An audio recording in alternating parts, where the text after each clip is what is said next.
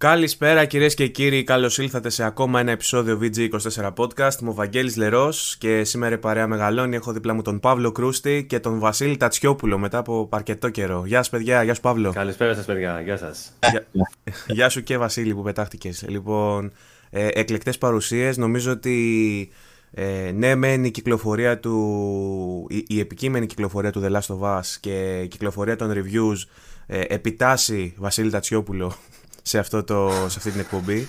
Ε, η μεγάλη είδηση της εβδομάδας και το κύριο θέμα αυτού του podcast για σήμερα λογικά Είναι ότι ήρθα εγώ.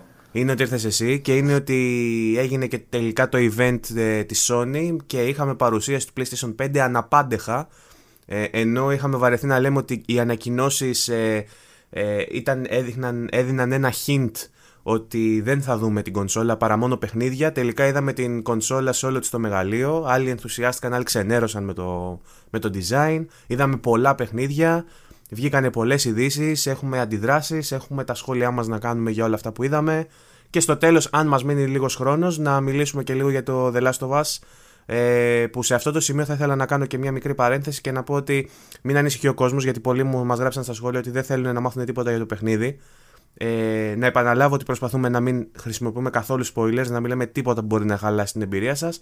Παρ' όλα αυτά είναι σεβαστό το ότι κάποιος μπορεί να μην θέλει να, να ξέρει οτιδήποτε για το παιχνίδι και σε αυτό το επεισόδιο, αν θέλετε κι εσείς, παιδιά, ε, μπορούμε να μεταφέρουμε την κουβέντα για το Last of Us προς το τέλος, ώστε να ακούσουν όλοι το κομμάτι το πρώτο με τον σχολιασμό για το event της Sony και να αφήσουμε για το τέλος το The Last of Us. Παύλο. Οργάνωσες πάρα πολύ ωραία από ό,τι καταλαβαίνω. Ε, σωστή ιδέα σου, συμφωνώ, μπράβο σου.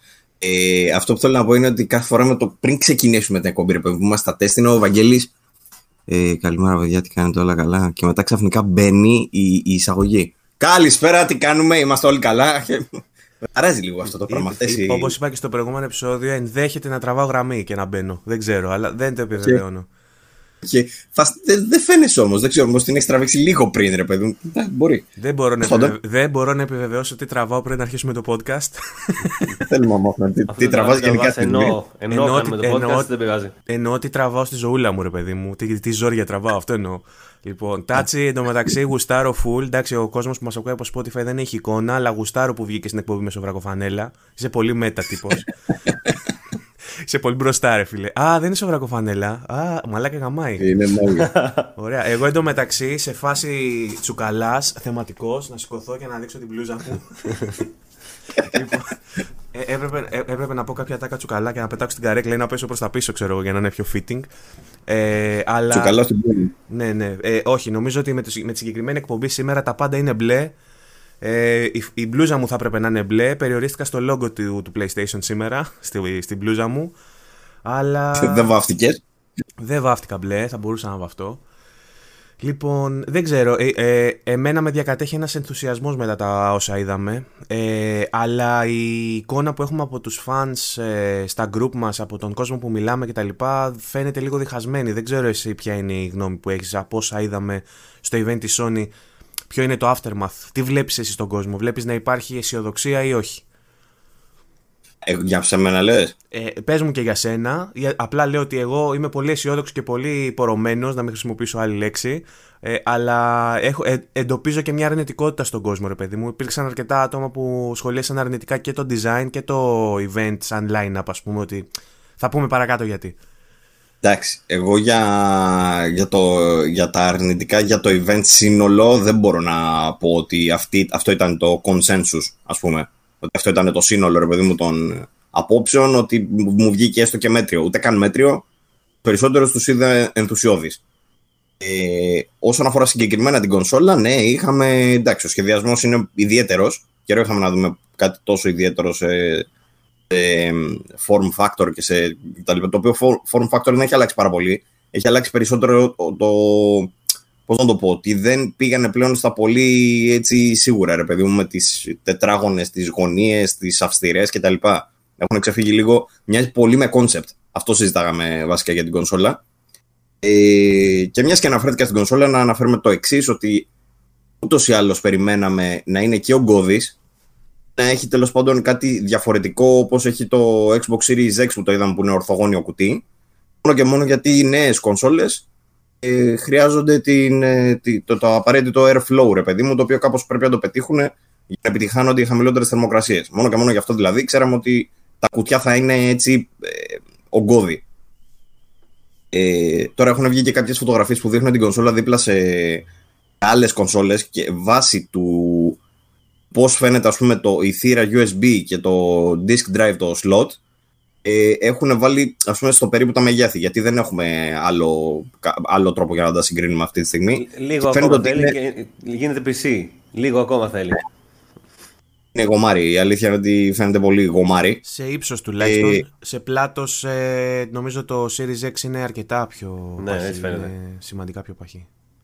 Χριστί, νομίζω το Series X θα, θα έπρεπε και αυτό να είναι το ίδιο πλατή, αλλά πήγαν να το αποφύγουν και γι' αυτό το κάναν πιο χοντρό, μάλλον το Series X. Και το κάνανε κουτί, ξέρω εγώ.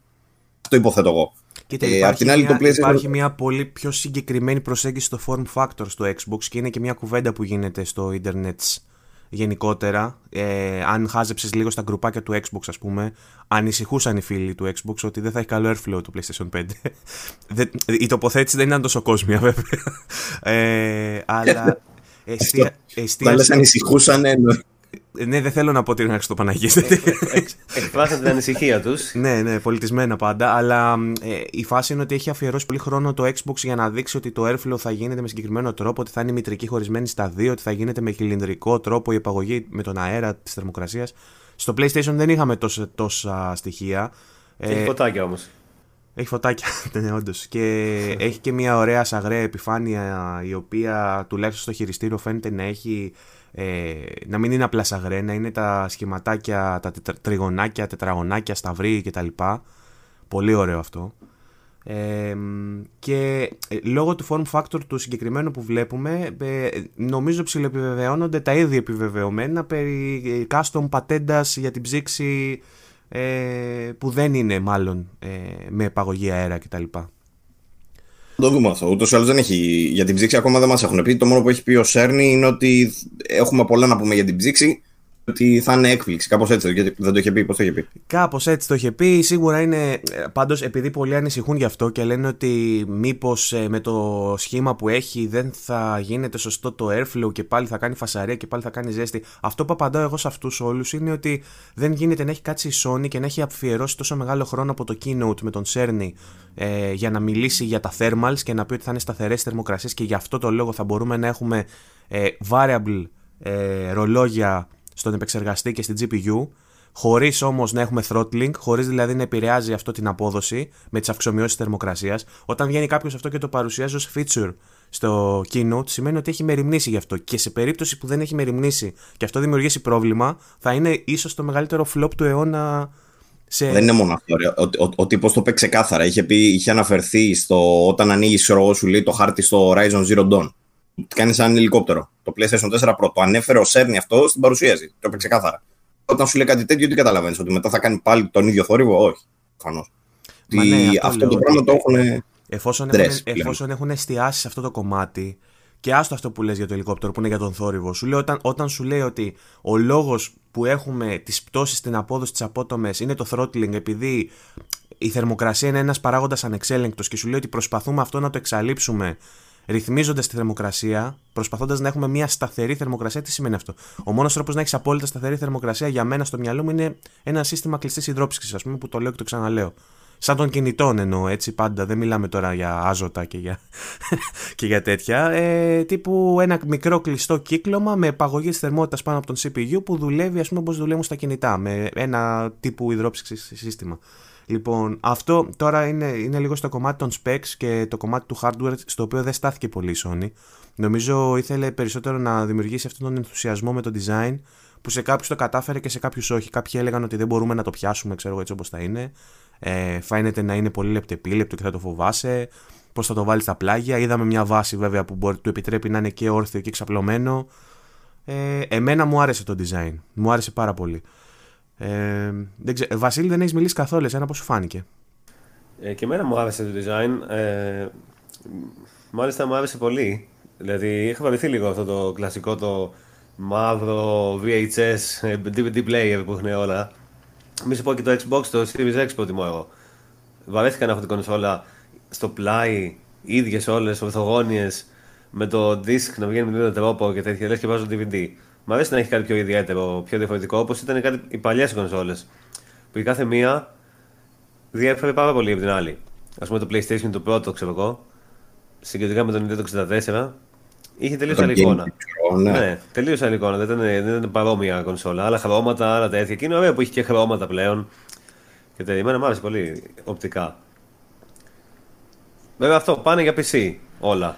Σιγά Ε, σιγά. για σε το- λίγο για καιρό το θα έχουμε την πέντε. κονσόλα κάτω δεξιά από τα πόδια μας, στο πάτωμα, όρθια, όπως το PC ακριβώς. Το 5 μου θυμίζει λίγο κάποια λύση της Alienware σε laptop, gaming laptop ας πούμε, κάτι τέτοιο μου θυμίζει, που βγάζει η Alienware κάτι παράξενα που έχουν και motorized parts ας πούμε που Ναι, κάτι κουνιούνται. τέτοιο. που- Μου θυμίζει κάτι τέτοιο, futuristic σε gaming laptop. Το Xbox Δεν από είναι την laptop, άλλη μου α. θυμίζει Tower ξεκάθαρα έτσι, ακόμα Ναι, και... τελείως. Σαν PC είναι. Ναι. Και οι δύο πάντως θα έχουν επαναστατικά features έτσι στο form factor. Η- Απλά η Microsoft τα έχει αποκαλύψει και η Sony δεν τα έχει αποκαλύψει ακόμα. Αν το πάμε, Καλά, η ανα- Sony δεν έχει δείξει τίποτα. αν το πάμε αναλογικά βέβαια με το πόσο καιρό έκανε να μας δείξει απλά το design και πόσο καιρό έκανε να μας δείξει η Microsoft για να περάσει μετά στην ανάλυση που έγινε με το Digital Foundry που έβγαλε αυτό το report, το αναλυτικό τέλος πάντων και όλα αυτά. Νομίζω ότι έχουμε ακόμα μέρες για να γίνει αυτό και έτσι κι αλλιώς ξέρουμε ότι ε, θα απλωθούν όλα αυτά ε, τα events ας πούμε που θα μάθουμε καινούργια πράγματα θα απλωθούν σε όλους τους μήνες του καλοκαιριού μέχρι τον Αύγουστο. Ε, είτε μέσω του Game Fest είτε με άλλα ξέρω, εγώ, state of play κτλ. Ε, δεν ξέρω. Κονσόλες να πούμε κάτι, κάτι που δεν έχουμε αναφέρει γιατί πολλοί ανησυχούν. Οι κονσόλες εννοείται ότι αυ- και αυτές που βγαίνουν τώρα και αυτές που θα βγαίνουν στο μέλλον δεν υπάρχει περίπτωση να μην μπορείτε να τις βάλετε οριζόντια. Γιατί πολλοί κόσμος λέει, Όχι, θα είναι μόνο κάθετο. Ε, Δεν παίζει γι' αυτό για κανένα λόγο ποτέ να γίνει. Ναι. Είναι, δηλαδή, θα πρέπει να είναι ειδικά μόνο για κάθετο, ξέρω Ε, εγώ. το κάποια Xbox δεν έχει θέμα, είναι τετράγωνο, είτε όρθιο είτε κάθετο, το ίδιο παίζει να είναι. Μπορεί να μην χωράει στο ράφι το Xbox έτσι όπως το βλέπω. Ενώ το PlayStation Ναι. από την άλλη μπορεί να μην χωράει στο ράφι αν είναι στενό το ράφι. Αλλά σε, ό, ό- όσον αφορά το αν θα παίζουν οριζόντια, σίγουρα θα παίζουν. Το PlayStation, ε, να αναφέρουμε ότι στο κάτω μέρος έχει μια βάση η οποία είναι στο κάθετο τη βλέπουμε καθαρά. Είναι μια στρογγυλή βάση. Στο οριζόντιο δεν φαίνεται πολύ καθαρά, αλλά είναι πάλι από κάτω. Το οποίο σημαίνει ότι μάλλον θα είναι κάπω για να στηρίζει. Πώς σας φαίνεται γενικά; Είναι, είναι βάση, Είσαι- είναι κανένα, κανένα σουβέρ έχει βάλει όλους από κάτω. στην παρουσίαση. Ρε παιδί μου, έχει το. Πρέπει να είναι μάλλον έτσι όπως είναι το disk drive κάτω αριστερά. Έτσι όπως βλέπεις την, ορ- την κονσόλα οριζόντια μπροστά σου. Κάτω αριστερά πρέπει να είναι το disk drive. Και κάτω δεξιά, κάπως που έχει το κενό αυτό που φαίνεται, που, που, που σαν να μικραίνει κάπως, για να το στηρίξουν, πρέπει, φαίνεται λίγο η στρογγυλή βάση. Δεν ξέρω αν το έχετε δει. Σαν, σκ- σαν σκιά μοιάζει λίγο, αλλά με το δεις καλά είναι βάση, όντως. Εμένα, εγώ αναρωτιέμαι που θα στηρίζεται αυτό το πράγμα εντωμεταξύ. Γιατί φαίνεται να πατάει στο αριστερό πάνελ ε, από τη μεριά του. Ε, αυτό λέω, αυτό λέω. Και έχει αυτή τη βασούλα της στρογγυλή για να ισορροπεί, μάλλον. Ναι. Αλλά δεν είμαι σίγουρος Δεν κατά πόσο ξέρω είναι πού θα σταθερό. κάνει mount αυτό. Τώρα θα είναι μαγνητικό αυτό, θα είναι. ξέρω εγώ, δεν μπορώ να καταλάβω. Ή αν, θα έχει, ή αν μπορεί στο πίσω μέρος να αγκαλιάσει την κονσόλα για παράδειγμα και να κάνει mount από το πίσω μέρος που είναι το I.O. Ε, Δεν ξέρω, αλήθεια, ειλικρινά. Βέβαια, εγώ έτσι όπως την είδα όρθια, νομίζω όρθια θα τη βάλω.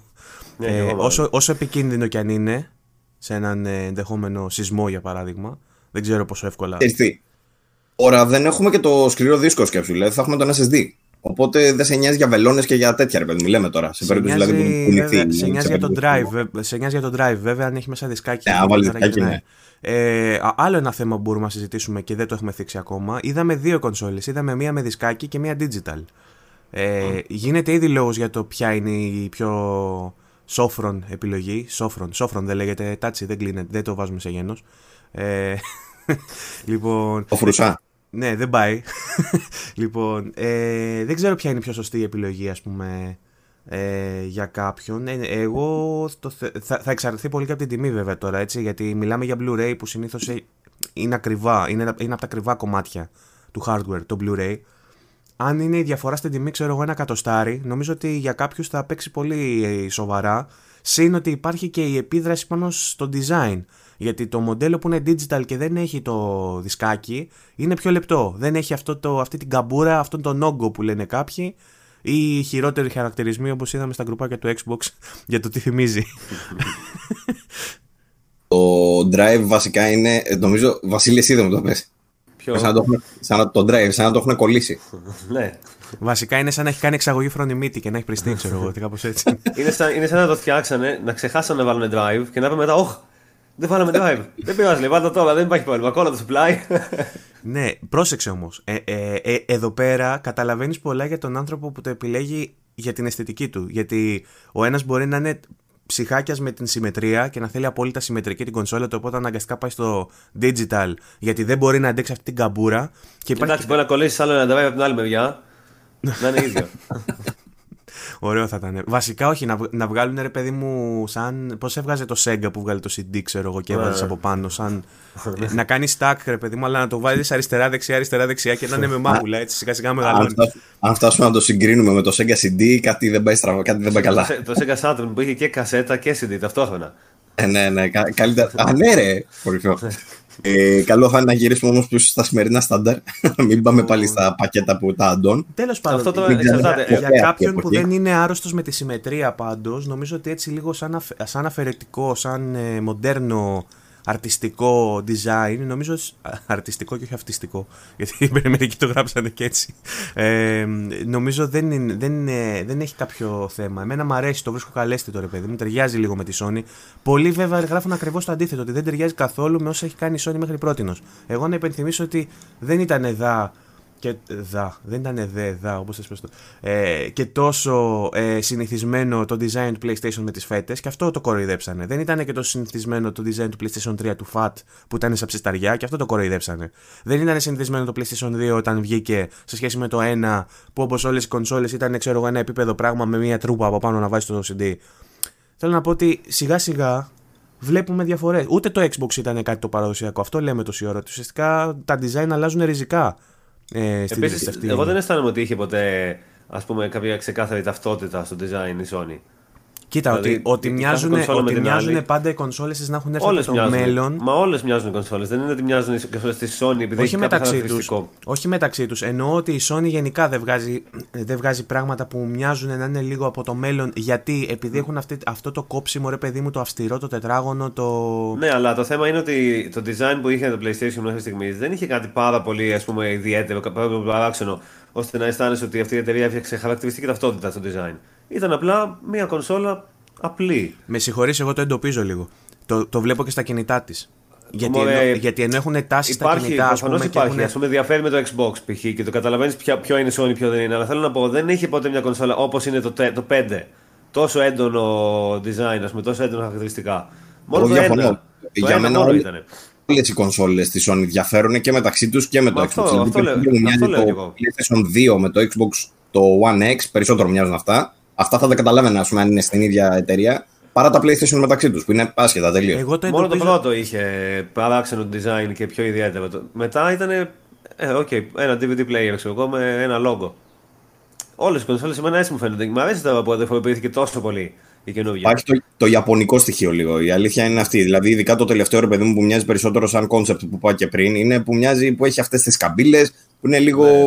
Αυτό που θα περίμενες από ένα concept βασικά. Mm. Είναι πιο κοντά σε, αυτό από, ότι, από οποιαδήποτε άλλη έχουμε δει, γενικά νομίζω τα τελευταία χρόνια. Ε, mm. Μου θυμίζει δηλαδή κάτι παλιά 3DO, ξέρω και κάτι τέτοια. και ξεφεύγει περισσότερο. Mm. Ε, συν του γεγονότος τώρα ότι είναι αυτό που έχουν κάνει με τις, το πάνω και το κάτω, συν του γεγονότος ότι για πρώτη φορά πλέον πάμε σε λευκό. Η, η πρώτη mm. βασική κονσόλα να είναι λευκή, αυτό νομίζω δεν έχει ξαναγίνει. Ε, στο PlayStation εννοώ. το PlayStation, ναι. ναι. Ε, πολλοί είναι αυτοί βέβαια που ξενερώνουν με το λευκό. Εμένα μου αρέσει πάρα πολύ και στο Xbox το λάτρεψα. Ε, και περιμένουν τη μαύρη έκδοση, ας πούμε, που θα έχει και τα μαύρα. Έχω διαβάσει που λένε πολύ ότι θα, λε, θα λερώνει επειδή είναι άσπρο. Δεν, δεν είναι παπούτσια, ξέρω. Όχι, ρε, λένε ότι θα κιτρινίζει, ρε μαλάκα. Που το, το, χειριστήριο είναι οκ. Αφενός έχει αλλάξει ο τρόπος που φτιάχνουμε πλαστικά σε σχέση με παλιότερα. Πρώτον. Εδώ το κινητό έχει και, και, και, δεύτερον, και δεν κυτρινίζει. Δεν κυτρινίζει η κονσόλα που δεν την πιάνεις. Πώς θα την πιάνεις την κονσόλα. κονσόλα όχι, ρε, όχι, ρε. Λένε για τη, για τη φθορά αυτή που έχουν ξέρω εγώ, οι παλιές κονσόλες που βλέπεις κάποια SNES, ας πούμε, κάποια NES και έχουν κυτρινίσει. Και ε, δεν είναι το ίδιο το SNES με το PlayStation 5, ξέρω εγώ. Ναι, λοιπόν. Ε, Καταρχάς αυτό καθαρίζει. Υπάρχει ένα συγκεκριμένο υγρό που το βάζει στα πλαστικά και καθαρίζουν. Το συζήταγα και με το Μαυράκι σε ένα επεισόδιο που είχε έρθει για το, που ήταν από το Retro Computers και μας έλεγε πώς καθαρίζουν τις retro κονσόλε. Υπάρχει τρόπος να βγάλεις την κυτρινίλα. Και δεύτερον, τώρα μιλάμε για κονσόλε που είναι 30 ετών που παθαίνουν κάτι τέτοιο. Σε πέντε χρόνια θα έχεις πάρει άλλη. Πρώτον. Ναι. πρώτον. Λοιπόν, και δεύτερον, λέει ένας, θα μου κυτρινίζει λεπτό τσιγάρο. Ο τύπος ξέρω πρέπει να είναι σαν την κανέλη που το λέει αυτό, ρε. Φάση, ξέρω, να, να, να, κρατάει το τσιγάρο και να τα κουμπάει μέσα στην τρυπούλα από το CD, ξέρω εγώ, ρε. λοιπόν, τώρα. Ε, καταρχάς, με το digital καταρχάς, πάντως είναι... Ναι, αυτό θέλω να συζητήσουμε λίγο για το digital. Εγώ ε, προσωπικά, ας πούμε, ε, δεν αγοράζω CD. Έχω να αγοράσω σε δισκάκι παιχνίδι, δεν θυμάμαι καν από πότε. Δηλαδή, παίζει να είναι πάνω από ένα χρόνο. Συνολικά παίζει να έχω αγοράσει 5, ξέρω εγώ, στο PlayStation 4. 5 δισκάκια, τέτοιο, τέτοιο αριθμό. Και τα αγόρασα τυχαία κιόλας. Επειδή πέρασα από ένα μαγαζί, μπήκα μέσα και είδα μια προσφορά και λέω: OK. Okay. Δεν θα με ενοχλούσε καθόλου να μην, μην έχω κανένα δισκάκι δηλαδή. Να μην αγοράσω ποτέ. Ερώτηση, Όλα ερώτηση για reviewers. Είναι το τέλος του, αυτό θα είναι το τέλος του promo disc. Ε, Ούτε σε άλλο promo disc δεν είναι και πολύ συχνά.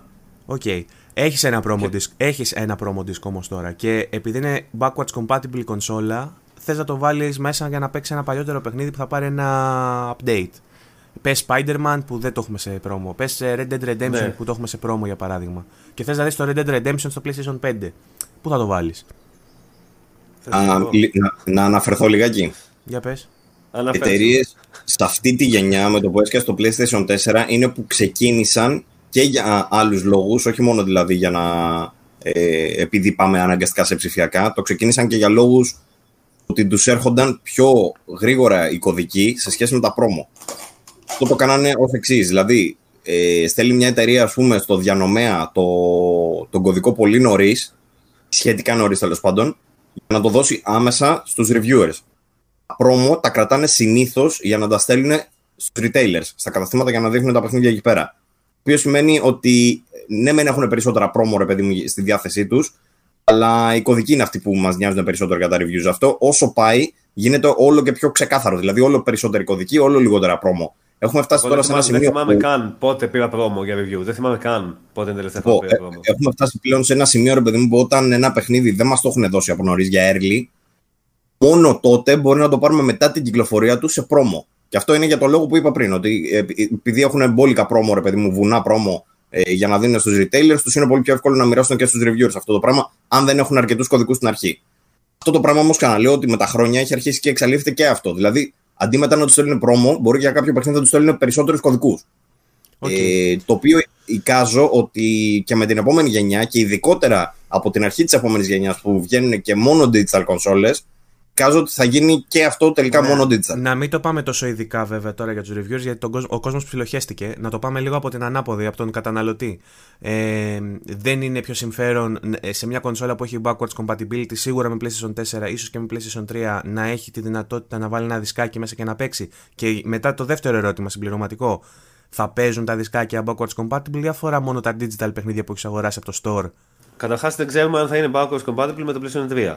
Ναι, OK. Okay. Γι' αυτό λέω ίσως με το 3. Αλλά με, το, 4, με, το 4, μόνο... με το 4 που ξέρουμε ότι θα είναι στα περισσότερα παιχνίδια, έτσι έχουν πει. Θα παίζουν από τα Συγγνώμη, με το 3 γιατί ναι είναι.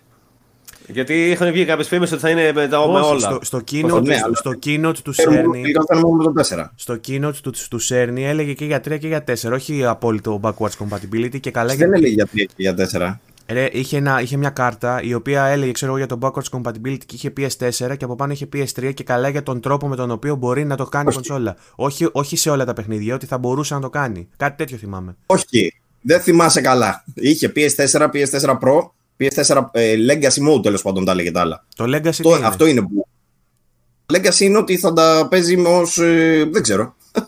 Κάτι θυμάμαι. Legacy Mode νομίζω είναι OK, okay. μπορεί, μπορεί, μπορεί, να κάνω λάθος. Μπορεί να κάνω λάθος. Δεν, δεν μας ναι, εγώ έχω την εντύπωση ότι είναι, έχουν ανακοινώσει μόνο για τέσσερα και δεν έχουν κάνει καν νύξεις για το άλλο. Έτσι, ε, το συζητάγαμε. Από, από τις φήμες λέγαμε ότι θα παίζουν τα προηγούμενα και έσκασε μετά ο Cerny και ανέφερε μόνο το 4. Και μετά λέμε ότι για να αναφέρει ο Cerny μόνο το 4, μάλλον θα είναι μόνο το 4. Ωραία, δεκτό. Το, ναι, ήταν, okay. έστω, έστω ότι είναι μόνο το 4. Αυτό. Πάμε, πάμε να πούμε για το 4. Λοιπόν, τα δισκάκια θα παίζουν αν τα βάλεις μέσα κατευθείαν ή θα πρέπει να το έχεις digital το παιχνίδι για να παίξεις το PlayStation 5 θεωρητικά δεν θα έπρεπε να παίζει από τη στιγμή δηλαδή που δεν αλλάζει κάτι. Είναι data στο ένα, data και στο άλλο. Απλά ο τρόπος που έρχονται είναι το διαφορά. Θα έπρεπε να παίζει. Ναι. Καταρχάς θα ήταν πολύ χαζό να σου λέει ότι είναι backwards compatible. Α πούμε ότι το Last of Us είναι backwards compatible, αλλά μόνο digital. Κάτσε λίγο, φίλε. Γιατί εγώ. Μα, μα δεν έχει. Από τη στιγμή που το, μιλάμε για το drive το οποίο είναι συμβατό και μιλάμε για τα δεδομένα που παίζουν στο ίδιο μηχάνημα, δεν καταλαβαίνω λόγο γιατί να μην παίζει. Ναι. Από αυτή την άποψη το λέω. Okay. Αλλά... προσωπικά εμένα δεν μου. Δεν, ας πούμε, Καταρχάς, υποτίθεται ότι θα, θα υπάρχει enhancement, έτσι δεν είναι; Ναι, αλλά Ναι, αυτό δεν έχουν θε- πει βέβαια. θεωρητικά- Δεν έχουν πει, δεν το θυμάμαι, αυτό λέω, δεν το θυμάμαι. Legacy mode που λέγαμε πριν, με αυτό έχει να κάνει. Όταν σου λέει ότι κάτι θα τρέχει σε legacy mode, σημαίνει ότι θα τρέχει όπως έτρεχε. Ναι. Ε, αλλά θα υπάρχει και επιπλέον στάδιο, αυτό, αυτό είναι το πινακάκι που λέει ο Βαγγέλης, θα υπάρχει και επιπλέον στάδιο όπου κάποια παιχνίδια θα χρησιμοποιούν τις δυνατότητες του PlayStation 5 ρε παιδί μου για να βελτιωθούν. Οκ, άρα Αυτό τώρα- σε νοιάζει. Αυτό, Δεν αυτό ξέρω. θέλω να πω. Άρα σε νοιάζει να παίξει το παιχνίδι του 4 στο 5. Αυτό θέλω να πω. Γιατί άμα δεν σου δίνει κάποιο λόγο, γιατί να, να μην βάλω απλά το παιχνίδι στο 4. Ναι, απλά Εφόσον δεν, έχω το δεν 4. γνωρίζουμε ακόμα αν θα γίνεται αυτό το πράγμα όπως γίνεται στο Xbox One X. Μπράβο, Ναι, αυτό αυτό λέω. ακριβώς. Εγώ, ας πούμε, τώρα που έχω το 4, για ποιο λόγο να βάλω το παιχνίδι στο 5, ακόμα και. Δηλαδή, άμα έχω το δισκάκι στο 4, γιατί να πάρω το 5 με δισκάκι μόνο και μόνο για να παίξω το παιχνίδι του 4 στο 5, άμα δεν υπάρχει enhancement. Να μην έχεις δύο κονσόλε. Ε, Για να μην έχεις δύο Γιατί κονσόλε. να μην έχω δύο κονσόλες. Και τι, να, να δώσω ας πούμε, παραπάνω 100 ευρώ για να παίζω το παιχνίδι που μπορώ να παίξω ήδη με την ίδια μορφή ακριβώς. Δεν, δεν βλέπω κανένα λόγο. Όχι, ρε παιδί μου, δες Και το πόσα σαν, θα παίξω δες το πια; σαν μία έξτρα. Πόσα θα παίξω; Δες το Πόσα θα σαν, βάλω. σαν όντως; ένα extra feature δες το. Ότι και καλά θα έχεις μία κονσόλα η οποία θα παίζει τα καινούργια παιχνίδια, αλλά σε περίπτωση που νοσταλγείς σε ένα παιχνίδι, το παίρνεις από τη βιβλιοθήκη σου, το βγάζεις το δισκάκι από το κουτί, το βάζεις και παίζει και στην καινούργια σου κονσόλα. Ναι, οκ, Αυτό είναι δεκτό, αλλά λογικό. για μένα, για μένα δεν, είναι, δεν θα έδινα παραπάνω 100 ευρώ, ας πούμε, αν έστω ότι κάνει 100 ευρώ πάνω. Δεν θα έδινα 100 ευρώ πάνω για αυτό μόνο. Οκ. Εγώ θα λέγα ότι η διαφορά των 100 ευρώ είναι τεράστια και δεν νομίζω να το κάνουν τόσο γιατί. Ναι, ούτε αν- εγώ, αλλά έστω. κάνουν Έτσι λέω τόσο. τώρα. Δεν, δεν κοστίζει ένα 60-70 στο νερό το Blu-ray όμως; Ε, ναι, εντάξει, μπορεί να πάρουν και λίγο το χρέος τώρα πάνω τους, το κόστος πάνω τους και να του. στο 50 θα λέγα η διαφορά. Φαίνεται πολύ πιο πιθανό. Αν όμως δηλαδή. είναι. α, Αυτό, να, το, να το πάρουμε την ανάποδη. Αν είναι διαφορά στο 50, αφού θα δώσεις ήδη 5 εκατοστάρικα σίγουρα. Μην μη λέμε και για παραπάνω. Ε, θα δώσεις 5 εκατοστάρικα ήδη. Δεν αξίζει να δώσεις 50 ευρώ παραπάνω για να έχεις και το Blu-ray το οποίο ενδεχομένως να σου ανοίξει μία, ε, στη, μία στο τόσο, να σου ανοίξει μία δυνατότητα την οποία σε κλειδώνει απ' έξω, ρε παιδί μου, το digital. Συμφωνώ σε αυτό. Και για ταινία. Μπορεί να θέλει, κάποιος μπορεί να νοικιάζει ταινίες, ρε παιδί μου, να μην είναι digital, να μην έχει καλή γραμμή, να μην έχει ένα κάρο πράγματα. Εννοείται ότι βολεύει το, το Blu-ray, το port. Και για να συμπληρώσω, 29 με drive, 479 χωρίς drive. Πόσο; 529 με drive θα έλεγα, 479 χωρίς drive. Αν σπάσει το φράγμα των 5, θα είναι big thing, να ξέρεις. Δεν το πιστεύω. Εγώ πιστεύω ότι θα μιλάμε γύρω στα 5 το digital και 550, 560 εκεί το, με το drive. Κάτι τέτοιο πιστεύω. Αν πέσει κάτω από τα 5, το εύχομαι full, αλλά θα εκπλαγώ πάρα πολύ. Όπως και να έχει πάντως ότι υπάρχει επιλογή μεταξύ αυτών των δύο διαφορετικών είναι, είναι καλό πράγμα. Εμένα μου αρέσει. Ναι. Ότι μπορείς να επιλέξεις ποιο θα πάρεις, ή πιο φθηνό ή πιο ακριβό, ανάλογα με το τι σ' αρέσει εσένα. Μου έχει, δω- έχει δείξει το δρόμο ούτως ή άλλως η Microsoft. Το, το digital πήγε καλά, λέει. Δεν έχει πάει άσχημα. Το, η all digital συσκευή τους. Δηλαδή πουλάει αυτό όσο θα πουλάει πω. και το άλλο. Εγώ αυτό θα έπαιρνα γενικά και το PlayStation 5 αυτό θα έπαιρνα μάλλον. Οκ. Το digital. Ναι. Δεν, μα αυτό δεν παίζω δισκάκι, τι να το Δεν ξέρω, Εσείς βλέπετε, ρε παιδί μου, Blu-ray ταινίες φαντάζομαι ότι δεν βλέπετε. Ποτέ. Έχετε Netflix, έχετε Ποτέ, τέτοια ποτέ. πράγματα. Ε, έχω δει, αλλά έχω δει δύο, ξέρω εγώ. Είναι, είναι ψηλό άχρηστο, έτσι δεν είναι; Ναι, ρε παιδί μου, Ε, αλλά έχω, για παράδειγμα, έχω ένα DVD παλιό και έρχεται. Π.χ. έχω ένα DVD που από τότε πήγα ένα σχολείο που μας έχουν τραβήξει τα παιδάκια. Και έρχεται ένας φίλος μου σπίτι και λέει: Α βάλουμε να το δούμε. Το PC μου δεν έχει πια DVD πάνω. Ε, βάλω στο PlayStation 4. ναι, αλλά το PlayStation 4 όταν θα πάρω το 5 θα φύγει. Δεν θα μείνει στο σαλόνι μου. Ε, κατά, ε, κατά πάσα πιθανότητα θα το πουλήσω. Και, και αυτό είναι και μια αγγελία εδώ δημόσια και όποιος θέλει να αγοράσει το PlayStation 4 Pro θα μου στείλει ένα ποιμί. ε, Αυτό παιδιά το έχω δει, πολύ καλό. ναι, φοβερό. Λοιπόν, γύρω στο Σεπτέμβριο-Οκτώβριο εκεί πέρα. Δεν θα το- έχει κυβερνήσει, να σημειώσουμε. Δεν, είναι άσπρο και δεν έχει κυτρινήσει. Το προσέχω πάρα πολύ σαν τα μάτια μου. τα οποία έχουν κυτρινήσει περισσότερο το ποτό. Έχει κάτι, κάτι καψίματα από τσιγάρα και τα βάζω πάνω στην άκρη. όχι, όχι. Λοιπόν, ε, γύρω στον Οκτώβριο εκεί πέρα θα φύγει η κονσόλα σίγουρα. Να βγάλω κανένα φράγκο να το κολλήσω για να πάρω το 5. Κάπως έτσι θα παίξει η φασούλα. Ε, αλλά ρε φίλε, έτσι κι αλλιώς υπάρχουν πολλοί λόγοι. Έχω το Switch πάνω, έχω το PC πάνω. Θα έχω το Xbox, γελάω. Θα έχω πράγματα ρε παιδί μου πάνω στο PC. Δεν έχω αμέτρητα HDMI να βάλω πάνω. Οπότε δεν μπορώ να κρατήσω και τις παλιές της Legacy της κονσόλε. Θέλω να έχω μία να παίζει τα πάντα. Οπότε όταν έρθει ένα, σπίτι, ένας φίλος μου στο σπίτι και θα μου πει βάλει ένα DVD παλιό να το δούμε, θέλω να έχω μια κονσόλα να παίρνει και δισκάκι. Ε, καλά, και άμα σου πει βάλει μια κασέτα, ξέρω εγώ, θα βγάλει το VHS. τις, έ- τις έχω ψηφιοποιήσει τις κασέτες. Θα μου πεις ψηφιοποίησε και το, και το τέτοιο, Ναι. και το DVD. Αλλά ναι, τέλος πάντων, θέλω να σου πω ότι δεν έχει γίνει τελείως obsolete το CD ακόμα, ρε παιδί Όχι, μου. δεν είναι Η ακόμα, βίντεο όχι, κασέτα δεν είναι. έχει γίνει. Το CD, η CD, ακόμα ένα, ένα μουσικό Να. CD. να αναφέρω κάτι το οποίο είναι βασικό, ειδικά στη νέα γενιά, θα είναι βασικό μειονέκτημα του Drive. Όταν ένα παιχνίδι το παίρνουμε σε δισκάκι, ε, για να το ξέρουν δηλαδή και οι, οι θεατές, όταν παίρνουμε ένα δισκάκι, αυτό που πρέπει να κάνει το install. Ανάλογα με την ταχύτητα του Drive, το install γίνεται αργά ή γρήγορα. Σε αυτή τη φάση γίνεται περίπου το ίδιο. Δηλαδή, τα δεδομένα που κατεβαίνουν με τα δεδομένα που πώς περνάνε από το δισκάκι είναι και λίγο πιο αργά τον SSD ενδεχομένως να γίνεται πολύ πιο γρήγορα αυτή η διαδικασία. Αναλόγως προφανώς και ταχύτητας ίντερνετ, αλλά δεν μιλάω μόνο για αυτό. Μιλάω και για μεταφορές, μιλάω για διάφορα πράγματα. Ε, όταν εγκαθιστάς, ένα παιχνίδι που μπορεί να ξεπακετάρει κάτι, θα το κάνει πολύ πιο γρήγορα από ότι θα το κάνει από το να διαβάσει τον drive. Οπότε αυτό ενδεχομένως να είναι και κάτι που επηρεάζει. Για παράδειγμα, παίρνω τώρα πούμε, ένα δισκάκι και πάω να το κάνω install στην κονσόλα, ξέρω ότι θα πάρει ώρα. Ενώ με το download είναι πολύ πιο άμεσο, ρε παιδί μου, αυτή η διαδικασία. Δεν είμαι σίγουρος για την ταχύτητα, αλλά ok. Okay. Δεν είμαι σίγουρος, ε... δεν είμαι σίγουρος για, το, για την ταχύτητα του Blu-ray, πόσο γρήγορα κάνει copy τα data.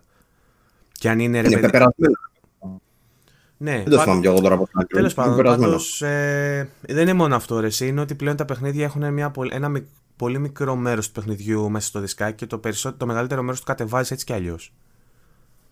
Ε, ναι. ε, οπότε μιλάμε ουσιαστικά για ότι το δισκάκι μπορεί να σου χρειαστεί για legacy σκοπούς. Δηλαδή είτε να δεις μια ταινία, είτε να, είτε να, κάνει, να παίξει ένα παιχνίδι παλιότερο. Σου, είτε, είτε έστω ότι δεν ξέρει ο άλλος ότι, έχει, ότι έχει την digital ή όχι και θέλει να σου κάνει ένα δώρο ας πούμε, και πάει στα, σε ένα, μια αλυσίδα και σου αγοράζει από το ράφι ένα παιχνίδι και στο φέρνει και μετά δεν ξέρεις να το κάνεις. Ε, οπότε δεν ξέρω πώς. Εμένα τελευταία φορά που μου έκανε κάποιος δώρο παιχνίδι παίζει να πήγαινα δημοτικό, ξέρω εγώ. Οπότε. Sad, sad. Όχι, εμένα μου έχουν κάνει, αλλά. Άμα θέλετε τώρα λεφτά, δώστε μου. Δώστε μου τα λεφτά να το χαλάσω μόνος μου. Δεν θέλω το παιχνίδι. Ναι. Τέλος πάντων. Οκ. Ε, αυτά με το, με το design της κονσόλας. Τώρα, δίπλα στην κονσόλα είδαμε και τα περιφερειακά της τα οποία κάποια από αυτά με εντυπωσίασαν νομίζω το ίδιο. Ειδικά αυτά τα ακουστικά που δείξανε τα ζαχαρώνω, δεν μπορείτε να φανταστείτε πώς τα ζαχαρώνω. Περιμένω το bundle σαν τρελός, γιατί τη ζάρανε ότι θα έχει και το 3D audio, αυτή την τεχνολογία που θα στέλνεις φωτογραφία του αυτί σου που έλεγε ο Σέρνη και θα σου. θα έχει τέλος πάντων αυτό. Ε, είναι ένα κομμάτι του Next Generation Gaming το οποίο έχει εστιάσει full Sony και κατά την προσωπική μου εκτίμηση και πολλών άλλων ε, είναι κάτι που έχει μείνει στάσιμο για πολλά χρόνια. Τα συζητάγαμε και με τον Παύλο στο προηγούμενο podcast. Ότι δηλαδή ο ήχος είναι κάτι που στα παιχνίδια έχει καιρό να αλλάξει και να βελτιωθεί ριζικά και ουσιαστικά. Οπότε ε, νομίζω ότι αν ένας καλός τρόπος να βιώσει αυτές τις αλλαγές είναι το headset της Sony, έστω ότι το κάνει υποδειγματικά και το κάνει καλύτερα από κάποια ηχεία καλά, ας πούμε, ή της τηλεόρασής σου ή οτιδήποτε ε, νομίζω ότι θα είναι must buy. Και ελπίζω να δω ένα bundle που να έχει και τα περιφερειακά μέσα. Τουλάχιστον εμένα το, ε, τα ακουστικά μου έκαναν μεγάλη εντύπωση. Υπήρχε ταυτόχρονα μία κάμερα η οποία έλεγε ότι τραβάει σε ποιότητα 1080p και έχει δύο sensors πάνω. Ε, ένα charging dock το οποίο σου επιτρέπει να φορτίσεις ταυτόχρονα δύο ε, controller και ένα remote χειριστήριο το οποίο σου επιτρέπει ε, να διαχειρίζεσαι τα media που βλέπεις, κατά πάσα πιθανότητα Netflix κτλ. Με την διαφορά ότι έχει πάνω και μικρόφωνο και όπως έχει ας πούμε και το Magic Controller της LG αν έχετε υπόψη σας ε, ή της Samsung το, το καινούριο το χειριστήριο που έχουν στις τηλεοράσεις που μπορείς να ξέρω να δίνεις φωνητικές εντολές. Για παράδειγμα ναι, να πεις... Καραόκε. Καραόκε δεν ξέρω ρε φίλε, αλλά σίγουρα μπορείς να δώσεις ξέρω, ένα command να σου ψάξει τη συγκεκριμένη σειρά ας πούμε και να την ψάξει. Ε, δεν ξέρω αυτό πόσο σημαντικό θα είναι βέβαια, γιατί έχουν πει ήδη ότι το χειριστήριο του DualSense θα έχει πάνω ενσωματωμένο μικρόφωνο, mm. οπότε θα μπορούσες κάτι αντίστοιχο να το κάνεις και από το χειριστήριό σου. Αλλά αυτό επειδή είναι πιο εργονομικό, είναι του χεριού σου, ξέρω εγώ, είναι σαν χειριστήριο, ενδεχομένως κάποιος να τους ενδιαφέρει που θα έχουν το PlayStation 5 και σαν Netflix slave. Ε, σαν σκλάβο του Netflix με, στα ελληνικά. Λοιπόν, αυτά λοιπόν ήταν τα περιφερειακά που παρουσιάσανε. Εγώ δείχνω έτσι μια μικρότερη εκτίμηση στο headset, αυτό με ενδιαφέρει κυρίως. Αλλά αν έβγαινε ένα bundle που τα έχει όλα μέσα σε μια τιμή, ξέρω εγώ, 100-120 ευρώ παραπάνω, μπορεί να το τσίμπαγα έτσι. Ιδανικά. Που δεν το νομίζω γιατί νομίζω το headset, ε, ε, αν το gold δηλαδή κάνει 80 ευρώ πόσο το έχουν, τώρα αυτό που θα είναι καινούριο ενδεχομένως να είναι στα ίδια λεφτά ή και παραπάνω. Δεν ξέρω αν θα μπορούσε να μπει σε ένα bundle με τα ίδια λεφτά. Αυτό με εντυπωσίασε πάντως. Πείτε μου κι εσείς ε, πώς σας φάνηκαν τα περιφερειακά, Παύλο; Ε, αυτό που λες με τα ακουστικά που θα υποστηρίζουν αυτό το 3D audio. Κοίτα, εγώ ακόμα κρατάω μικρό καλάθι γι' αυτό, γιατί πρέπει να δούμε τι θα είναι, πώς θα το χρησιμοποιεί, τι θα κάνει. Πολλές εταιρείες έχουν ξαναπεί για 3D audio, έχουν βγάλει τα δικά τους. Θα δούμε τέλος πάντων. Okay. Ε, Όντως έχει ενδιαφέρον. Ο σχεδιασμός μου αρέσει. Το design γενικά που είναι που κολλάει όλα αυτά μεταξύ τους. Εγώ λατρεύω αυτό που έχουν κάνει με το άσπρο, μαύρο και το μπλε. Ε, και τις καμπύλες γενικά. Ταιριάζει πάρα πολύ, δηλαδή και σε ακουστικά είναι φοβερό. Ε, αν έχεις τώρα την ποιότητα που έχουν τα gold ή τα platinum ακόμα καλύτερα, ε, τότε ναι, τι να πω. Αλλά τα υπόλοιπα, ρε, εσύ, η βάση ας πούμε, για τα χειριστήρια, εντάξει, και σε αυτή τη γενιά θα μου ήταν χρήσιμη. Αν μου την έκανε κάποιος δώρο, δεν θα την αγόραζα, να σου πω την αλήθεια. Εγώ την έχω αγοράσει και την έχω κάνει και δώρο. Στη δική μου περίπτωση δεν τη χρησιμοποιώ καθόλου. Και ο λόγος είναι ότι το χειριστήριο μου φορτίζει πολύ πιο γρήγορα από, από, την... από το πόσο γρήγορα έρχεται η σκέψη του να σηκωθώ, να σηκωθώ τον κόλλο μου και να πάω να το βάλω στη βάση. Προτιμώ ε, δηλαδή να πιάσω το καλώδιο που κρέμεται έτσι και αλλιώς κάπου, να το κουμπώσω για 5 λεπτά μέχρι να παίξω και μετά το αφήνω πάνω στο καλώδιο και το κλείνω. Οπότε φορτίζει. Ίσως είναι λίγο... Ναι, ίσως είναι λίγο καλύτερο αισθητικά, ρε παιδί μου. Να έχεις το χώρο σου αντί να έχεις καλώδια που κρέμονται, να έχεις μια βάση, ξέρω εγώ. Ή αν παίζεις τόσο πολύ, ας πούμε, που θες να βγάζεις το άλλο που είναι φορτισμένο και να βάζεις το άλλο να φορτίζει ταυτόχρονα, ας πούμε, να γίνεται αυτό το πράγμα. Ε, τη δική μου τη βάση αλλά... στο 4 δεν την έχω χρησιμοποιήσει αυτό, δεν ξέρω. Αλλά καλό είναι που υπάρχει, ok, okay, ωραία σειρά. Ναι, ρε, όχι όλα αυτά. Και εμένα μου άρεσε που τα δείξανε και τώρα. Και το media controller, ας πούμε, είναι το κλασικό που βγάζουν με κάθε γενιά από ένα media controller. Κανείς δεν το χρησιμοποιεί, δεν ξέρουμε γιατί το βγάζουν. Κανένας, αλλά... δεν, δεν το έχω δει από κοντά ποτέ στη ζωή μου, ξέρω να έχει κάποιος.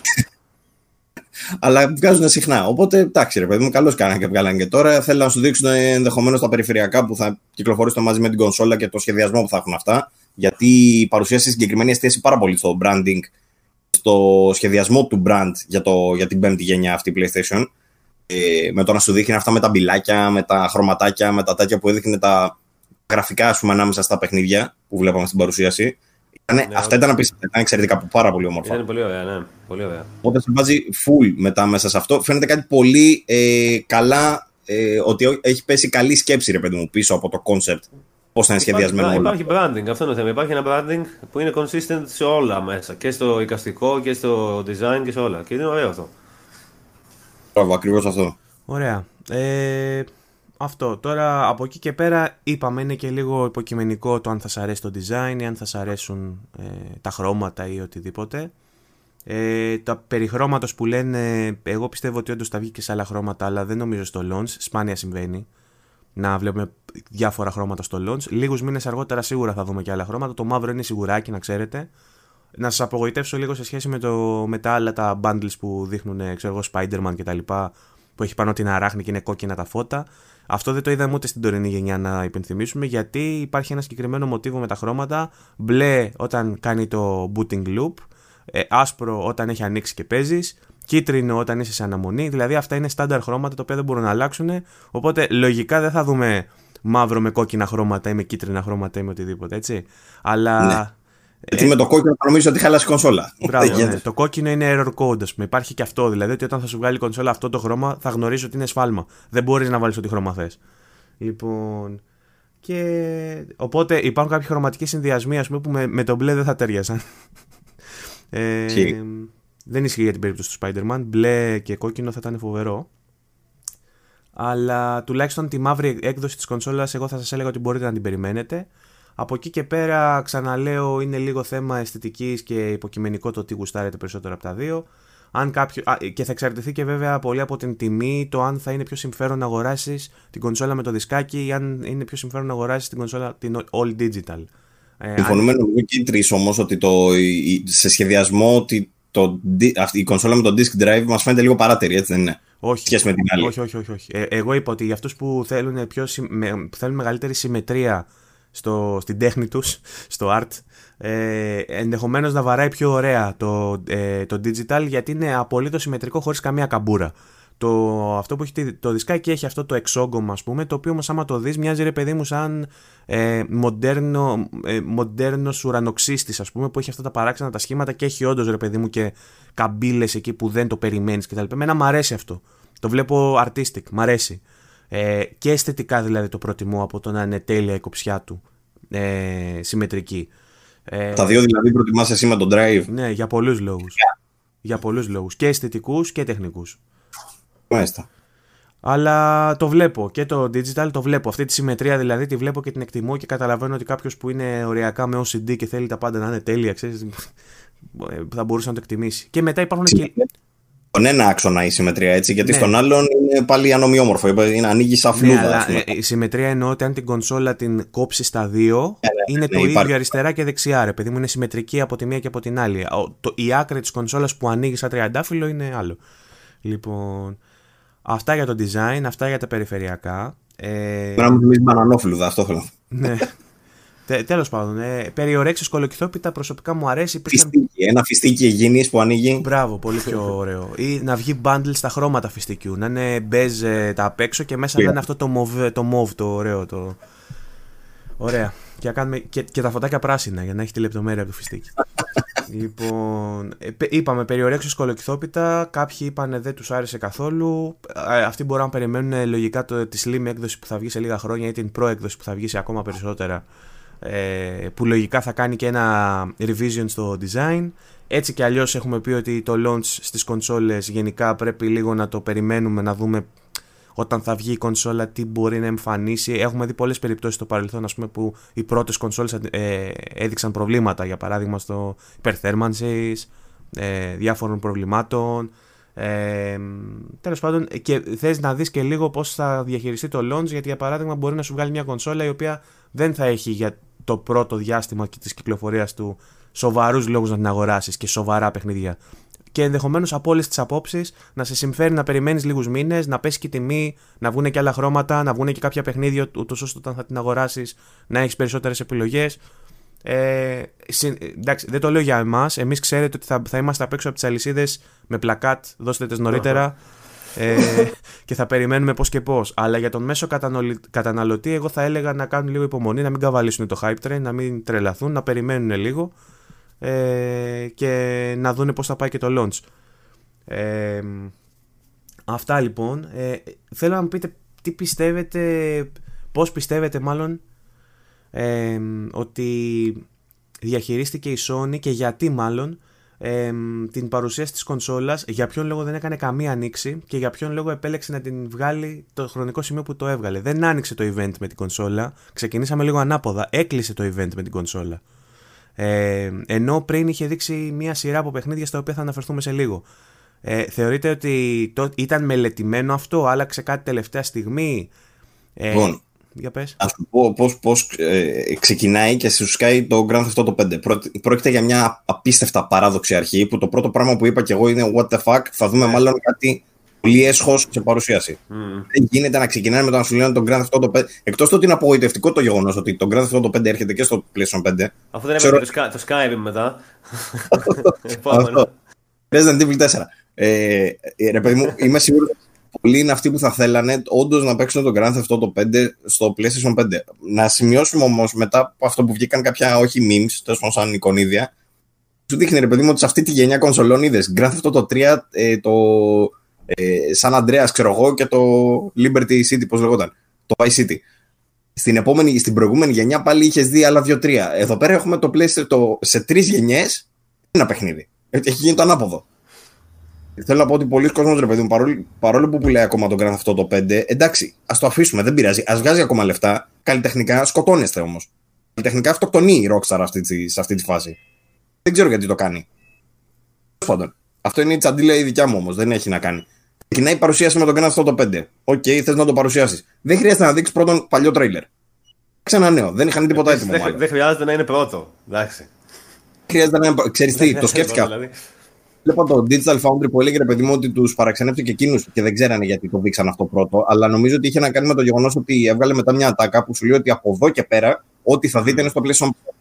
Ενώ μέχρι εκείνη ε, ε, ήταν το μόνο παιχνίδι που δείξανε PlayStation. Mm. Με βλέπετε; Ναι, ναι. Έχεις ε, κάποιες πτώσεις στην ποιότητα, αλλά δεν πειράζει, το, την παλεύουμε. Ε, ε, οπότε ξεκίνησα μάλλον με το, PlayStation, με το Grand Theft Auto 5 επειδή ήταν το μόνο που είχε πλάνα από PlayStation 4. Αυτό, ε, αυτό κατάλαβα εγώ. μεταξύ είχε κιόλας, ε, είχαν βγει φήμες από πριν ότι η Rockstar και καλά θα παρουσιάσει κάτι στο event του PlayStation 5 και λέγανε όλοι Κάθε φώτο 6, Red Dead Redemption 3, ε, ξέρω εγώ, Bully, Noir 2. ναι, και μετά σου κάνει ε, κάθε φώτο 5, παιδιά. Sorry. Ε, ε, αρχίζω και φοβάμαι για τη Rockstar βασικά. Δηλαδή... Βασικά, αν, είχατε, αν είχατε μια κάμερα να με βλέπετε στο reaction που είχα, είδα το event μαζί με την κοπέλα μου και με το μαυράκι από το Retro Computers που έλεγα πριν. Όταν άρχισε το event, εντάξει, υπήρχε το hype, έλα πάμε, πάμε, πάμε, πάμε. Και με το που παίζει το σήμα της Rockstar είμαι σε φάση. Έρχεται, έρχεται, έρχεται, έρχεται. Και μετά δείχνει Grand Theft Auto 5 και είμαι έτσι. Τι λένε, ρε μαλάκα. Είναι δυνατόν, είναι δυνατόν, ρε μαλάκα. Ήταν τόσο τεμπέλικο που δείξανε και το παλιό τρέιλερ. Το τρέιλερ ήταν το πρώτο που είχαν δείξει για, το, για, για την προηγούμενη γενιά. Δεν γίνεται αυτό το πράγμα. Δηλαδή, για ποιο λόγο να κάνεις αυτή την παρουσίαση; Νομίζω ότι Και είχε- στα- και όλα. Νομίζω ότι είχε πλάνα από τα expansion αυτά με τα καζίνο και τις μαλακίες που βάλανε αργότερα. Γιατί το- Μπορούσαν απλά να πούνε Γεια σας, παιδιά, θα βγάλουμε και το Grand Theft Auto 5 στο PlayStation. Ναι, θα Ούτε μπορούσαν να βιντεάκι, το ούτε βγάλουν τίποτα. αργότερα σαν, Ναι, ναι, ναι. μεταξύ των μεγάλων Ενδιάμεσα, κυκλοφοριών. ναι. Και καλά, Σαν κοιτάξτε, ανακοίνωση. θα μπορείτε να παίξετε και Fortnite στο PlayStation Ναι. 5, θα μπορείτε να παίξετε και GTA στο PlayStation 5 και Destiny 2. Κατάλαβες. Να, να, να το βάλουν. Ναι. Είναι βέβαιο ότι κάνουν μάλλον κάποια συμφωνία με τη Rockstar και ενδεχομένως να δούμε κάποια άλλη συνεργασία όπως είχαν και σε αυτή τη γενιά που βγαίνουν ξέρω, εγώ, τα DLC πρώτα για παράδειγμα στο. Ε, ή δίνανε κάποια Μα bonus είναι- τέλος πάντων. Είναι, είναι, Πρώτο αντίστοιχη, είναι αντίστοιχη, ε, αντίστοιχο deal που έκανε και με την, ε, με την Epic που το δώσανε πρόσφατα. Νομίζω ότι απλά επειδή, επειδή τσουλάει ακόμα το online, προφανώς προσπαθούν να, μιλ- να κάνουν milking κι άλλο. Ε, θέλουν δηλαδή να, να, να μεταφέρουν το fanbase που παίζει και είναι πολύ ενεργό στο PlayStation 4, να το μεταφέρουν αυτούς στο PlayStation 5 δίνοντας αυτά τα δώρα που δώσανε και, ε, και Ναι. τα λοιπά. Μα εκεί σου λένε ότι θα είναι extended και enhanced και δεν σου λέει τι θα έχει. δηλαδή. Απλά θα είναι σαν το PC, ξέρω εγώ. Ε, Τέλος πάντων. Εντάξει, μακάρι. Μακάρι να βγει έστω και έτσι. η έκδοση του PC σε σχέση με το PlayStation 4 είναι αρκετά πιο ε, ωραία, ε, βελτιωμένη αισθητική, αισθητικά, ρε παιδί μου. Οπότε, αν σου δώσει μια έκδοση που είναι παραπλήσια με το PC, ουσιαστικά σου έχει κάνει enhanced του PlayStation 4 το. Όταν πήγε από το 3 στο 4 είχε νόημα γιατί και πρόσθεσαν πράγματα και ήταν και σοβαρό enhancement. Δεν ήταν remaster, Ναι. ήταν σοβαρό enhancement.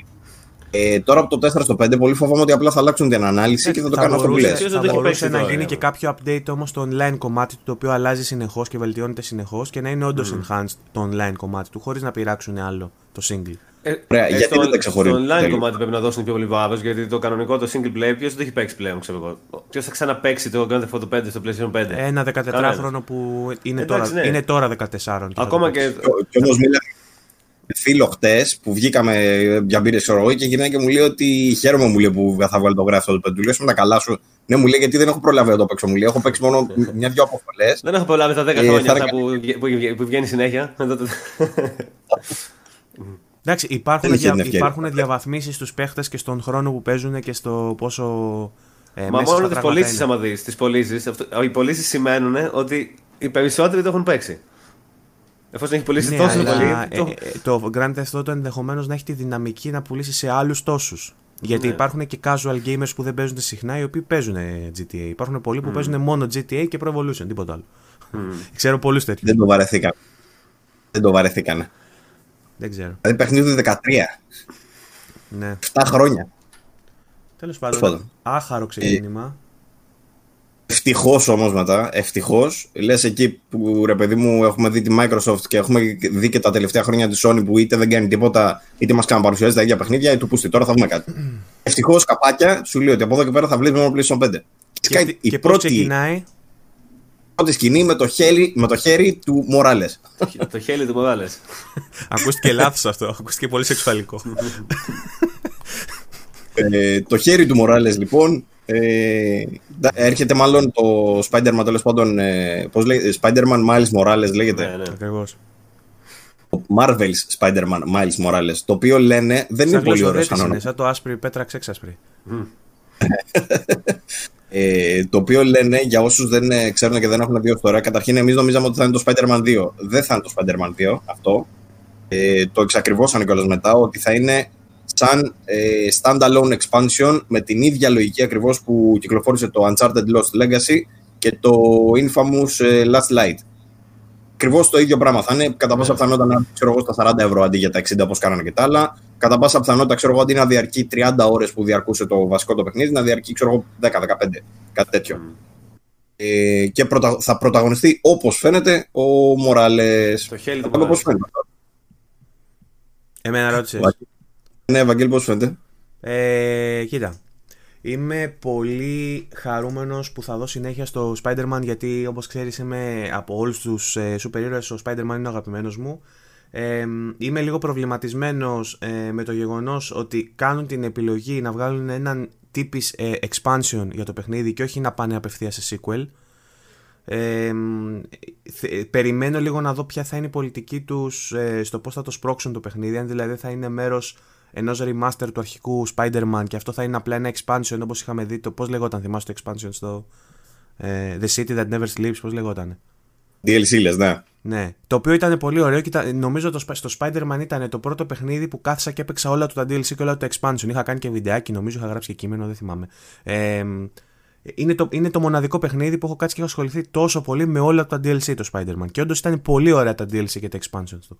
Ωστόσο, σίγουρα δεν ήταν ακριβώς της ίδιας ποιότητας και της, σίγουρα όχι της ίδιας έκτασης τα expansions που είχαν βγάλει αργότερα σε σχέση με το βασικό παιχνίδι, ρε παιδί μου. Δεν ήταν τόσο εντυπωσιακό, δεν είχε τα ίδια σκηνικά, ας πούμε, και τα, τα ίδια sequence εντυπωσιακά με boss fights κτλ.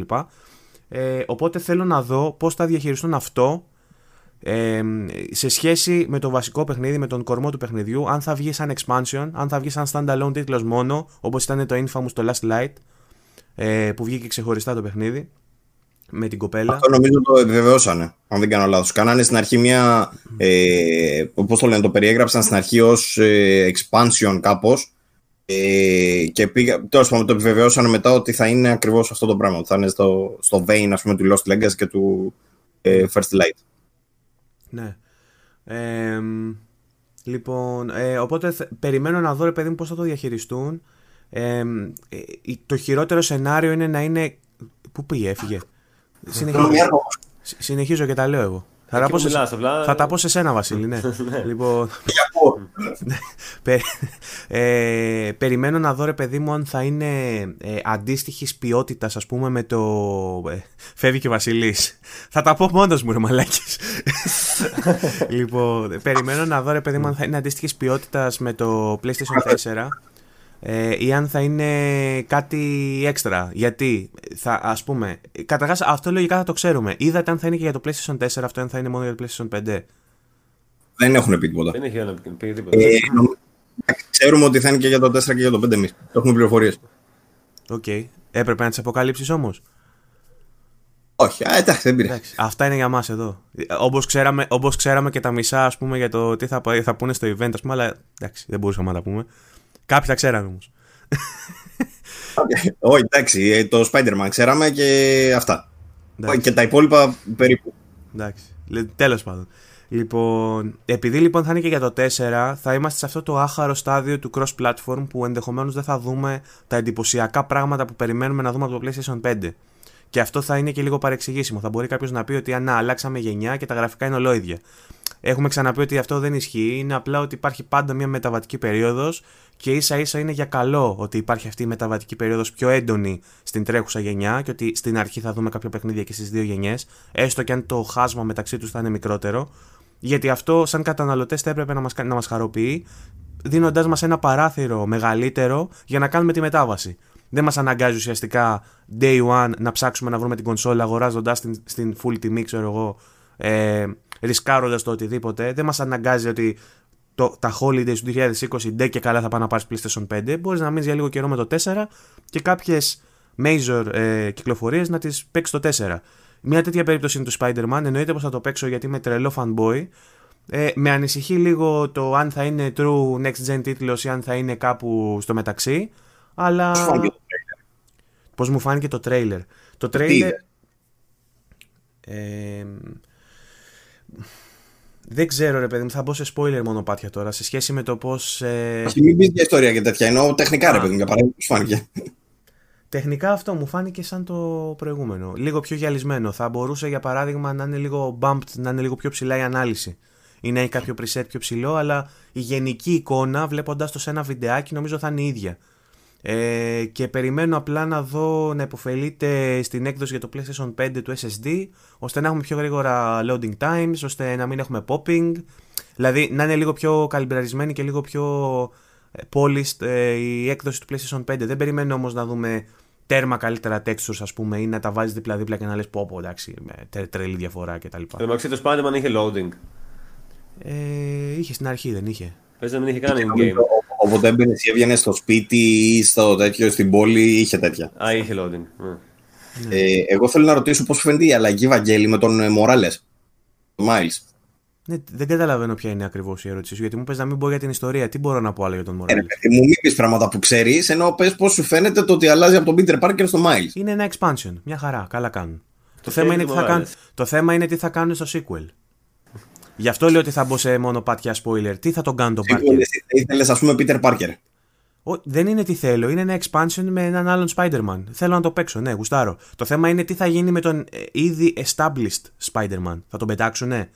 Για, για ποιον λόγο ασχολήθηκαν τόσο πολύ και ανέπτυξαν τόσο ωραία τον χαρακτήρα του; Γιατί είχα πει εγώ στο προηγούμενο Spider-Man ότι είναι ένας από τους αγαπημένους μου Spider-Man σε όλα τα.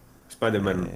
σε όλα- the best Spider the Spider-Manest of all. ε, όχι, ρε παιδί μου, και, και από ταινίες και από animations και από παιχνίδια και από τα πάντα είναι από τους αγαπημένους μου, από τους αγαπημένους μου Peter Parkers ο, αυτός από το, από το παιχνίδι και νομίζω ότι έχει γίνει πολύ ωραία established, έχει αναπτύξει πολύ ωραία τον κόσμο του έχουμε φτάσει σε ένα σημείο που έχει φτάσει και σε ένα ενδιαφέρον σε μια ενδιαφέρουσα καμπή η ιστορία με, τη, με Mary Jane κτλ. Και εκεί πέρα θα φανεί τι πορεία θα πάρει το παιχνίδι, γιατί στα σημεία έχει διαφοροποιηθεί. Το Spider-Man, όλα τα, όλες οι υλοποιήσεις του διαφοροποιούνται σε συγκεκριμένα κομμάτια. Τι σχέση έχει με τον θείο του και τη θεία του, πώς το GBC αράχνει και τι έγινε και πώς πήρε τις δυνάμεις, ποια γκόμενα έχει στη ζωή του, ποια, ποια, Συγκεκριμένα, ναι. ναι, είναι, είναι συγκεκριμένα τα σημεία που αλλάζουν. Το υπόλοιπο ότι είναι ένας πιτσαφέρτας που βγάζει φωτογραφίες κτλ. Ναι, είναι, είναι το ίδιο παντού. Κατάλαβες; Πιτσαφέρτα. Πιτσαφέρτα. λοιπόν, έχουμε φτάσει όμως σε, ένα συγκεκρι- σε ένα σημείο καμπής στο κομμάτι της σχέσης του με τη Mary Jane και το, στο σημείο της αλληλεπίδρασής του με το universe των κακών, με τον Kingpin, με όλα αυτά. Που περιμένεις να δεις πώς θα προχωρήσει η ιστορία του Parker. Οπότε θέλω να δω αν το expansion θα είναι μια δικαιολογία για να τον τελειώσουν και ονοήτο ε, ή αν θα είναι απλά μία παρένθεση ώστε να πάμε μετά σε ένα Spider-Man 2 το sequel στο οποίο για παράδειγμα θα έχει κάτι σαν τον Grand Theft Auto που θα μπορείς να αλλάζεις μεταξύ χαρακτήρων ας πούμε ή θα είναι κάτι σε, σχ- ε, με, το, με τα πολλά σύμπαντα, τα dimensions του Spider-Man ας πούμε και θα έχεις και Scarlet και Venom και οτιδήποτε ας πούμε και θα αλλάζει μεταξύ τους εκεί τουρλουμπούκι, ε, το απεύχομαι αυτό. Αλλά θέλω να δω ρε παιδί μου πώς θα διαχειριστούν τον Miles Morales αν θα είναι απλά μια παρένθεση, ένα expansion που θα ολοκληρώνει την ιστορία που προλόγησε το αρχικό γιατί είχε κάποια side missions με τον, με τον Morales και θα κλείνει αυτή η παρένθεση και θα πηγαίνουμε στο sequel που θα βλέπουμε τη συνέχεια, τη συνέχεια με τον Parker αν ο Morales με αυτό το expansion κάνει το δικό του establish ώστε να είναι πολύ πιο ενεργός και playable χαρακτήρα στο 2 ή αν το 2 θα είναι ένα πανηγύρι που θα παίζουν όλοι μέσα. Καταλαβες; Δεν μπορώ Ε, όμω να, να φτάσω σε ασφαλές συμπέρασμα απλά με το τρέιλερ. Δεν ξέρω τι θα κάνουν. Όχι, ρε παιδί, εντάξει, περισσότερο γενική εικόνα. Μας είπες ότι το περιμένεις. Αυτό είναι το, το Όχι, βασικό. ο, σαν Spider-Man fan εννοείται πως θέλω σαν τρελός να το παίξω. Εννοείται. Ό,τι και Ε, να είναι. Βασίλη, Βασίλη, θα ήθελα να σε ρωτήσω εσένα πώς σου φάνηκε και τεχνικά και γενικά τι περιμένεις και εσύ από αυτό. Από το Spider-Man. Ε, δηλαδή, ξέρουμε ότι θα βγει το launch. Εμένα θα, με- θα μου άρεσε να βγάζανε από αυτό που λέγαμε και στο 4 και στο 5, να το βγάζανε ας πούμε ξεχωριστά στο 4, σαν expansion ότι κοστίζει ας πούμε τόσα λεφτά και είναι 10 ώρες π.χ. σαν DLC δηλαδή, και να σου βγάζανε μετά μια έκδοση του Spider-Man στο 5, ολόκληρη, που να έχει και το κανονικό παιχνίδι και το expansion με λιγότερα λεφτά, ας πούμε με κανονικά λεφτά εννοώ, σαν ένα παιχνίδι ολοκληρωμένο, ρε παιδί μου. Αυτό θα ήταν ωραίο και να είναι και όντως πούμε σαν remastered το τέτοιο. Όμως εγώ το. Εντάξει, δεν. Δεν ξέρω, δεν ψήθηκα και πολύ. Να σου πω την αλήθεια. Προς το κρύο Δεν σε ψήθηκα και πολύ. Δεν ψήθηκα και πολύ. Ε, θα ψινόμουν πολύ με Spider-Man αν έβλεπα ένα καινούριο Spider-Man διαφορετικό. Με καινούργια πράγματα ας πούμε και τέτοια στο gameplay και αυτό. Τώρα αυτό εγώ εντάξει, δεν θα το, δεν θα το αγόραζα ας πούμε. Δεν το ξέρουμε όμως, μπορεί να έχει καινούργια πράγματα. Και επίσης Ναι, εντάξει, εννοώ να έδειχνε, να μου έδειχνε καινούργια πράγματα. Στην παρουσίαση, να μου έλεγε ότι θα έχει και αυτό. Το καινούργιο Spider-Man θα έχει αυτό, θα είναι έτσι, θα είναι αλλιώς. Τώρα αυτό εγώ αισθάνομαι ότι θα παίξω απλά μια καινούργια ιστορία με το ίδιο gameplay και λίγο καλύτερα γραφικά. Και στην τελική, Εντάξει, στην, ήταν τελη- ένα στην, teaser αυτό, έτσι, δεν ήταν τίποτα άλλο. στην τελική Πώς; τι θα κάνουμε; Στην τελική τι θα κάνουμε, ρε παιδιά. Αφού η Warner Bros. δεν μας βγάζει Batman, θα παίξουμε Spider-Man. Τι να κάνουμε; Ναι, εντάξει. ε, Πάντως, ε, αυτό ήταν απλά ένα teaser, δεν ήταν τίποτα παραπάνω. δηλαδή, ήταν Προφανώς, μόλις ε. μερικά δευτερόλεπτα Ναι, εγώ. Του έδειξε απλά το χέρι του. Με βάση αυτό. Κάποια face αλλά. Με βάση αυτό σου λέω ότι τι νιώθω ότι θα είναι, όχι το τι δείξανε. Εντάξει, δεν δείξαν τίποτα. Εγώ Όχι, αισθάνομαι ότι έτσι θα είναι. έδειξαν- Μία, ότι θα, είναι, θα ενδιαφέρει ας πούμε, άτομα σαν τον Βαγγέλη που απλά ενδιαφέρονται να δουν την ιστορία.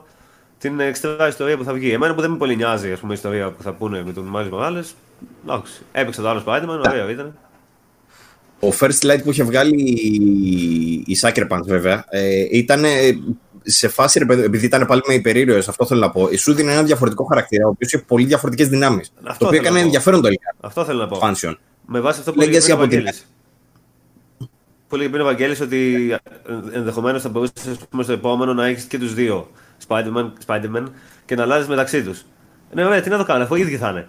Κατά πάσα πιθανότητα. Ναι, όχι. Ο Μοράλες έχει, κάποιες, έχει κάποια διαφορετικά. Δεν έχει αρκετές διαφορές ώστε να δικαιολογήσει. Δεν έχει, αλλά θα μπορούσε το, το ίδιο το παιχνίδι να έχει μια τελείως διαφορετική κίνηση για παράδειγμα. Να έχει ένα πολύ διαφορετικό animation, να μπορεί να πηδάει πιο ψηλά ή να μπορεί να κάνει double jump ή να μπορεί Δεν να έχει, κάνει parkour. Ό,τι ή και να έχει όμως. Ό,τι Κατάλαβες. και να έχει, δεν, δεν είναι διαφορές τόσο πολλές και τόσο, δια- τόσο χαρακτηριστικές ώστε να, να μοιάζει με άλλος χαρακτήρας εντελώς στο, στο gameplay. Ενδεχομένως να έχει τελείως διαφορετικό feeling το παιχνίδι βέβαια. Έδειξαν κάποια slow καρέ που έδειχναν ε, τους εχθρούς που είχαν τύπου νέων όπλα που βγάζανε particle effects. Βγάζανε. Σε βαράνε με particle effects, ξέρω εγώ. ε, Πετάνε οπότε, textures. ναι, σε, σε αντιστοιχεία με τους thugs που βλέπαμε στο προηγούμενο, στο αρχικό, θα, είναι, θα διαφοροποιείται η μάχη, οπότε θα έχεις διαφορετική προσέγγιση. Λογικά θα έχεις διαφορετικά gadget που είχαν πολύ μεγάλη σημασία τα gadget στο πρώτο. Αν έχεις, δηλαδή έχεις άλλα gadget, αλλάζει η μάχη πάρα πολύ. Το ότι δηλαδή θα βασίζεται στο πάτα ε, κύκλο για να κάνεις ε, dodge, ε, πάτα δέλτα για να κάνεις counter, πάτα τετράγωνο για να... Ότι θα βασίζεται σε αυτό είναι γεγονός. Αλλά όλα τα υπόλοιπα μπορούν να συνθέσουν ένα τελείως διαφορετικό παιχνίδι, να έχει τελείως διαφορετικό feeling. Απλά μένει να δούμε σαν expansion πώς θα το διαχειριστούν, πόσες ώρες θα είναι, πώς, ε, τι production values θα έχει, αν θα είναι αντίστοιχη ποιότητα, ξέρω εγώ, με το βασικό, αν θα έχει τα ίδια boss fights το ίδιο εντυπωσιακά. Μένουν πολλά πράγματα να μάθουμε. Νομίζω από τις πρώτες δηλώσεις πάντως, αν καταλάβαμε κάτι, είναι ότι θα έρθει όντως μαζί με το Spider-Man το κανονικό στο PlayStation 5 Remastered, όπως το Και εγώ ονόμασαν. αυτό, κατα... αυτό κατάλαβα. Αλλά το βασικό μου, εμένα που δεν έχω καταλάβει ακόμα και περιμένω τη Sony και μου έχει σπάσει τα νεύρα που δεν το έχει πει ακόμα, είναι το αν τα παιχνίδια του 5 θα, είναι, ε, θα τα ονομάζει Remaster επειδή όντως θέλει να βγάλει επιπλέον λεφτά από αυτό. Αν θα παίζει δηλαδή στο 4 η ίδια έκδοση με το 5. Ακριβώς. Ε, και ε, αυτό εννοείται. Μα η Sony έχει δείξει ότι το έκανε monetize την προηγούμενη γενιά. Γιατί σου βγάζε Last of Us, βέβαια δεν είχε τη δυνατότητα γιατί δεν υπήρχε backwards compatibility. Αλλά σου βγάλε Last of Us Remastered, σου βγάλε ξέρω εγώ, όλα τα υπόλοιπα, τα Uncharted κτλ. Τα, τα βγάλε σε Remastered. Αν τα ονομάσει πάλι Remastered, το φοβάμαι λιγάκι ότι θα τα χρεώσει. Ναι, σκέψου τώρα δηλαδή να μπορείς να πάρεις το δισκάκι του Spider-Man. Updated version, enhanced version. Ναι, σκέψου να μπορείς να πάρεις το δισκάκι του Spider-Man που έχεις, που έχεις ήδη για το 4, να μπορείς να το βάλεις στο 5 και να παίζει. Αλλά παρόλα αυτά να σου βγάζει και μια καινούργια έκδοση που είναι καλύτερη, αλλά όχι καλύτερη σε επίπεδο παιχνιδιού που αναπτύσσεται για το PlayStation Παιδιά, 5 μετά από δύο χρόνια. Ιδανικά, Ποιος θα το, ιδανικά, γιατί να το αγοράσει αυτό το πράγμα; ιδανικά θα πρέπει να παίζει η έκδοση ε, του 4 με όλα τα enhancements να παίζει και απλά να βγάλουν ένα season pass 30-40 ευρώ πώς θα το βγάλουν που θα έχει και το expansion του Morales και όποια DLC βγουν για το ναι, expansion. γιατί το να ξαναγοράσω εγώ το Spider-Man Δεν υπάρχει. για να το παίξω σε remastered έκδοση. Δεν θα το, δεν θα το ξανά παίζα ολόκληρο. Ούτε δηλαδή. δεν εγώ, έχει ούτε καν εγώ. νόημα Το- αυτό. το Το, έχω θα το κάνει έπαιζα μόνο. Platinum. Αν έπαιζε σε backwards με enhancements, θα το έπαιζα μόνο για να δω πώς είναι, ας πούμε. Λοιπόν, θα ονομάζεται Marvel's Spider-Man και θα έχει και τα δύο μέσα. Ή Spider-Mans. Ωραίο. Λοιπόν, πάμε γιατί δίνουμε, δίνουμε πολύ χρόνο στο κάθε παιχνίδι και έχουμε μιλήσει μόνο για ένα. Προτείνω Ε, καλά, να, το το πάμε επόμενο λίγο, τώρα- να το πάμε λίγο πιο γρήγορα, εκτός από ένα-δύο ακόμα που χρειάζονται ανάλυση. Λοιπόν, Ωραία, εγώ θέλω να σταθώ. Το επόμενο, επόμενο. και το Gran Turismo. Όχι. Α, Gra- ε, το, Gran επόμενο, Turismo. το επόμενο Όχι. είναι το Gran Turismo. Gran Turismo έδειξε επόμενο, νομίζω. Εντάξει, εγώ εδώ δεν έχω να πω πολλά. Με το Εντάξει, που Gran έσκασε, Turismo μου Ήταν, το, ήταν το Gran Turismo, ξέρω εγώ. Ναι, δεν πειράζει. φάνηκε ίδιο. ίδιο. Με ίσως λίγο μεγαλύτερη λεπτομέρεια που έδειξε σε κάποια φάση στο σαλόνι μέσα του αυτοκινήτου. Εν τω μεταξύ, Αλλά νομίζω εγώ θυμάμαι, ας πούμε, όταν ήμουν επιστημικά, εγώ δεν έπαιζα ποτέ Gran Turismo, ρε παιδί μου, αλλά θυμάμαι που έβλεπα την παρουσίαση του PlayStation 2, ας πούμε, και είχα δει πρώτη φορά το Gran Turismo στο PlayStation 2 και θυμόμουν εκείνο το leap. Πώς ήταν το Gran Turismo στο PlayStation 2 σε σχέση με το 1. εκείνο το leap ήταν. Καμία σχέση. ε, Ήταν σαγόνια εκεί. Ναι, εκεί είχα α, πάρει βασικά, πλάκα, δεν- το ένα λέει φωτορεαλισμός, ξέρω εγώ, στα γρα- γραφικά πλαίσια το έκανε έτσι. Μετά σκάει το 2 που λες εντάξει, οι τύποι ξεφύγανε. Από εκεί και πέρα μετά μικρότερες αλλαγές. Το 3 Ναι. μικρότερες που ήταν πάλι μεγάλες, τεράστιες. Το 4 που είδαμε το sport επίσης έκανε μεγάλη αλλαγή. Τώρα το sport με το Ναι, δεν ε, είναι 7. ίδιο. Θέλω να σας πω... Δεν ξέρω τι θα- Θέλω να σας πω ότι έχουν βγει ήδη βιντεάκια συγκριτικά στην πίστα που δείξανε με το Gran Turismo το προηγούμενο που είναι για το PlayStation 4, το 6. Α, με ενδιαφέρον αυτό. Ε, το οποίο δείχνει να. Φαίνεται βέβαια μια μικρή διαφορά, αλλά επί το πλήστον φαίνεται να είναι σχεδόν το ίδιο παιχνίδι. Δεν φαίνεται μεγάλη διαφορά. Ε, η διαφορά που παρατηρείται και υποδηλώνει Next Gen, φωνάζει Next Gen μάλλον, κάτι το οποίο δεν καταλάβατε και αυτό λέει πολλά για το πώς γίνεται marketed. Α, Εγώ το, εγώ το σκύπαρα το Gran Turismo, δεν το είδα καν. Ε, Έκανα πάταγα το βελάκι δεξιά που έχω αφήσει. Λοιπόν, κάτι, κάτι που δεν πρόσεξε σχεδόν κανένας και το είπανε μετά στις αναλύσεις και το γεγονός ότι δεν το πρόσεξε κανένα, λέει, κανένας, λέει πολλά για το πώς γιγαντώνεται όλο αυτό που μας δίνουν ως marketing ε, γύρω από το ray tracing είναι ότι είχε ray tracing. Είχε δηλαδή επιφάνειες, αυτό φάνηκε ιδιαίτερα στο. Είδα στο Digital Foundry, ρε φίλε. Ε, όντως τώρα δεν μπορούμε να είμαστε σίγουροι όμως ότι Όχι, όντως θα ισχύει. ε, είμαστε σίγουροι ότι είχε και μάλιστα hardware ε, accelerated ε, ray tracing. Αυτό φάνηκε ιδιαίτερα όταν έδειξε το μοντέλο ε, Garage. στον garage.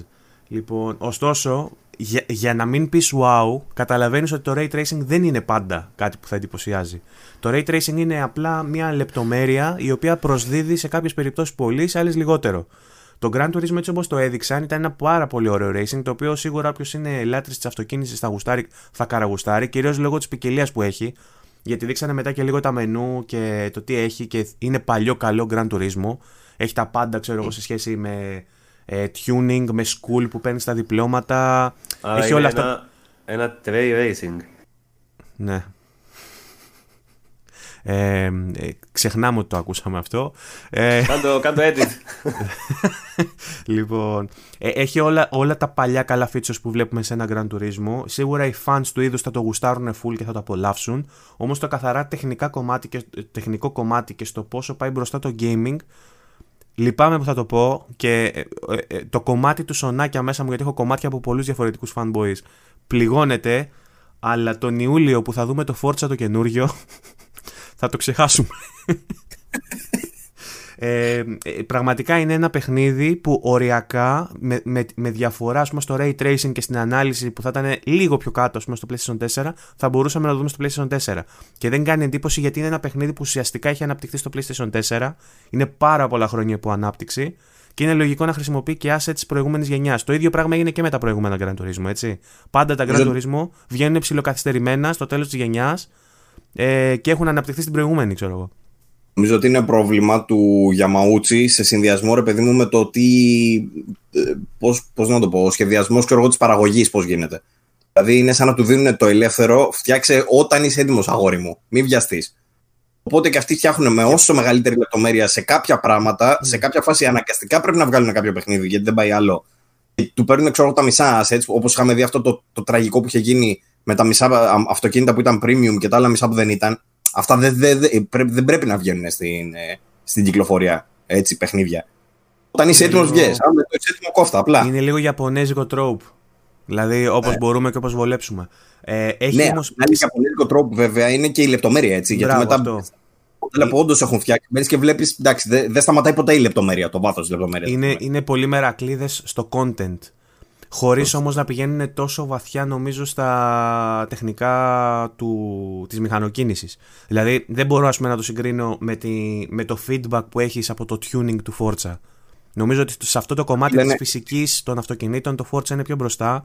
Είναι πιο μπροστά στο κομμάτι του licensing και είναι και πιο μπροστά στο κομμάτι των γραφικών και της τεχνικής ε, απεικόνησης ας πούμε, στην απεικόνηση αυτό που βλέπεις μπροστά σου. Νομίζω ότι είναι πιο μπροστά για συγκεκριμένους λόγους. Δεν πιστεύω δηλαδή ότι το Gran Turismo δεν θα μπορούσε με, με τους ανθρώπους που έχει εντός της ομάδας να φτιάξει κάτι καλύτερο από το Forza. Απλά είναι αυτό που είπες και εσύ, ότι του δίνουν το ελεύθερο να κάτσει να ασχοληθεί για όσο θέλει και ουσιαστικά διανύει μια ολόκληρη γενιά αναπτύσσονται σε ένα παιχνίδι που θα βγει στην επόμενη γενιά. Οπότε ε, όταν θα βγει εν τέλει, έχει μείνει πίσω ήδη. Το οποίο είναι κάτι το, που σε αυτή τη γενιά, ειδικά, σε αυτή που διανύουμε τώρα, νομίζω ότι το είδαμε αρκετές φορές που έχω Final Fantasy, ξέρω εγώ. ναι, ναι, ναι. Ε, Πάντως το Gran Turismo για πρώτη φορά, δεν το είχα ξαναδεί αυτά τα προηγούμενα χρόνια, εντόπισα παράπονα από κόσμο. Όχι ένα, παραπάνω, που λέγανε ότι κοίταξε να δεις, εντάξει, ο χειρισμός, οκ, γαμό, αλλά έχει μείνει λίγο στάσιμος. Δηλαδή στο Grand Turismo το Sport, ας πούμε, εντάξει, καιρός να αλλάξει λίγα, καιρός να δούμε εξέλιξη. Ναι. Δούμε. Αυτά για το Λοιπόν, Gran πάλι Turismo. παιχνίδι ναι, που δεν ε, ασχολούμαστε ιδιαίτερα, το πάλι φάγαμε πάρα πολύ ώρα. Μμμ. Εντάξει, δεν ήταν πάρα πολύ σχέση με το προηγούμενο. Πάμε στο επόμενο τώρα που θέλω να ασχοληθούμε πάρα πολύ. Γιατί αυτό ήθελα να σου είναι, είναι το δεύτερο αγαπημένο μου αυτό που θα πούμε τώρα. Το πρώτο αγαπημένο μου είναι παρακάτω. Το δεύτερο αγαπημένο μου, αλλά ίσως η σημαντικότερη ανακοίνωση της βραδιάς, και θα πούμε γιατί, είναι αυτό που θα δούμε τώρα. Παύλο, προλόγησε. Λοιπόν, το επόμενο παιχνίδι είναι ακόμα ένα παιχνίδι από την Insomniac. Δεν το φανταζόμασταν ότι η Insomniac μπορεί να διαθέσει δύο ομα- ομάδες να φτιάξουν δύο διαφορετικά παιχνίδια. Δηλαδή, κάποιοι ασχολούνται με το Spider-Man, κάποιοι ασχολούνται με το Ratchet and Clank. Ανακοινώθηκε. Αυτό δεν λες. Ακριβώς. Ναι. θα ήταν άβολο να λέω Ε. κάποιο άλλο, αυτό λέω. ναι, γιατί θα είχαμε, παίξει, θα είχαμε πέσει έξω σε πολλά πράγματα. λοιπόν, ε, το Ratchet and Clank Rift Apart, όπως ονομάζεται, ε, για μένα ήταν μακράν το πιο εντυπωσιακό παιχνίδι που δείξανε. Ο λόγος γι' αυτό είναι, θα το, θα το αναλύσουμε σε λίγο. Ε, εκτός το ότι με το που το βλέπεις κατευθείαν καταλαβαίνεις ότι έχει καλύτερη ποιότητα από την ταινία που βγήκε, που είναι ασύλληπτο άμα το σκεφτούμε. Είναι, είναι, έχουμε ξεφύγει πλέον. Δηλαδή εκεί πέρα καταλαβαίνεις ότι okay, το PlayStation 5 έχει τη δυνατότητα να δείχνει παιχνίδια σε real time, παίζεις δηλαδή real time, όχι pre-rendered όπως είναι ταινίες κινηματογραφικές, σε καλύτερη ποιότητα από τις κινηματογραφικές ταινίες. Αυτό το πράγμα, εγώ περίμενα να το περάσουμε το, το, το όριο αυτό, περίμενα να το περάσουμε να σου πω την αλήθεια στην επόμενη γενιά, όχι σε αυτή. Στον Ε, επόμενο το οποίο αιώνα. είναι κάτι που υπάρχει πάρα πολύ. Τι; Στον επόμενο αιώνα. Επόμενο αιώνα. Ε, τώρα το παιχνίδι φαίνεται εντάξει, απίστευτο. Μοιάζει πάρα πολύ βέβαια με τα προηγούμενα στο πώς παίζει κτλ. Αλλά έχει μια ειδοποιώ διαφορά. Ε, είδαμε τους ήρωες, εκτός από λεπτομέρειες τώρα που λέει ότι είχε και αυτό ray tracing νομίζω στο, Είχε στις ο, γυαλάδες που ο βλέπαμε. Clank, ο Clank είχε, Πάλι. πα- ε, που είναι μεταλλικός, είχε πάνω του τεχνολογίες ray tracing και έκανε αντικατοπτρισμούς και τέτοια. Είχε και σε κάποια επίπεδα νομίζω πιο μετά που ήταν και καλά τα πλακάκια πάλι είχε ray tracing και εκεί. Ε, φαίνεται λέει να το χρησιμοποιούν μερικό και όχι ολικός, αλλά ούτως ή άλλως είναι και το παιχνίδι που επειδή είναι comic style, ας πούμε, ε, δεν το χρειάζεται, κάπως έτσι το δεν, κατάλαβα. δεν εγώ. στοχεύει στο φωτορεαλισμό τόσο πολύ ας πούμε. Αυτό. Τώρα, από λεπτομέρειες και τα λοιπά, ε, σο- σοκ όλα, φε, ε, ποικιλία εχθρών, ε, ε, ο- τα πάντα βασικά, ό,τι δείξανε, φωτισμοί και τα λοιπά, αλλά μακράν το πιο εντυπωσιακό του πράγμα, το οποίο δεν μπορεί, δηλαδή τα υπόλοιπα πες, πάλι δεν μπορούν να γίνουν σε αυτή τη γενιά, αλλά εντάξει, πας στο διάλογο μπορεί να βλέπαμε μια αντίστοιχη ποιότητα στην εικόνα. Αυτό όμως που δεν μπορεί να γίνει στην τωρινή γενιά και μπορεί να γίνει μόνο στην επόμενη, έχει να κάνει με, το, στην- με την ουσία του τίτλου, που είναι η αλλαγή στις, στα, στις διαστάσεις, στα dimensions. Τη στιγμή που περνάνε και κάνουν teleport σε κάποιο άλλο μέρος. Αυτό το πράγμα, το Rift Apart δηλαδή στο όνομά του, αυτό δηλώνει. Το οποίο φαίνεται ότι είναι ένα κομμάτι ανεπτυγμένο κατευθείαν για τον SSD του PlayStation 5. Εμένα αυτό μου αρέσει πάρα πολύ. Μμμ. Είναι σαν να τους είπα, σαν να πήγαν στην Insomnia και να τους είπαν φτιάξτε ένα Ratchet and Clank το οποίο θα χρησιμοποιεί το σκληρό του PlayStation 5. Αν λοιπόν έχουμε ένα παιχνίδι σε όλη την παρουσίαση που δείχνει πραγματικά τα δόντια του PlayStation, που δείχνει κάτι που θα δεις μόνο στο PlayStation, μάλλον, είναι αυτό.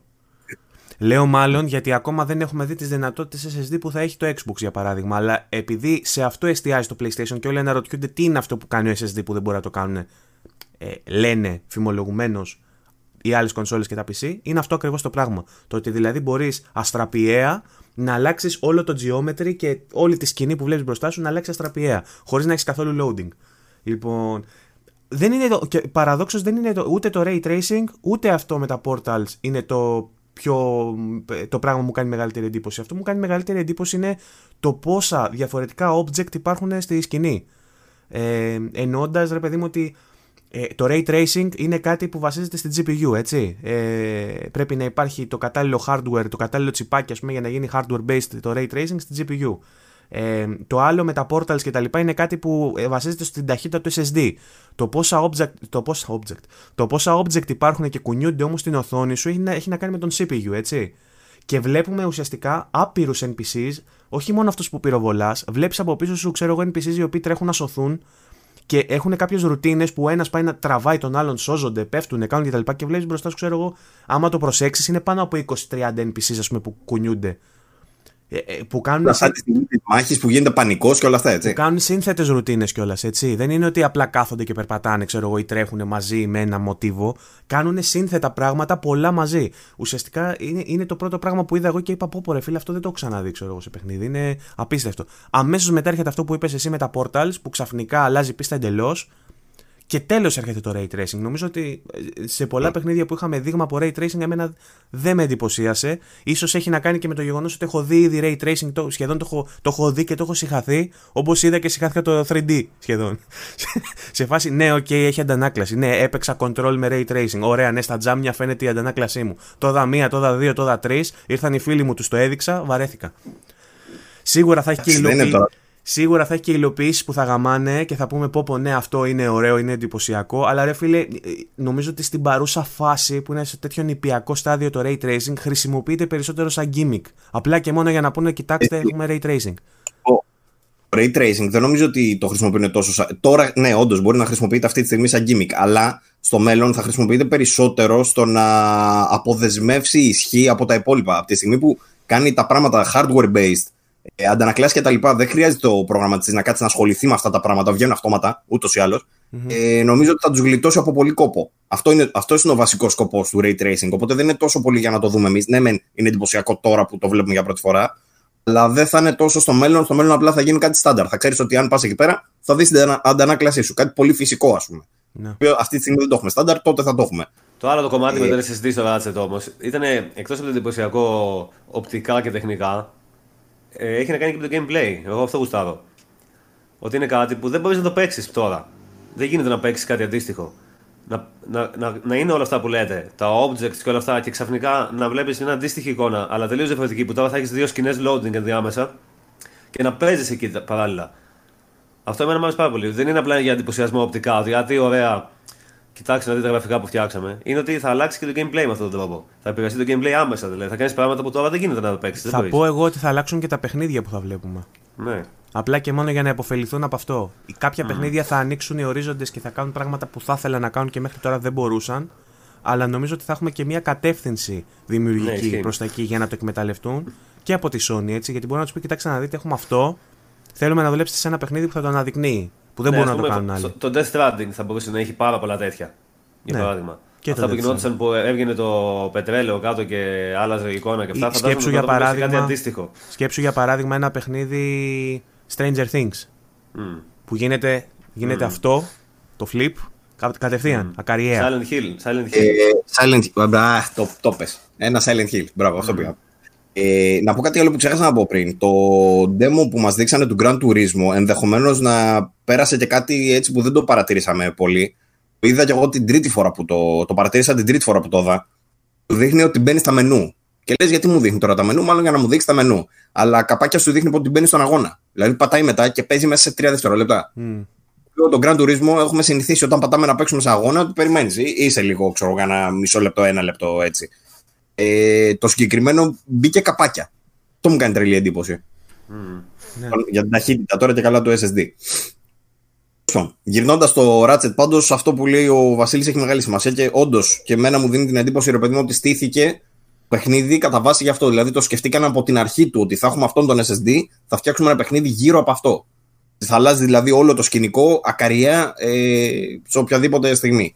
Αυτό το πράγμα είναι κάτι το οποίο το έχουμε συνηθίσει να το βλέπουμε μόνο σε ταινίες. Δηλαδή την ώρα που παίζεις και τρέχεις, ε, έκανε και κάποια εντωμαξύ ψηλό σκαλωματάκια το οποίο ρε παιδί μου δεν είναι, όπως είπαν και στο Digital Foundry, ευτυχώς που τα δείξαν αυτά τα σκαλωματάκια. Δηλαδή τη στιγμή που πάει να μπει στην άλλη διάσταση, κάνει ένα πάγωμα ρε παιδί μου σαν να είναι ξέρω εγώ, save system, ας πούμε. Ε, και με το που κάνει αυτό το σκαλωματάκι, αλλάζει ξαφνικά ο κόσμος ολόκληρος όμως. Δεν είναι ότι το κάνει για να σώσει απλά. Ε, αυτό το πράγμα το δείξει και το κάνει λίγο πιο ρεαλιστικό. Για να καταλάβεις δηλαδή ότι αυτό που βλέπεις όντως είναι ε, real time gameplay. Δεν βλέπεις, ξέρω εγώ, παπάδες πάλι, παπάντζες. Ε, πάντων, φαίνεται πάρα πολύ εντυπωσιακό. Θα το... Έχει πολύ ενδιαφέρον αυτό. Όσον αφορά το gameplay, γιατί σε αυτά τα παιχνίδια, στα platform και αυτά, συνήθως βλέπουμε ας πούμε, ότι σε μία πίστα μπορεί αυτή η πίστα να βασίζεται σε ένα συγκεκριμένο μηχανισμό και να παίζει με ένα συγκεκριμένο τρόπο σε αυτόν τον, τον κόσμο. Και στον άλλο κόσμο να παίζει μάλλον. Οπότε, άμα μπορείς να αλλάξεις απευθείας, θα μπορείς να έχεις μία προσέγγιση συγκεκριμένη στο gameplay τώρα και μέσα σε ένα δευτερόλεπτο να παίζεις διαφορετικά. Και μετά να ξαναπέζεις όπως πριν. Πολύ ενδιαφέρον αυτό. Ωραία. Ε, εντυπωσιασμένοι λοιπόν από το Ratchet ε, για τους λόγους Ε, που... Το Ratchet ήταν το νούμερο ένα τεχνικό και σε πολλά επίπεδα με εντυπωσίασε, αλλά ειδικά το τεχνικό του ήταν το νούμερο ένα. Σε Επίσης τεχνικό όλα τα Ratchet συμφωνώ, μέχρι τώρα ήταν πολύ καλά, οπότε μάλλον θα είναι και πολύ καλό παιχνίδι. Σε τεχνικό Και- συμφωνώ, ναι. Σε απόψε ενδιαφέροντος είχα άλλο αγαπημένο, θα το πω παρακάτω. Λοιπόν, Εγώ έχω άλλα δύο-τρία. πάμε στο επόμενο Θεωρεί παιχνίδι τώρα. εντυπωσιακό έτσι, άμα το σκεφτείς. Έδειξε πάρα πολλά παιχνίδια. Ναι. Πάμε στο επόμενο παιχνίδι. Το επόμενο πρέπει να ήταν της Square Enix. Της Square Enix, ναι. Ε, Άντε γεια. Άντε γεια. Lu- Luminous Productions. Δεν έχει κάτι συγκεκριμένο να πούμε τύπου ότι. Εγώ όταν το είδα νόμιζα θα είναι Final Fantasy εντωμεταξύ. Ναι, και κατευθείαν. εγώ έμοιαζε και πολύ αισθητικά με το, με το 15. Ναι, και σκέφτηκα και τη Α, η Luminous. πρωταγωνίστρια είναι η ίδια Καταρχήν. Τι Τι είναι; είναι; Έχουν πολύ συγκεκριμένο art style. Ναι. Ναι, νομίζω ότι η Luminous Engine ήταν που ήταν στο 15, ρε παιδί μου. Ναι, και ναι, νομίζω ναι. ότι επειδή είναι έτσι το engine. Ναι, γιατί ονομάζεται έτσι η ομάδα ενώ είναι το engine, ότι είναι η ίδια ομάδα δηλαδή που έχει φτιάξει και το engine. Κάτι ξέρω. τέτοιο καταλαβαίνω εγώ. Και ο τρόπος πάντως που έδειχνε τα λαγκάδια που πολεμούσε θύμιζε πολύ 15. Πολύ, πολύ. Λοιπόν, Και όλος ο σχεδιασμός στον κόσμο έμοιαζε τα πάντα. Project Athia θα Λοιπόν. λέγεται αυτό. Project άθλια. Project Athia. Ε, το συγκεκριμένο ρε παιδί μου που κάνει ένα zoom, η τύπησα είναι, περπατάει στα λαγκάδια και θέλει να σου δείξει τη γρήγορη κίνηση που είναι φορτωμένα όλα γύρω-γύρω ρε παιδί μου. Και θέλει να σου δείξει την κίνηση αυτή με το που πηδάει σε μια επόμενη πλατφόρμα που κάνει ένα ξεζουμ ξαφνικά η κάμερα. Λάτρεψα αυτό. Μ' άρεσε Ωραία, απίστευτα πολύ πάρα πολύ. Μου φάνηκε απίστευτα εντυπωσιακό λες και το έχουν πάρει από action ταινία. Το μ' άρεσε πάρα πολύ. Ταυτόχρονα δεν χρησιμοποιεί motion blur, το οποίο το κάνει. Το έχουμε δει, ρε παιδί μου, στις ταινίες που χρησιμοποιούν διαφορετικά frames στις κοινές δράσεις για να σου δείξει λίγο περισσότερο την ένταση. Δεν χρησιμοποιούν, ξέρω εγώ, το κλασικό το 24 frames, χρησιμοποιούν 25 ή 30, δεν ξέρω τι χρησιμοποιούν. Ε, το ίδιο πράγμα και εδώ πέρα, χωρίς motion blur, δίνει περισσότερο την ένταση. Εκπληκτική η σκηνή που τη δείχνει την τύψα να πετάει κάτι κλαδιά από το πάτωμα Πολύ ωραία, ναι. ε, και αυτό που έβλεπες με το α- α- απέραντο draw distance, α, την απίστευτη ποικιλία κάτω στο, στα λουλούδια, τις πέτρες, τα χρώματα, το φωτισμό ήταν ασύλληπτο. Μου θύμισε το demo της Unreal Engine βασικά. Ναι. Και έγραψε και μια λεζάντα designed exclusively for PlayStation 5. Δεν είναι, μάλλον δεν θα είναι αποκλειστικό το άθεια σε PlayStation 5, αλλά έχει γίνει designed for PlayStation 5, που σημαίνει ότι μπορεί να έχει κάποια features που θα αναδεικνύονται καλύτερα στην κονσόλα Εγώ της ξέρεις Sony. τι κατάλαβα. Από- Από αυτή την ατάκα δεν κατάλαβα αυτό. Εγώ κατάλαβα ότι όντως θα είναι αποκλειστικό και δεν θα είναι καν για PC, επειδή ακριβώς είναι designed for PlayStation 5. Ναι, αλλά Νομίζω ότι θα χρησιμοποιεί δηλαδή το δίσκο με τέτοιο τρόπο που δεν μπορεί να το κάνει θα άλλο μπορούσε, μηχάνημα. να Αυτό είναι, κατάλαβα. ti- θα μπορούσε να είναι timed exclusive και να έχει μια καλύτερη απόδοση ή κάποια features που είναι μόνο για PlayStation 5 και να το δεις αργότερα και σε άλλα platforms. Δεν αποκλείεται γιατί είναι Square Enix. ξέρω. Ε, Όχι, όχι, τίποτα δεν αποκλείω. ρε. Εγώ σου λέω ότι κατάλαβα από αυτήν την ατάκα, Ναι, δεν ξέρω. οκ. Ε, ε, ε, Δημιουργήθηκε γενικά μία παρεξήγηση με το τι σημαίνει timed exclusive, ξέρω εγώ και τα λοιπά, κλασικά. Ε, και το πο- πώς, για πόσο θα είναι timed exclusive, ας πούμε, και το τι σημαίνει ότι θα μπορεί να βγει στο PC και όχι, ξέρω εγώ, στο, σε άλλη κονσόλα. Και είχα και μια συζήτηση με τον Παναγιώτη τον Μπάχο, γιατί διαφωνούσαμε για τον τρόπο που το διατύπωνα αυτό. Δεν ξέρω αν το διάβασες.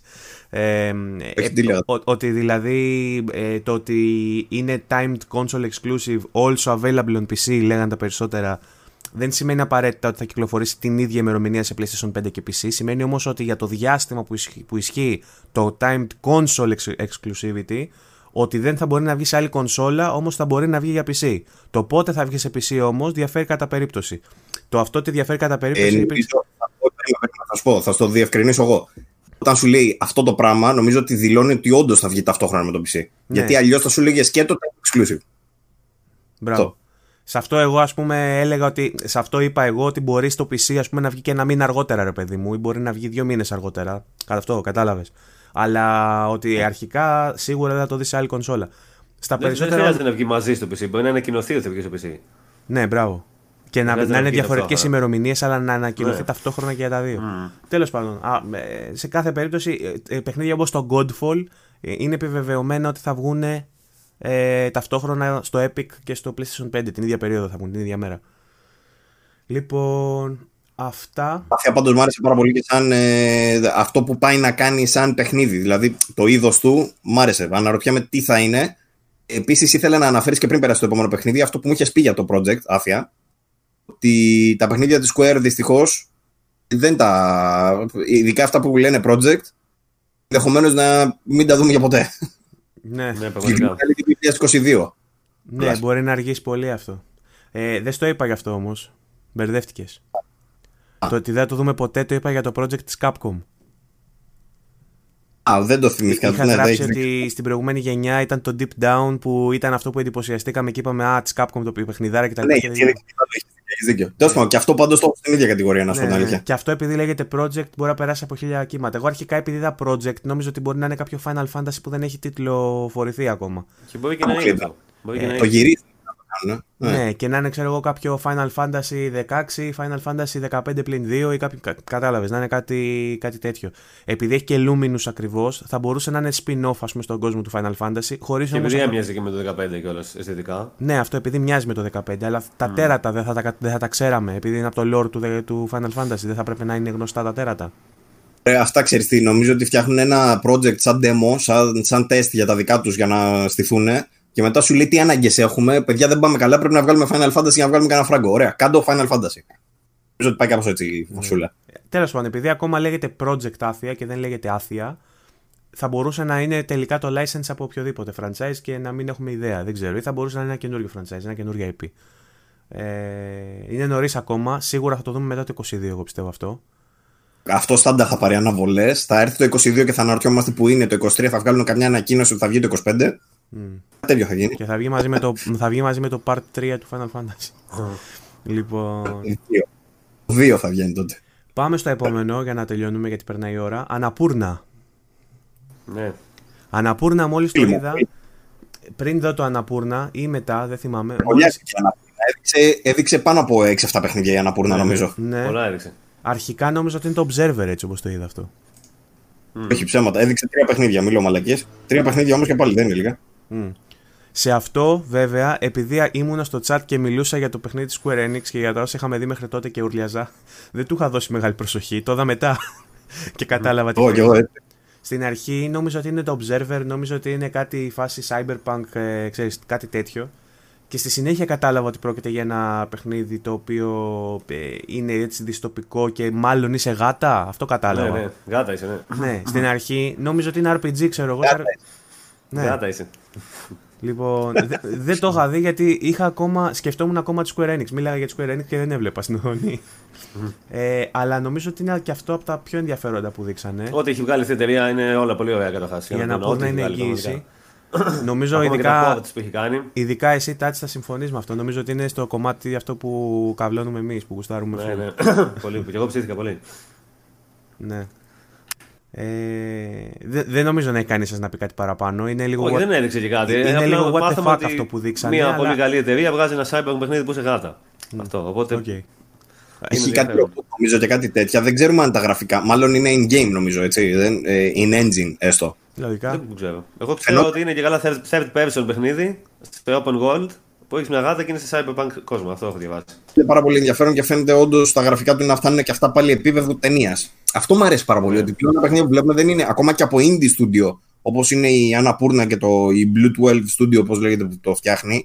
Είναι το ότι είναι, ρε φίλε, τόσο προσεγμένο που δεν θα το πίστευες ότι θα μπορεί να βγει ε, παιχνίδι indie με τέτοια ποιότητα. Και Αυτό μου κάνει είπαμε, εντύπωση. και είπαμε κιόλας στο προηγούμενο επεισόδιο, παραπροηγούμενο που για την Unreal Engine που, μιλά, που μιλούσαμε, ότι βοηθάει το ότι εξελίσσονται τόσο πολύ και οι μηχανές γραφικών που είναι και royalty free σε μεγάλο κομμάτι. Ας πούμε, Μπράβο. τώρα θα μπορεί οποιοδήποτε indie developer να παίρνει την Unreal Engine και να φτιάχνει τόσο άντε για παιχνίδι. Αν, αν έχει τα resources και, τα, και τους designers και κατάλαβες. Αλλά μπορεί να το κάνει, εν δυνάμει. Λοιπόν, το παιχνίδι που μόλις είδαμε με τη γάτα λέγεται Stray και θα κυκλοφορήσει το 2021. Ε, αυτά. Μάλιστα. Λοιπόν, Νομίζω το επόμενο είναι το αγαπημένο μου. το επόμενο ποιο ήταν, ε; Ε μετά να πούμε βασικά ότι δείξαν ένα. Ε, βάλανε ένα τιζεράκι. Smart. Αμέσως μετά βάλανε ένα τιζεράκι για το χειριστήριο για το DualSense που μιλήσανε για το haptic feedback. Ε, και μετά είχαμε ανακοίνωση παιχνιδιού. Το οποίο Ποιο είναι ήταν. μετά, δεν θυμάμαι. Νομίζω είναι της Housemark μετά. Ναι, αυτό της Housemark είναι. Όχι, ρε, το τέτοιο πρέπει να είναι μετά, το Sackboy. Όχι, ρε, αφού το έχω μπροστά μου και το βλέπω. Α, ναι, εντάξει. αυτό που ο Παύλος. Δεν το πιστεύω. Είναι, Όχι, δεν ήταν. είναι, είναι αυτό με την τύψα την αστροναύτησα. Α, το. Λοιπόν, πώς το λέγαμε, λοιπόν, Returnal. να πούμε πράγματα. Πώς το πες; Re- Returnal, πώς το λέγαμε; Ε, Returnal. Ε, να πούμε δύο πράγματα για τη Housemark. Όποιος δεν ξέρει τη Housemark, καλό θα είναι να τη μάθει. Η εταιρεία είναι, ξεκίνησε από μικρούλα τόση ε, με, με το να φτιάχνει shooters και side scrollers. Ένα από τα πιο γνωστά της ήταν στην αρχή launch game. Το, της, το Resogun, ναι. το Resogun. Όποιος δεν το έχει Τάσπαγε. παίξει το Τι, Τα άσπαγε το Resogun. τελεί παιχνιδάρα. Πολύ δηλαδή, ωραία. ακόμα και να μην είναι φαν του είδου, είναι απίστευτα εθιστικό. Ναι. Απίστευτα ε, εικαστικά, απίστευτο τεχνικά. Ε, όλα τα έχει απίστευτα και το gameplay είναι τόσο σφιχτά δεμένο, ρε παιδί μου, που το πήραν, την πήραν αυτή τη συνταγή και τη χρησιμοποίησαν σε άλλα δύο-τρία παιχνίδια. Πα, παρόμοιου τύπου όμως. Δηλαδή, όλα τα βλέπεις και λες: OK, παιχνιδάκια. Παρόλο που είναι τόσο καλά. Ε, βγάλανε άλλα δύο, δεν θυμάμαι τώρα το τελευταίο πώς λεγόταν. Ε, Πες μας για το Returnal όμως. Πώς το έκοψες, θα, είναι, θα είναι Alien ή θα είναι κάτι άλλο; Θα το παίξω ή θα μπορώ; Για ποιο λόγο, Γιατί βλέπουμε μια εταιρεία η οποία φτιάχνει μικρά παιχνίδια, δηλαδή βλέπεις side scrollers ε, ε, του παλιού, του κλασικού του τύπου, και ξαφνικά ξεφεύγει η εταιρεία από αυτό και πάει σε AAA, καραμπινάτο, third person shooter. Εγώ αυτό το πράγμα σε άλλη εταιρεία δεν το θυμάμαι. Να σου πω την αλήθεια. Και ελπίζω να είναι ένα άλμα που θα δούμε να κάνουν και άλλες εταιρείες. Δηλαδή εταιρείες που βλέπαμε να έχουν φτιάξει, ξέρω τι να σου πω τώρα, το Hotline Miami, ξέρω εγώ. Τέτοιες εταιρείες σκέψουν να τις παίρνεις από εκεί πέρα που φτιάχνουν το 8-bit top-down, να τις παίρνεις και να φτιάχνουν AAA ε, ή AA έστω ε, third person shooter. Με πίσω από τον νόμο και τέτοια. Είναι τρελή η αλλαγή, ρε παιδί μου. Αυτό θέλω να πω. Εμένα αυτό με εντυπωσιάζει πάρα πολύ. Ναι, ναι. Ε, δεν γνώριζαμε ότι η εταιρεία δουλεύει πάνω σε έναν ε, μεγάλο τίτλο. Δεν είχαν ανακοινώσει ποιον. Ξέραμε ότι δουλεύουν παράλληλα σε πολλά. Αλλά αυτό μάλλον είναι το μεγαλύτερο τους παιχνίδι από ό,τι φαίνεται. Ε, ασύλληπτα γραφικά, ασύλληπτα εικαστικά. Ε, για μένα ήταν τρομερά ενδιαφέρον και το όλο το κόνσεπτ που σου δείχνει. Μάλλον θα είναι κάτι σαν τη μέρα της Μαρμότας από ό,τι το καταλαβαίνω. Ε, σαν rogue- roguelike θα είναι. Μπράβο. Ε, ε, ελπίζω να μην είναι έτσι, βέβαια. Λογικά δεν θα είναι Ε, roguelike, θα, είναι, θα έχει στοιχεία από roguelike. Είναι, Ναι, αυτό ελπίζω που είπες να- με τη ε, μέρα της Μαρμότας είναι παρακάτω σε άλλο παιχνίδι. Που ήταν σαν το Super και Mario. αυτό. Ναι, και αυτό, αλλά και αυτό το ίδιο. Γιατί λέω ότι και Λέει αυτή. ότι καθ- Θα αλλάζει ο κόσμος. Κάθε φορά που πεθαίνει, θα αλλάζει ο κόσμος γύρω σου. Άρα εγώ μυρίζομαι roguelike ε, ε, generated ε, randomly κόσμους και τέτοια. Ελπίζω όχι πάντως. Γιατί μ' μ' άρεσε πάρα πολύ το concept και να, ελπίζω να είναι πιο χειροποίητο η αλήθεια είναι. Πάντως στο shooting Ε, είδα επιρροές από το Resogun. Είχε κάποιο, κάτι projectiles που Ε, πεταγόντουσαν. στο ξέρω. shooting, ναι, στο shooting τους εμπιστεύομαι, αλλά και αυτούς άπειρα γιατί έχουν πολλούς μηχανισμούς μικρούς που κάνουν εθιστικό πάρα πολύ το gameplay και λειτουργούν όλοι μαζί μεταξύ τους ρε παιδί μου, για να δώσουν ξέρεις, ικανοποίηση στον παίχτη. Αυτό, γι' αυτό τους εμπιστεύομαι πάρα πολύ. Και πήρα, είναι, θεωρώ οι μόνοι που πήραν ένα τόσο παλιό ε, είδος, το ανανεώσανε πλήρως για να το κάνουν τούμπανο και, το, και τα κάνουν και γαμάτα. Έχουν και πολύ ωραίο στυλιζάρισμα όλα αυτά τα παιχνίδια τους. Έτσι κάνουν να νιώθει τούμπανος, απίστευτες μουσικές. Ε, η δράση είναι τίγκα γρήγορη, ξέρω εγώ, και τα όπλα γαμάτα. Ε, είναι, είναι τέτοια η φασούλα τους. Ε, έχω τεράστιες βλέψεις γι' αυτό. Μου θυμίζει και κάτι από Alien και κάτι από. Γενικά το είδος μου αρέσει πάρα πολύ, το sci-fi space, ας πούμε.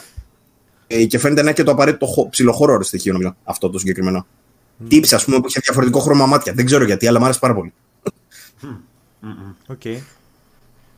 Λοιπόν, θα περι- περιμένουμε να δούμε και άλλες πληροφορίες και γι' αυτό. Δεν έδειξαν παραπάνω. Είχε gameplay βέβαια. Είδαμε το shooting του ότι είναι third person κτλ.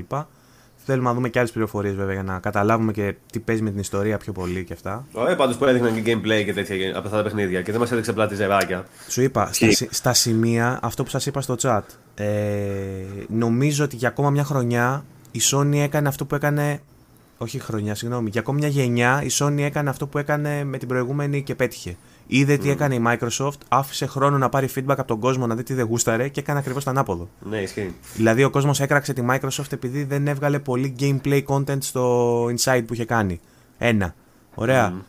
Ε, και σου βγάζει παιχ- ε, full gameplay videos. Σχεδόν μόνο gameplay. Σχεδόν μόνο gameplay. Και δεύτερον, υπήρχε κόσμος ας πούμε που έκραξε το design για παράδειγμα του Xbox ότι το έλεγε αφιγραντήρα κτλ. Και σ- ότι είναι dull, ξέρω εγώ, το σχέδιο, ότι είναι πολύ απλό, πολύ βαρετό κτλ.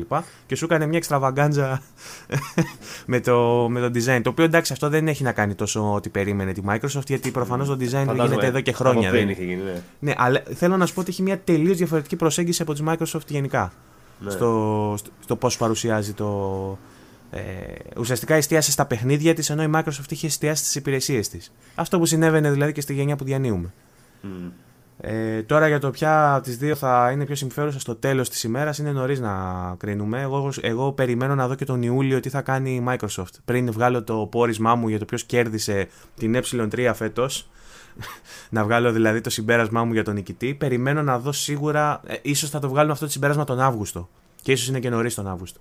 Σίγουρα πάντως θα πρέπει να ολοκληρωθεί το Game Fest να δούμε τι άλλο έχει να μας δείξει η Sony, τι άλλο έχει να μας δείξει η Microsoft για να καταλήξουμε στο τι είναι πιο συμφέρον και τι είναι καλύτερο και τι είναι πιο... ε, έστω σαν παρουσιάσεις, σαν παρουσιάσεις ποιος κέρδισε τις εντυπώσεις. Ε, αυτά λοιπόν. Ο Παύλος χαζεύει στο κινητό και πρέπει να βρίσκει πληροφορίες για το επόμενο. Χαζεύω στο κινητό, ρε. Ψάχνω να βρω τα παιχνίδια, τα, τα, τα υπόλοιπα. Λοιπόν, αμέσως μετά είχαμε το Sackboy.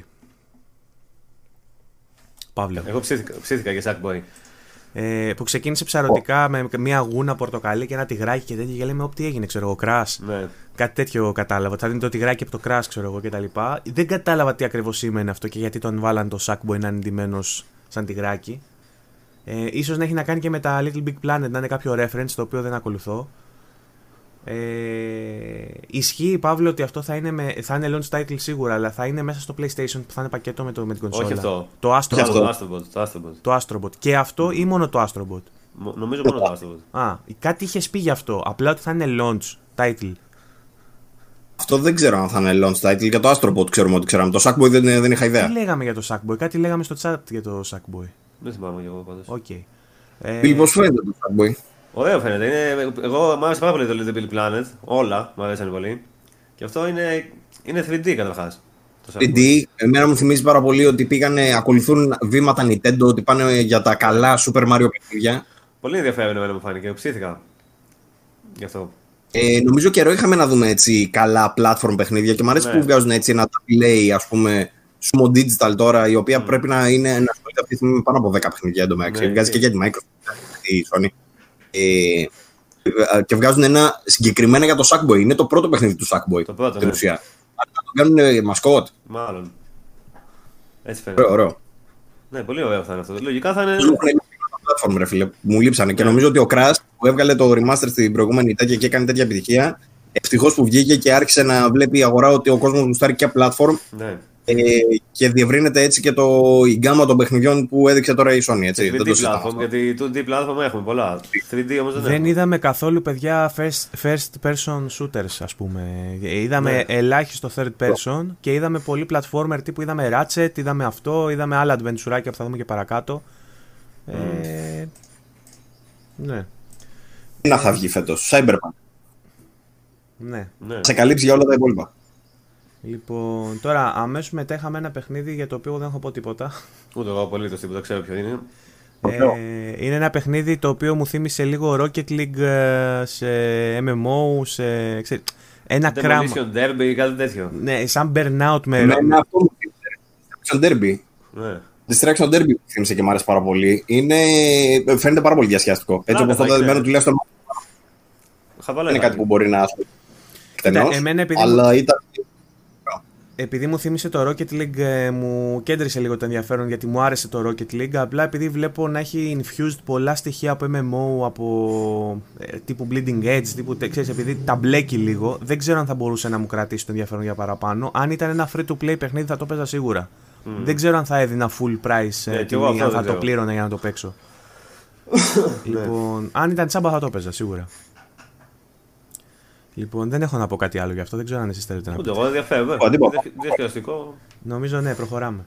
Έχουμε πολλά. Λοιπόν, Θα τελειώσουμε μαλάκα 5 ώρα. Το, πω, το podcast θα βγει 8 ώρα. ναι, το συγκεκριμένο λέγεται Distraction All Stars, να ξέρετε. Να το πούμε και αυτό. Και μετά το επόμενο παιχνίδι που έχουμε, νομίζω είναι αυτό για το οποίο είπα εγώ ότι είναι το αγαπημένο μου. Αυτό είναι το αγαπημένο μου. Λοιπόν, ε, Παύλο, έχεις μπροστά σου τα Είσαι στοιχεία. Βαγγέλη. Τι; Ναι, περίμενε, κάτσε να, να σου πω. Ε, το παιχνίδι ονομάζεται. Δεν υπάρχει στο blog. Ρε φίλε, στο blog, στο πώ που κάνανε, δεν τα έχουν όλα οι Λέγεται μαλάκες. Δεν Kena. ξέρω για ποιο λόγο. Λέγεται Ναι. Kena ε, Bridge of... ε, τι; Bridge of Όχι. κάτι. Spirits. Bridge of Spirits. Ακριβώς. Είναι από την Ember Lab, μια εταιρεία η οποία δεν την ήξερα, την έκανα follow χθες και είμαι πλέον ο νούμερο ένα θαυμαστής της.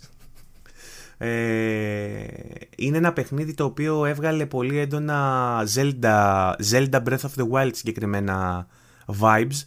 Ε, σαν να είναι παντρεμένο με Ori and the Blind Forest για παράδειγμα. Η, η ιστορία του είναι ουσιαστικά η, η- ε, μια παρόμοια είσαι ένα spirit. Αυτό το κοριτσάκι είναι ένα spirit ουσιαστικά. Και ο κόσμος έχει αρχίσει και σκοτεινιάζει και έχει τέρατα και τέτοιες μαλακίες και εσύ μπορείς να εξαγνίσεις τον κόσμο ουσιαστικά. Έχεις, αυτές, έχεις τέτοιες δυνάμεις ας πούμε Ε, και εντάξει, το art style που έδειξαν ε, ήταν φανταστικό, ήταν απίστευτο. Ε, μου τσίμπησε το Μπήκα ενδιαφέρον. στο site τώρα και βλέπω PS5, PS4, ες. να ξέρετε. Και Epic Game Store. Και Epic. Ουσιαστικά timed exclusive για PlayStation ε, platform και θα βγει για PC. Τέλος πάντων, είχε κάποια σκηνικά πάντως, in-game σκηνικά, τα οποία ήταν ε, jaw dropping, έτσι, ήταν απίστευτα, δεν υπήρχαν. Ε, Ε, α- Γενικά, όλο το, το art φαίνεται σαν ταινία γιατί έχουν χρησιμοποιήσει και καλά πολύ ε, στρογγυλεμένες επιφάνειες παντού. Δεν, υπάρχει, δεν θα δεις πουθενά σε όλο το τρέιλερ γωνία. ναι, ναι. Είναι όλα στρογγυλεμένα. Το οποίο θυμίζει πολύ ταινία, ρε παιδί μου, Pixar, ταινία άλλη. Επίσης ταινία. Αυτό μου κάνει εντύπωση, ρε μαλάκα, τρελαίνομαι. Αυτό παίζει να είναι φτιαγμένο και σε Unreal Engine. Παίζει να το είδα κάπου γραμμένο, δεν είμαι σίγουρος. Ε, το, ενισχύει αυτή μου τη ε, σκέψη το ότι βγαίνει και στο Epic. Ε, όχι, ότι, όχι ότι συνδέονται άμεσα, απλά νομίζω ότι κάπως ε, κάποια, κάτι παίζει τέτοιο. λοιπόν, ε, αλλά το γεγονός ότι μοιάζει πολύ με, με Zelda εμένα μου τράβηξε πολύ το ενδιαφέρον. Είναι σαν, σαν ένα Breath of the Wild έτσι όπως θα έπρεπε να είναι το 2020. Γιατί... Είναι πανέμορφο, χρησιμοποιεί physical based render υλικά. Φαίνεται αυτό δηλαδή. Άμα δεις τα ξύλα, τα δέντρα, το γρασίδι, ο φωτισμός, ας πούμε, πώς πέφτει. Σε ανασημεία είναι λίγο φωτορεαλιστικός. Προφανώς μέσα στον κόσμο του παιχνιδιού που είναι fantasy και βλέπεις τα τερατάκια και όλα αυτά. Αλλά φαίνεται ότι είναι πάρα ε, φοβερό, ε, εικαστικά απίστευτα, πανέμορφο. Μμμ. Η λεπτομέρεια εντωμεταξύ από αυτά που είδαμε, για μένα ήταν ίσως μετά το Ratchet, νομίζω πιο εντυπωσιακό αυτό το παιχνίδι. Εμένα- Μετά το Project Art που δεν είδαμε και τίποτα. Εντάξει. Εμένα ήταν το top μου, όπως είπα και πριν. Ε, εντάξει, παίζουν πολλά ρόλο ρε φίλε. Παίζει και το setting, παίζει και η ιστορία έτσι όπως δείχνει να είναι. Παίζει... Εγώ αυτό που είδα δηλαδή με την κοπέλα που προχωράει και μπαίνει μέσα στον, ε, στην πόλη, δεν ξέρω αν το θυμάσαι το σημείο που λέω, και δείχνει Ναι, ναι. τε- τόσο μεγάλη λεπτομέρεια, τόσο, με- τόσο ωραίο μαγευτικό κόσμο ας πούμε στο βάθος. Θέλω να το παίξω αυτό το παιχνίδι, δεν ξέρω. Μου έχει κάνει τη μεγαλύτερη εντύπωση από όλα. Ε, Είμαι τώρα στο site, ρε παιδί μου, και λένε ότι χτίζεις την ομάδα σου από αυτά τα rots και καλά τα μικρά τα, τα σκατολίδια, τα οποία σε ακολουθούν γενικά. Μπορεί να τα χρησιμοποιήσεις και στη μάχη, μπορεί να τα χρησιμοποιήσεις σε γρήφου, στην εξερεύνηση. Ε, ε, συγκεκριμένα έχει μια στιγμή στο τρέιλερ που δείχνει την τύπησα να πυροβολάει, να έχει στείλει μάλλον αυτά τα rots πάνω σε μια κολόνα κάπως, να ρίχνει με το τόξο της πάνω σε αυτή την κολόνα και αυτή η κολόνα να διαχέει τις επιθέσεις στους εχθρούς. Μμ. Δεν ξέρω, σαν concept και μόνο, σαν ε, gameplay δηλαδή, φαίνεται ενδιαφέρουσα ιδέα. Και για να σου δείχνει κάτι τέτοιο, σημαίνει ότι θα έχει πολλά τέτοια στοιχεία. Zelda-like, ε, λίγο puzzle, λίγο μάχη με puzzle, τέτοια πραγματάκια. Είναι πολύ ελκυστικό αυτό. Ναι. Λοιπόν, πολύ ενδιαφέρον, το περιμένω και αυτό πώς και πώς. Πάμε στο επόμενο. Το, επο- για το επόμενο παιχνίδι δεν κατάλαβα σχεδόν τίποτα, να σου πω την αλήθεια. Ήταν σαν ένα τρέιλεράκι, σαν cinematic trailer. Το οποίο βέβαια Ήτανε. μπορεί να υποδηλώνει. Ε, Πώς το λέγανε, ρε Βασίλη, εκείνο το. Good- Goodbye Volcano High. Μπράβο. Ε, Α, δεν το καλά, και εγώ χαμπάρι, τίποτα. ναι, Ε, αυτό θα είναι, από ό,τι καταλαβαίνω, φάση narrative adventure. Μου θύμισε Ελπίζω- λίγο Night in the Woods, λίγο Oxenfree. Ναι. κάτι ελπίζω τέτοιο. να μην είναι visual novel τελείως, ρε παιδί μου, και απλά να Ναι. βλέπει βιντεάκια. Το απέφχομαι. Ε, Ε, Ήταν ωραίο το στυλ, το στυλ του και αυτά, ήταν πολύ Το ωραίο. στυλ του γαμάει, ναι, εννοείται. Απλά δεν θέλω ρε παιδί μου να, να είναι dating simulator φάση, ξέρω εγώ. Δεν visual νομίζω ότι novel. ξέρουμε. Ε, θα ήθελα να είναι point and click adventure, ένα, Ναι, κι εγώ. ή δύο θα ήθελα να είναι adventure, σκέτο. Δεν νομίζω ότι ξέρουμε ακόμα. Νομίζω πως έχουν πει απλά narrative adventure αυτό. Ξέρεις τι μου Αυτό είναι. θυμίζει όμως, ε, το, το Persona το 5 όταν ε, το ανακοινώσαν ε, για το PlayStation 4 είχαν δείξει μόνο CG, ε, μόνο cinematic. Είχαν Ναι. δείξει μόνο τον πρωταγωνιστή ας πούμε ότι... ε, ε, που ήταν στο μετρό. Δεν είχαν δείξει πώς θα είναι το Persona. Οπότε και αυτό μπορεί να είναι το cinematic του, αλλά να είναι, Ναι, ε, ναι, να ναι. είναι τελείως διαφορετικό σαν παιχνίδι. Έτσι Δεν και ξέρω. θα έχει το- το 21 θα βγει αυτό λέει, οπότε Ναι. έχει ακόμα. Οκ. Αυτά, ε, δε- αυτό βγαίνει το 2021. Και πάμε στο επόμενο παιχνίδι. Το οποίο έρχεται από τα παλιά. Παύλο, κατάλαβες για ποιο λέμε; Όχι, δεν έχω ιδέα. Μιλάει Έχω για, χάσει από ό,τι δεν κάνω τίποτα. μιλάει για το Oddworld. Επιστρέφει ο Άμπι. Ο Άμπε. Ε, πώς λεγόταν, εγώ τον έλεγα Άμπι όταν ήμουν Εγώ μικρό. Abe. Abe λέγεται. Εγώ τον έλεγα Άμπι, επειδή δεν ήξερα αγγλικά. Ναι. Άμπι θα έλεγε κανείς, ε. ε. Βασίλη λέει για, για Άμπι. Έλα ρε, Λοιπόν. ήμουνα- όταν το έπαιξα πρώτη φορά ήμουν 8 χρονών νομίζω αυτό. Εντάξει, δεν κοροϊδεύω για την προφορά σου, κοροϊδεύω για το. Abe's Odyssey. Α, ναι, ε, α, είναι Last of Us reference. Ε, λοιπόν, ε, Βασίλη, έχεις προφανώς εικόνα από τα Outworld. Αυτό είναι, ξέρετε, το, το, το Soul Storm το καινούργιο είναι sequel direct του παλιού, του πρώτου. Abe's Odyssey. Το Abe's Odyssey, ναι. Είναι, και- είναι συνέχεια Ε, του νου. Ε, όταν είχε βγει το Abe's Odyssey, αναρωτιόταν α, ό- όλοι βασικά αν θα βγει ποτέ το sequel και ο τύπος είχε Ναι. πει ότι φτιάχνει ένα Soulstorm. Μιλάμε τώρα όμως για 96, 97, Μμμ. τέτοια εποχή, 20 χρόνια πριν. Ε, και λέει ο τύπος ότι επιτέλους τώρα ήρθε η ώρα, ρε παιδί μου, που είχαμε και τα λεφτά, ήρθαν και συνθήκες, ήρθαν και όλα. Ξανά φτιάξει το στούντιο εντωμεταξύ πριν μερικά χρόνια, το που ξαναπήρε μπρος με το New and Tasty που βγήκε το 15. Είναι, που το είναι είχε- πολύ ωραίο κιόλας. Ήταν ωραίο remake. Πολύ ας καλό, πούμε, ναι, πολύ ήταν καλό. πολύ ενδιαφέρον. Άξιο αλλά μην Ε, παίρνει κιόλας. Όχι το ίδιο ακριβώς. Το είχαν αλλάξει, είχαν κάνει διάφορα. Ήταν ωραίο. Ε, Ευτυχώς κατάφεραν και σε όλο αυτό το διάστημα και βγάλανε και κάποια άλλα ας πούμε ports και τα λοιπά. Μέχρι και πρόσφατα βγήκε το, το Manchis, Switch, όχι το ναι. Δεν θυμάμαι πώς το ε, λένε. το Το... Switch.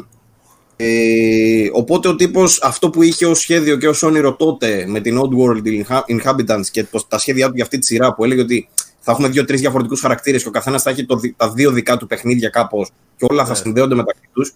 Και ήδη δηλαδή στημένο ένα κόσμο με χαρακτήρες κτλ. Και, και δεν τον είδαμε ποτέ. Ό,τι φαίνεται θα το δούμε τώρα.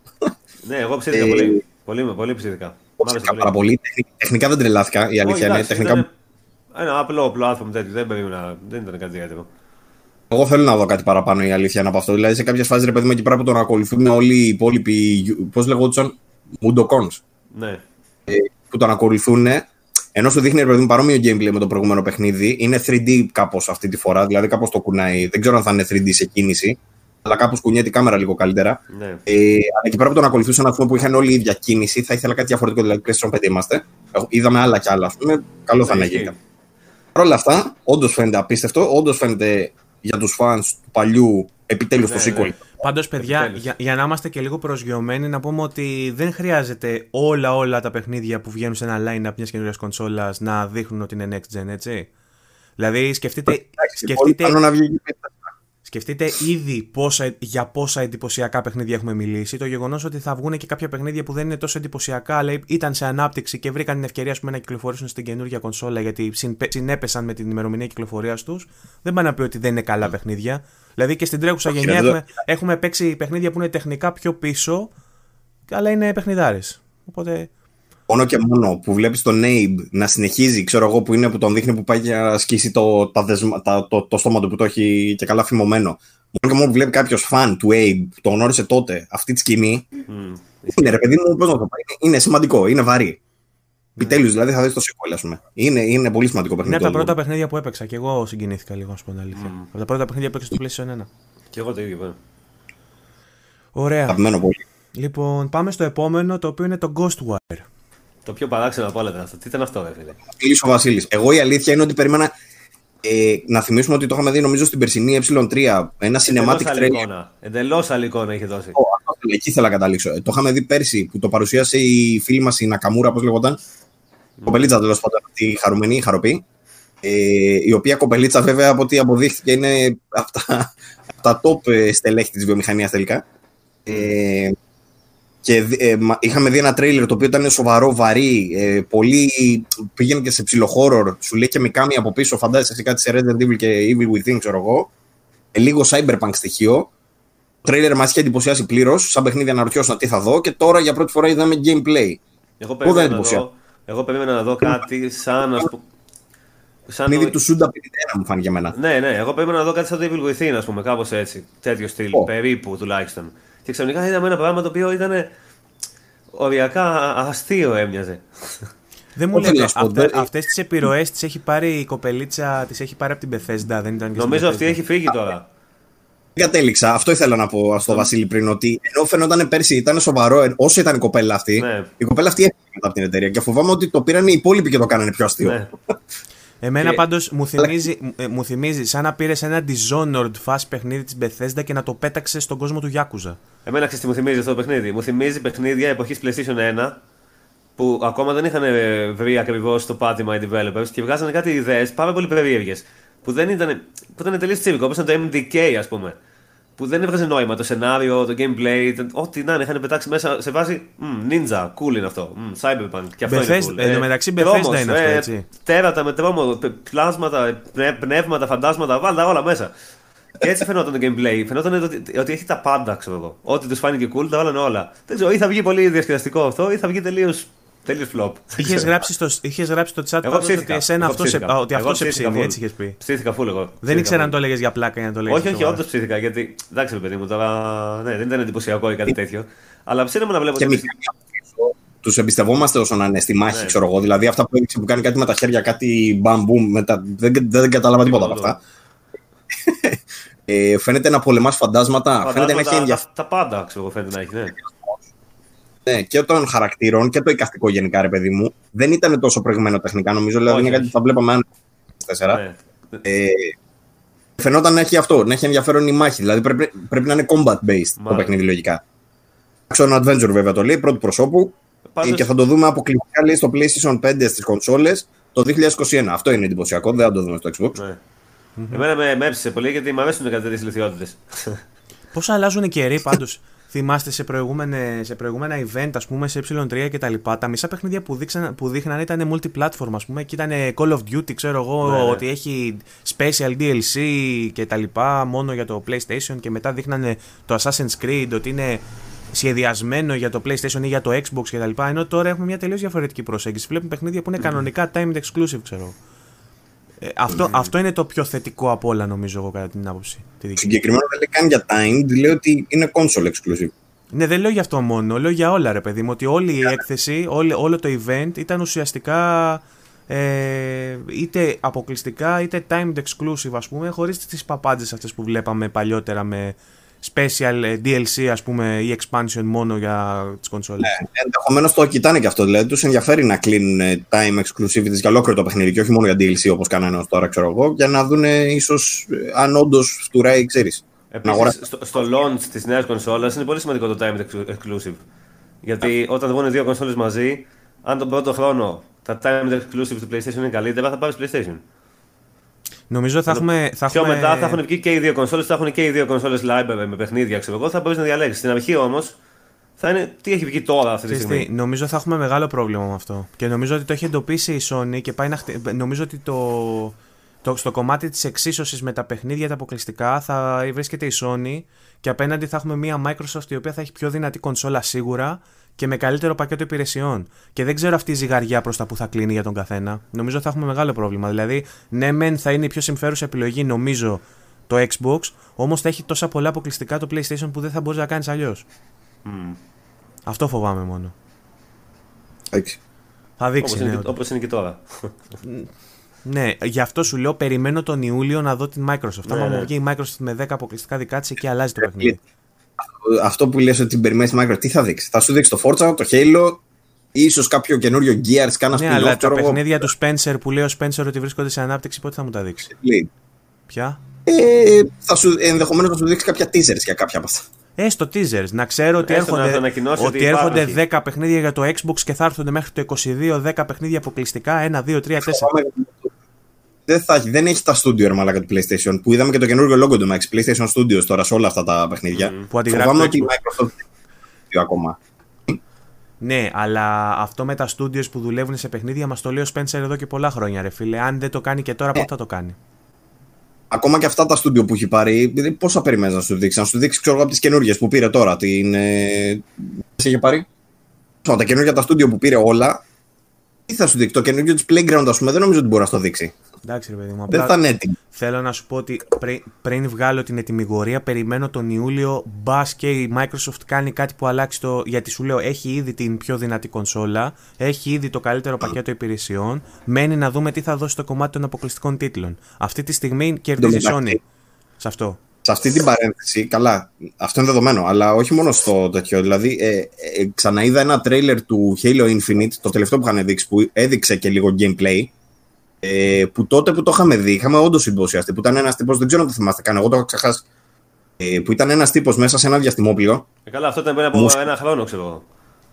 Ναι, ε, το οποίο όταν το είδαμε όμως ήταν εντυπωσιακό. Το ξανάδα τώρα και ήμουνα. Ε, ναι, καλό. έχει περάσει καιρό. Τότε έχουν βγει Καλύτερα πράγματα. Το The Last of Us 2, ξέρω εγώ, είναι καλύτερο όμως. Ναι, ισχύει. Δηλαδή, Ισχύει. Οπότε δεν τρελάθηκα και εκεί φοβήθηκα λιγάκι να σου πω την αλήθεια τώρα που το ξαναδώ το τρέιλερ αυτό και φοβάμαι για το αν δεν έχει βελτιωθεί δηλαδή το Halo ε, και είναι το Halo η ναυαρχίδα τους. Έχω ένα άγχος. Να σου πω κάτι όμως. Επειδή εμένα το αγαπημένο μου παιχνίδι στην παρουσίαση της Sony ήταν το Kena, όπως καταλαβαίνεις δεν με νοιάζει να μου βγάλουν ε, ένα τούμπανο ε, Halo ή ένα... Και να είναι. Ναι, αλλά θέλω να Και σου να πω- είναι. Ναι, αλλά ήταν ένας άσημος τίτλος ο οποίος ήταν απλά timed exclusive. Δεν ήταν ε, το first party console seller της Sony. Ε, εντάξει, εντάξει, Οπότε οκ. με αυτή Ότι την- μπορεί να σου δείξει Ε, κάποιο ρε παιδί μου, εγώ το Halo το εξισώνω με, την, με τα παιχνίδια της Naughty Dog, ας πούμε. Είναι το αντίστοιχο βαρύ χαρτί της Microsoft. Εγώ δεν περιμένω να μου παίξει το βαρύ της χαρτί. Ας μου φέρει ένα second, ε, ένα second third party, whatever. Second party θεωρούνται οι εταιρείες που έχει αγοράσει τώρα, ας πούμε. Νομίζω, έτσι. First party είναι τα παιχνίδια... Έχει φέρει πάρτι. Α, είναι Microsoft Studios, είναι υπό την αιγίδα των Microsoft Studios, οπότε είναι first party. Οπότε ας μου φέρει ένα first party όχι τόσο βαρύ ή έστω ένα third party με timed exclusi- ex- exclusivity, το οποίο να με κάνει να νιώσω κάτι το ίδιο. Δεν με νοιάζει καν να είναι ένα shooter, ας πούμε, βαρύ ή να είναι κάτι... Α, έχει ένα παιχνίδι. Α πούμε το πώς το λένε της Don't Nod. Ναι, είδα, είδα μία... Πώς το λέγανε, κάτι που, Α, το- που, που είναι σαν το Twin Peaks. No my name. Όχι, πώς Όχι, λέγεται. Tell me why. Tell me why, μπράβο. Που είναι μόνο για Xbox. Ωραία, να μου βγάλει λοιπόν μια, ένα line-up με τέτοια παιχνίδια Τέτοια και, παιχνίδια, να πω, ναι, και ισχύει να και πω ρε εγώ, γαμώ εγώ. το πρέπει να πάρω ε, Xbox. Που εγώ σου είπα έχω το PC, δεν με νοιάζει, αλλά το βάζω σε ένα debate ρε παιδί μου ε, σχετι- με έναν μέσο Έστω ότι καταναλωτή. θες κονσόλα, ας πούμε. Ναι. Ναι, με τον μέσο καταναλωτή που είχε τώρα μια κονσόλα και θέλει στην επόμενη γενιά να αποφασίσει ποια κονσόλα θα πάρει. Αλλά Ναι. η αλήθεια είναι ότι με τη λογική της Microsoft, αν έχεις καλό PC, δεν έχεις κανένα λόγο να πάρεις Xbox. Έτσι. Αυτό εντάξει, Ναι, το γι, έχουμε αυτό, ξανα. γι' αυτό λέω ότι δεν μιλάω για μένα, αλλά θέλοντας να βοηθήσουμε έναν που, μα- κάποιον που μας ακούει τώρα, που θέλει να αποφασίσει ότι θα πάρω ένα από τα δύο, ή θα πάρω PlayStation ή θα πάρω Xbox. Πρέπει, για Το να, μετα- Ναι, θα πάει, θα πάει και με τα παιχνίδια. Αν πάει μόνο με το ποια κονσόλα είναι δυνατότερη και ποια κονσόλα έχει καλύτερες υπηρεσίες, πάει, στην... πάει στο Xbox αναγκαστικά. Αλλά... Γαμώ το. Αν συγκρίνει την ε, παρουσίαση που κάνανε πριν κάνα μήνα, πότε έγινε με, το- με τώρα με αυτή που έγινε με το PlayStation, ε, δεν φτουράει. Δηλαδή, όσο και τότε ρε παιδί μου που είχαμε πει ότι okay, ψηλοαπογοητευτήκαμε κτλ. Μεμονωμένα να τη δεις χωρίς expectations, μπορεί να έχει κάποιο ενδιαφέρον, ξέρω εγώ, ρε παιδί μου, σε κάποια παιχνίδια. Ε, δεν συγκρίνεται τώρα με αυτό που είδαμε από τη Όχι, Sony. όχι, δεν συγκρίνεται καθόλου. Τελείως. Καθόλου, καθόλου. Βέβαια η Sony έπαιξε λίγο και με το κομμάτι του εντυπωσιασμού, το κράτησε για πολύ καιρό κρυφό το, την κονσόλα και μεγάλωσε το hype. Εντάξει, στην τελική καλύτερα. Ό- Άμα δείξει όταν έχεις, τι να δείξεις, παιδί μου. Ναι, ναι, εννοείται αυτό. Όχι να μου δείχνεις teaser Η, από το. η Microsoft ήταν λίγο πιο στεγνή στην προσέγγιση της ότι θέλουμε να διπλασιάσουμε τα teraflops. Τα διπλασιάσαμε, πάρτε Ναι. το. Μπαμ, κερδίσαμε. Αυτό ήταν λίγο Ναι, πιο αλλά στεγνή. τα, τα διπλασιάσατε, αλλά μου δείχνεις παιχνίδια που δεν εντυπωσιάστηκε καν από το κανείς από τα γραφικά, ας πούμε. Εντάξει, και αυτό υποκειμενικό είναι γιατί υπάρχουν άτομα στο ίντερνετ που λένε ότι εγώ εντυπωσιάστηκα με το Xbox. Ε, εντάξει. ρε. Βγε- ε, ε, αυτό το, αυτή η φωτογραφία ας πούμε, που έστειλες με τα παιχνίδια του Xbox και τα παιχνίδια του, του PlayStation που τα είχε δίπλα-δίπλα. Σαν αστείο. Υπάρχουν, Ναι, εντάξει. άνθρωποι, υπάρχουν άνθρωποι που το πιστεύουν αυτό. Δεν ισχύει εντωμεταξύ ούτε το μισό. Δεν το πιστεύει αυτό. Νομίζω τα μόνα παιχνίδια που είναι actual exclusive για το Series X είναι το Hellblade και το Scorn. Ναι.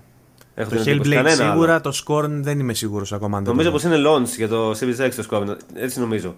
Νομίζω ότι δεν υπάρχει κανένα άλλο που είναι actual ex- exclusive για το Series X. Ούτε το Halo Infinite. Εννοείς τώρα για το Series X και τα PC προφανώς. Ναι, εντάξει, ναι, αλλά για το Series X. Όχι Xbox One, όχι Smart Delivery, όχι τίποτα. Το άλλο, ας πούμε, το, νομίζω σχεδόν όλα όσα δείξανε είναι. Ε, το πρώτο, ας πούμε, που είχαν δείξει το first person που λέμε που το φτιάχνει ένας, και αυτό πρέπει να είναι PC και Xbox. όχι, είναι και Xbox One όμως. Α, αυτό λες. Είναι, ναι. είναι, platform, Actual είναι exclusive για το platform Series X. exclusive. Είναι platform Μόνο για το exclusive. Series X. Γιατί σου, σου βγάζουν πολύ ότι δείτε πόσα έχει το Xbox. Το Series X εννοούν. Και σου βγάζουν μια λίστα με 15 παιχνίδια και δίπλα με 5 για το, X- για το PlayStation. Ναι, αλλά το PlayStation είναι actual exclusive για το 5. Συν, Αυτά που δείχνουνε. συν παρένθεση ότι η Sony είπε ότι έχουμε και άλλα παιχνίδια να δείξουμε. Απλά δεν θέλαμε να Ναι. κάνουμε τρεις ώρες παρουσίαση. Πώς δηλαδή, το συγκρίνεις. Περίμενε. Η Sony, αυτά που έδειξε, δεν το ξέρουμε αν θα είναι μόνο PlayStation 5. Κατά πάσα πιθανότητα πολλά από αυτά να είναι και 4. Κάποια το ανέφεραν, κάποια άλλα όχι. Αλλά δεν το ξέρεις ότι είναι μόνο Όχι. για 5. Εντάξει, ποια φαίνονται. ναι, ρε Δεν παιδί είναι μου, και ο, ο, Ratchet Clank, Βασίλης, όχι. ο Βασίλης σχολιάζει την εικόνα η οποία έπαιρνε στεγνά, ξέρω εγώ, μόνο τα παιχνίδια που είναι επιβεβαιωμένα μόνο PlayStation 5 κονσόλα exclusive και δίπλα έβαζε τα άλλα που είναι platform exclusive. Είναι δηλαδή για όλο το Xbox.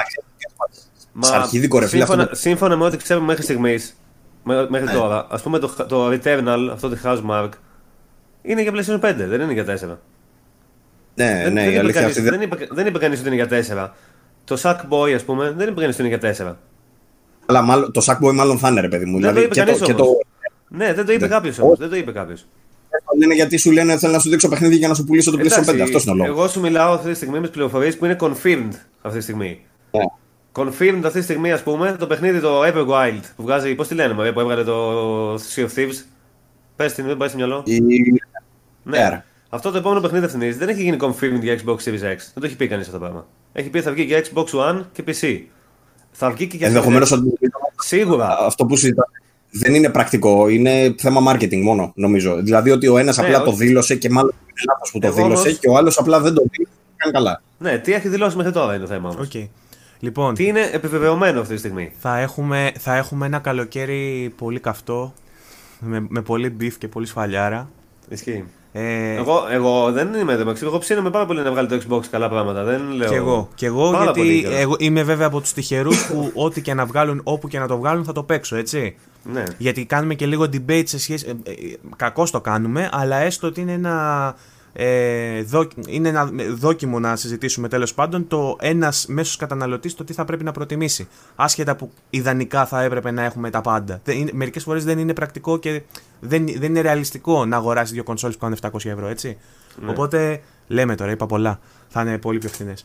Ε, αλλά στο, στο πλαίσιο του BFAP και της κουβέντας έτσι της παραγωγικής χωρίς να τσακωνόμαστε και χωρίς να λέμε μαλακίες στο τέλος της ημέρας έχει ενδιαφέρον να το συζητήσουμε κάποια στιγμή νομίζω ότι είναι λάθος στιγμή να το συζητήσουμε προς το τέλος του καλοκαιριού θα έχουμε πιο ασφαλή συμπεράσματα Ισχύει. λοιπόν ε, να συνεχίσουμε τώρα με τα παιχνίδια που λέγαμε το επόμενο παιχνίδι είναι το Jet Α, εκείνο εκεί, μου έκαψε το κεφάλι. Τι ήταν αυτό, ρε παιδί. έλα ντε Δεν έχω Λοιπόν, ιδέα τι ήταν αυτό το παιχνίδι. Ε, το, το, κατάλαβα τίποτα. το μόνο πράγμα που μου ήρθε στο μυαλό ήταν εκείνο, πώς το λένε εκείνο με τον Άρη που έδωσε το, το, το Epic, ε, ντε- ε, όχι, ε, κάτι με Mars το, ε, το έλεγε, Ποιο; που, ήταν, που έπρεπε να κάνεις βάση στον Άρη, Α, το Surviving Mars. μπράβο. Μου θύμισε κάτι τέτοιο γιατί από ό,τι κατάλαβα είναι σε φάση ότι ψοφάει ένας πολιτισμός και πρέπει να πας να κάνεις απικία κάπου αλλού. Θα είναι strategy, θα είναι management. Δεν κατάλαβα τίποτα. Δεν κατάλαβα τίποτα. Διότι πολύ. είναι narrative driven action adventure. Οκ. Άρα δεν είναι Μας mix of storytelling και world exploration. Οκ, οπότε θα είναι κάτι σαν το No Man's Sky περισσότερο λοιπόν; Story ναι. of. Τέτοιο. Οκ. Εγώ αρχικά αυτό που κατάλαβα είναι ότι θα είναι κάτι σε management ή σε strategy. Ότι και καλά θα πρέπει να, αποικήσεις κάπου, να πας κάπου αλλού να αποικήσεις ας πούμε και θα πρέπει να διαχειριστείς σε ποιο πλανήτη θα πας και τι θα κάνεις κτλ. Από Αλλά το τρέιλερ δεν κατάλαβα τίποτα. Τα εικαστικά του μου φάνηκαν ενδιαφέροντα. Εντάξει, αυτό. τα Ναι, εικαστικά ναι. του είναι λίγο Journe, Journey οειδή σε flat. Δεν ήταν άσχημο όμως, όμορφο δεν ήταν. Μια χαρά ήταν. Ναι. Ναι. Λοιπόν, δεν έχω να πω κάτι άλλο γι' αυτό. Ό,τι καταλάβατε, κατάλαβα κι εγώ. Πάμε γιατί έχει πάει τρεις η ώρα, δεν τελειώνουμε ούτε στις πέντε. Εντάξει, εγώ το ρύθμισα, δεν βιάζομαι. Εσείς δεν ξέρω αν βιάζεστε. Όχι, δεν βιάζομαι, αλλά λέω. Ναι, οκ. Θα βγει το αρχείο ρε μαλάκα μετά. Θα σκολήσει κανένα render και θα, δεν θα το βγάλουμε ποτέ. Κοίτα, επειδή, επειδή έχω PC και όχι αρχιδία, δεν θα κολλήσει τίποτα. ήθελες, ήθελες να κάνω flex τώρα, ήθελες να κάνω flex. Δεν το θα πάσα. Το ζήτησες. Μία τώρα και μία όταν μου ζήτησες τα specs του υπολογιστή επειδή τα ζήτησα να παίξω. Εγώ, εγώ δεν το κάνω, μόνος σου το, το πας εκεί. Λοιπόν. Ποιο είναι το επόμενο τώρα, δεν ξέρω πώς λέγεται. Α, μια και το ανέφερες, να το πούμε λίγα και γι' αυτό, θα φανεί χρήσιμο στους αναγνώστες.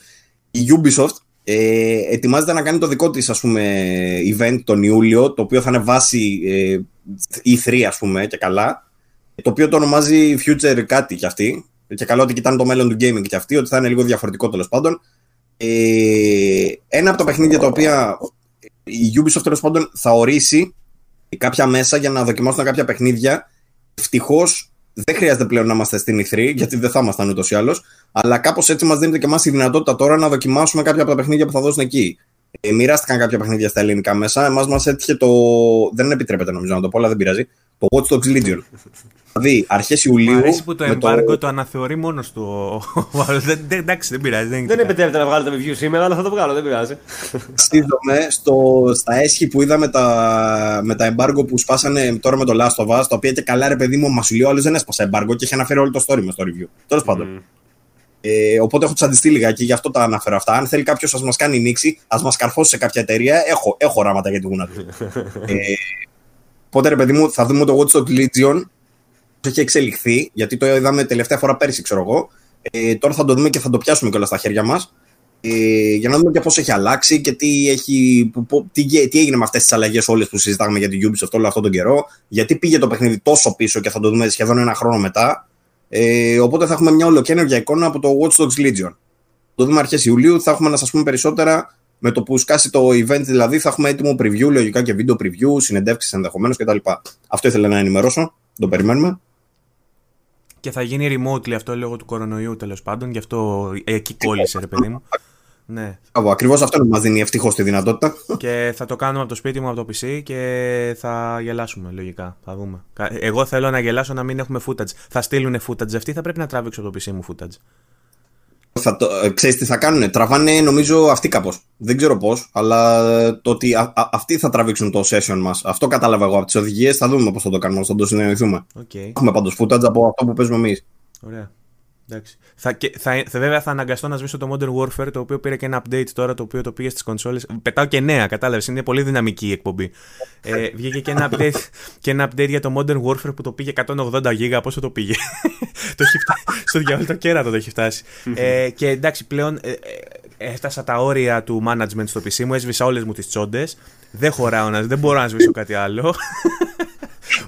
Οπότε τώρα ήρθε η στιγμή να σβήσω το Modern Warfare. Είναι η πρώτη φορά στα χρονικά που αναγκάζομαι να σβήσω παιχνίδι επειδή δεν μπορώ πια να το παίζω. Δεν, δεν, μου, δεν έχω τη δυνατότητα να το παίζω. Στου τύπους 200 γίγα παιχνίδι είναι τρελοί άνθρωποι. Ευτυχώς λέει η επόμενη γενιά θα είναι όλα πιο συμπιεσμένα, έτσι.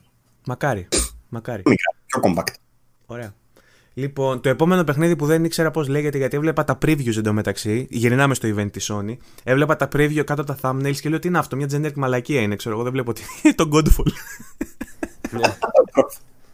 Λοιπόν, το παιχνίδι το οποίο μας είχαν πρίξει τους πάπαρους ότι το θα είναι το. παιχνίδι που είδαμε. Βγήκε ρε φίλε ένα κάρο τίτλι για το πρώτο παιχνίδι που θα βγει στο PlayStation 5 και οι τύποι ήταν απλά τυχεροί και κολόφαρδοι και ε, ψιλομαέστροι βασικά στο marketing γιατί έπρεπε να πούνε ότι είναι το πρώτο παιχνίδι του PlayStation 5 το οποίο τους έδωσε πολύ δημοσιότητα αλλά το τελικά μάλλον δεν αξίζει γιατί είναι απλά ένα μόμπα από ό,τι κατάλαβα. Πολύ κολλά, δηλαδή δεν φαίνεται να έχει τίποτα ιδιαίτερο, πολύ generic. Εμένα μου θυμίζει Paragon η φάση. Δεν έκανε τίποτα το βίντεο, τίποτα τελείως. Τίποτα, τίποτα εμένα. Είναι λίγο σαν Paragon και Smite. Έχουμε πει και σε mm. προηγούμενο επεισόδιο podcast τι ακριβώς είναι. Νομίζω θυμάται και ο κόσμος. Ξέρει τι είναι το Godfall γιατί ακριβώς, όπως είπε ο Παύλος, ε, έγινε μαρκετίστικο τρίκ και νομίσαμε όλοι θα είναι το πρώτο μεγάλο παιχνίδι για PlayStation 5. Αλλά πρακτικά είναι απλά το πρώτο παιχνίδι. Mm. Που ανακοινώθηκε. που ανακοινώθηκε. Λοιπόν, αυτό με τον Godfall δεν έχουμε να πούμε τίποτα άλλο. Ε, δείξα ένα βιντεάκι, εντάξει. Ε, μπορεί, να, μπορεί να ενδιαφέρει πολύ κόσμο. Εμείς, εμείς το αναφέρουμε τώρα έτσι. Και, γιατί και τα views του άμα δεις το βίντεο το YouTube είναι μπόλικα. Είναι περισσότερα από το μέσο παιχνίδι άλλο, ας πούμε. Ναι, αλλά νομίζω ότι γίνεται για αυτόν τον λόγο. Νομίζω. Επειδή ακριβώς είναι το πρώτο παιχνίδι που ανακοινώθηκε και έχει δημιουργήσει ήδη ένα, ένα, ένα θόρυβο γύρω του. Θα είναι και αυτό console exclusive, ε, console timed exclusive και βγαίνει ταυτόχρονα σε PS5 και PC ε, στο, στο, στο, launch. Στο Epic. Ε, δεν το ξέρω. Νομίζω Epic. Νομίζω. Λοιπόν, επόμενο παιχνίδι Αναπούρνα. Πάλι. Mm. Ε, Heart Machine presents from the creators of Hyperlight Drifter. Αυτό που είδαμε και κατευθείαν μας ε, καταλάβαμε ότι είναι άλλο από αυτό που είναι και τελικά δεν ήτανε. Νομίζαμε ότι είναι το Fury, κάτι τέτοιο ξέρω εγώ στην αρχή. Ε, έμοιαζε το. Hyper Light Drifter 2 σε 3D αυτή τη φορά, αλλά καμία σχέση. Ναι. ναι. Αυτό νομίζω είναι ένα παιχνίδι που ρουλιάζει Τατσιόπουλος στο Ναι, δεν έδειξε κάτι τέλο. Δεν, δεν, αλλά σίγουρα θα το παίξω και φαντάζομαι ότι θα είναι ωραίο. Το Hyper Light Drifter ήταν πολύ ωραίο. Top down shooter. Ποιο, το Hyper Light; Όχι, ρε, αυτό που δείχνει. Ε, side το... Ποιο λέτε, δεν είναι side scroller το Hyper Light Drifter. Top down είπα, ρε. Όχι, εγώ το είπα, αλλά τι είναι το Hyper Light Drifter; Είναι σαν Zelda, ξέρω εγώ φάση. Είναι top down, έχεις δίκιο. Exploration και καλά με μάχες, με σπαθιά, με γρήφου, τέτοια φάση. Πολύ ωραίο κιόλα. Το, το καινούριο που δεν είναι το Hyper Light Drifter 2 τελικά. Δεν, δεν μου είπε και τίποτα τρελό το βίντεο που έδειξαν το. Δεν έλεγες αυτό για το concept art. Ναι, ναι, ναι, όχι. Ήξερε... Μ' άρεσε αυτό γιατί αυτός που κάνει το art και καλά, ο lead artist, ήταν ένας τύπος που τον είχα στο Instagram follow για καιρό. Και δεν ήξερα καν ότι είναι γνωστός γιατί παλιά δεν είχε και τόσο πολύ, ρε παιδί μου, ξέρεις. Και σιγά σιγά έβλεπα να έχει περισσότερα likes, να έχει πολύ follow και τέτοια.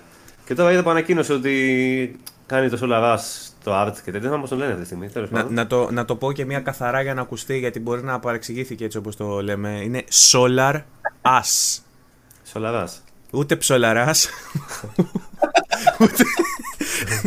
είναι Solar. Ούτε ηλιακός. ναι, είναι Solar από το ηλιακός. As όπως λέμε στάχτη. Ωραία. Δεν μου, δεν μου έκανε και τίποτα το το τρέλιο. Το. Ένα, οκ. ήταν. Ωραία. Λοιπόν, Σολάρας. Αλλά με Τέσσερα ψήνει, σολά. με ψήνει από το background, από την εταιρεία και από αυτά δηλαδή. μμμ. Οκ. Επόμενο παιχνίδι είναι από την IO. Hitman. Αναγιά σου. IOY. Αναγιά σου. Αυτό ήταν γαμάτη έκπληξη. Εμένα και αυτό Ναι. μου άρεσε πάρα πολύ. Ισχύει, ισχύει. Αν δεν το περιμέναμε για κανένα λόγο. Ξέρουμε ότι εντάξει, η IO Interactive έχει βασιστεί πάρα πολύ στο Hitman για να βγάλει φράγκα τώρα που είναι ανεξάρτητη. Ε, και λένε ότι και μας ανακοινώσανε το Hitman το 3 που δεν το περιμέναμε για κανένα λόγο. Μμμ. Οκ. Και φαίνεται βασικά ίδιο με τα άλλα δύο. Ε, δεν χρειάζεται. δεν φαίνεται να κάτι. έχει μεγάλη. Δεν χρειάζεται κάτι Αλλά ναι, τέτοιο. Ωστόσο, ωστόσο νομίζω κλείνει το κομμάτι του Hitman που είχε ανοίξει. Ε, δεν, τριλογία Ε, είναι πλέον, τι είναι; Ωραία. Τριλογία, ναι. Δεν χρειάζεται Οπότε- κάτι καινούργιο. το- Απλά χρειάζεται καινούργιες πίστες. Αυτό. Δε. Εγώ δεν χρειάζομαι κάτι άλλο από το Hitman. Είμαι ικανοποιημένος απλά να βγάλουν καινούργιες πίστες. Hitman εντωμεταξύ Λοιπόν, έπαιζα full τρι- στην προηγούμενη γενιά και σε αυτήν δεν το έχω ακολουθήσει καθόλου. Πολύ ωραίο. Ωστόσο, Γιατί είναι πάρα πολύ βελτιωμένα τα παιχνίδια. Πολύ δεν ωραία. βασίζονται τόσο πολύ στους αλλά το gameplay τους είναι που γαμάει πλέον. Κάνανε Ναι. πολλές αλλαγές. Και τα δύο ήταν πολύ ωραία. ωστόσο Ε, να, πούμε, η να πίστα- πούμε για όσους δεν έχουν παίξει, συγγνώμη παρένθεση, ε, βγήκε μια είδηση για το GOG ότι δίνει δωρεάν το Hitman Absolution. Το οποίο είναι Ναι. το χειρότερο Ε, Hitman. νομίζω είναι τσάμπα. Το χειρότερο Hitman που έχει βγει ποτέ. Οπότε όποιος θέλει... Όντως. Δεν μ' άρεσε. Ψηλό καθόλου. άρεσε. Εμένα δεν μ' άρεσε Ε, καθόλου. ναι, δεν θα, δεν θα έλεγα ότι είναι το χειρότερο. Δεν είχε καν τα χαρακτηριστικά του Hitman. Ήταν ένα stealth παιχνίδι, πατάς το listen και βλέπεις που είναι οι εχθροί και απλά αποχωράς. Δεν είχε κάτι. Οκ, η, ετοιμο- η ετοιμιγορία του, του Τατσιόπουλου ήταν καταδικαστική, ωστόσο είναι τσάμπα στο GOG, στο GOG. Να, για τζάμπα καλό είναι. εντάξει. Οπότε όποιος θέλει να το παίξει τζάμπα μπορεί να πάει να το κατεβάσει. Ε, Λοιπόν, είναι, το είναι Hitman διαθέσιμο λέει ότι όμως, κλείνει είναι την, διαθέσιμο, την τριλογία. συγγνώμη Για πες. Παύλο, είναι διαθέσιμο για ακόμα μια μισή μέρα ή δύο. Έχει, έχει ανέβει εδώ και μία μέρα το...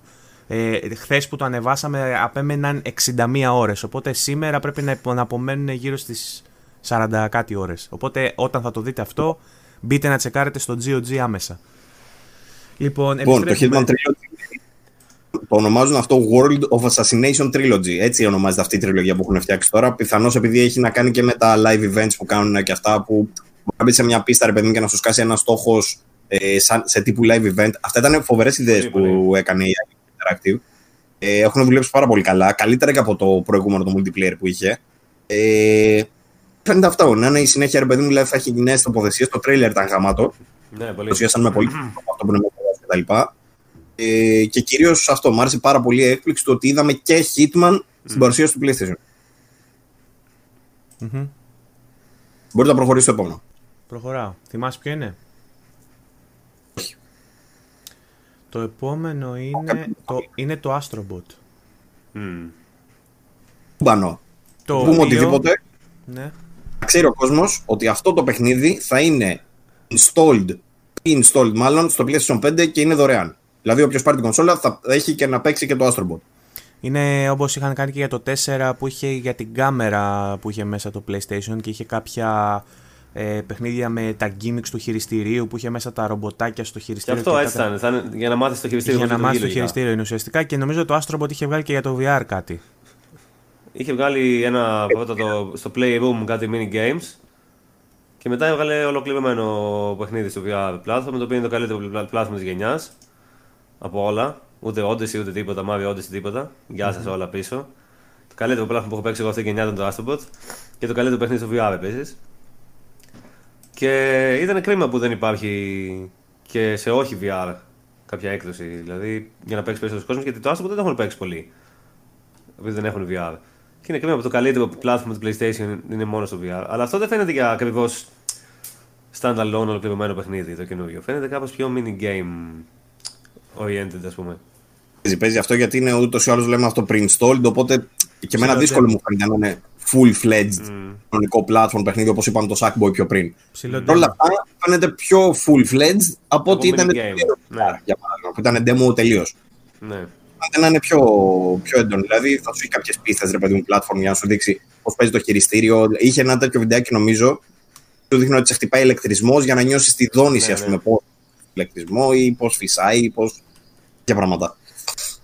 Οκ. Πολύ ενδιαφέρον και αυτό. Χαίρομαι που το δίνουν μαζί με την κονσόλα. Μμμ. Λοιπόν, το επόμενο παιχνίδι είναι άλλο ένα Zelda-like. Το Little Devil Inside λεγότανε, κάπως έτσι νομίζω. Πώς. Αυτό ήταν από τα καλύτερα μου. Λοιπόν, Εμένα μου άρεσε πάρα πολύ αυτό το Πολύ ωραίο, πράγμα. ναι, και εμένα μου άρεσε. μετά το Kena και μετά το Ratchet, νομίζω και εμένα. Νομίζω. Ε, σε βικτοριανή λέει εποχή θα, θα μπείτε σε, σε, σε, σε επικίνδυνες αποστολές για να βρείτε στοιχεία για τον εργοδότη σας ο οποίος είναι ένας ε, μυστήριος ε, ε, προφέσορ. Είναι και, λίγο, Ενδιαφέρον. είναι και λίγο Witcher inspired η φάση και με τη μουσική που έπαιζε από πίσω και με τα τέρατα που είχε. Είναι φοβερό το είδες σε κάποια σκηνή που έχεις στο δάσος, ενώ το art direction είναι πολύ ιδιαίτερο έτσι, comic style, λίγο με απλό, με γωνίες ας πούμε. Ε, εκεί πέρα στη σκηνή που ήταν στο δάσος με τη φωτιά, φαίνονταν απίστευτο. Ή με το, Πάρα πολύ λικάν, όμορφο, ή με πολύ το όμορφο. λικάνθρωπο. Το οποίο α, α, το παιχνίδι το συγκεκριμένο ακόμα δεν βγήκε και δημιούργησε controversies. Καλά, εντάξει, αυτό γιατί ήταν, ε, για κλάματα. Είχε μια σκηνή με κάτι θαγενείς που σε κυνηγάνε τύπου Ζουλού, ρε παιδί μου, και τους έχουν κάνει μαύρους με dreadlocks και με πρισμένα κόκκινα χείλη. Οπότε τώρα βγήκανε, ξέρω εγώ, κάποιοι ακτιβιστές, κάποιοι δεν ξέρω από πού ήταν οι τύποι και είπαν ότι αυτό είναι στερεότυπο και ότι είναι προσβλητικό κτλ.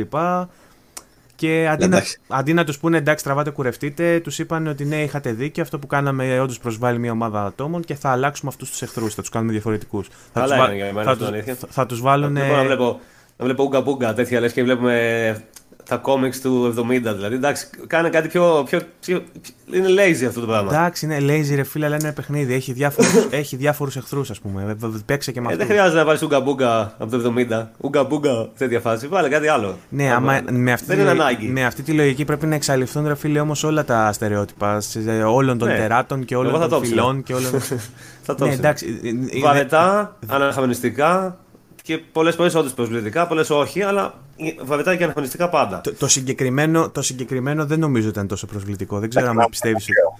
Ακραίο. Το να αλλάξουν τώρα αυτό το πράγμα ακραίο. Σιγά, εντάξει, λοιπόν. Ε, τώρα ουγκα μπούγκα να βλέπουμε. Για παράδειγμα, Σαν θα έπρεπε ας πούμε, να, πάνε, να πάνε στο Spyro που είχε τις φυλές στο Spyro το Reignited, πώς λεγότανε, που είχε τις φυλές που πήγαινε ο Spyro και πέρναγε τα portals και τα λοιπά και να τα αλλάξουν όλα γιατί ήταν στερεότυπο Εσκιμώου, σκε- στερεότυπο μαύρου, στερεότυπο δεινόσαυρου.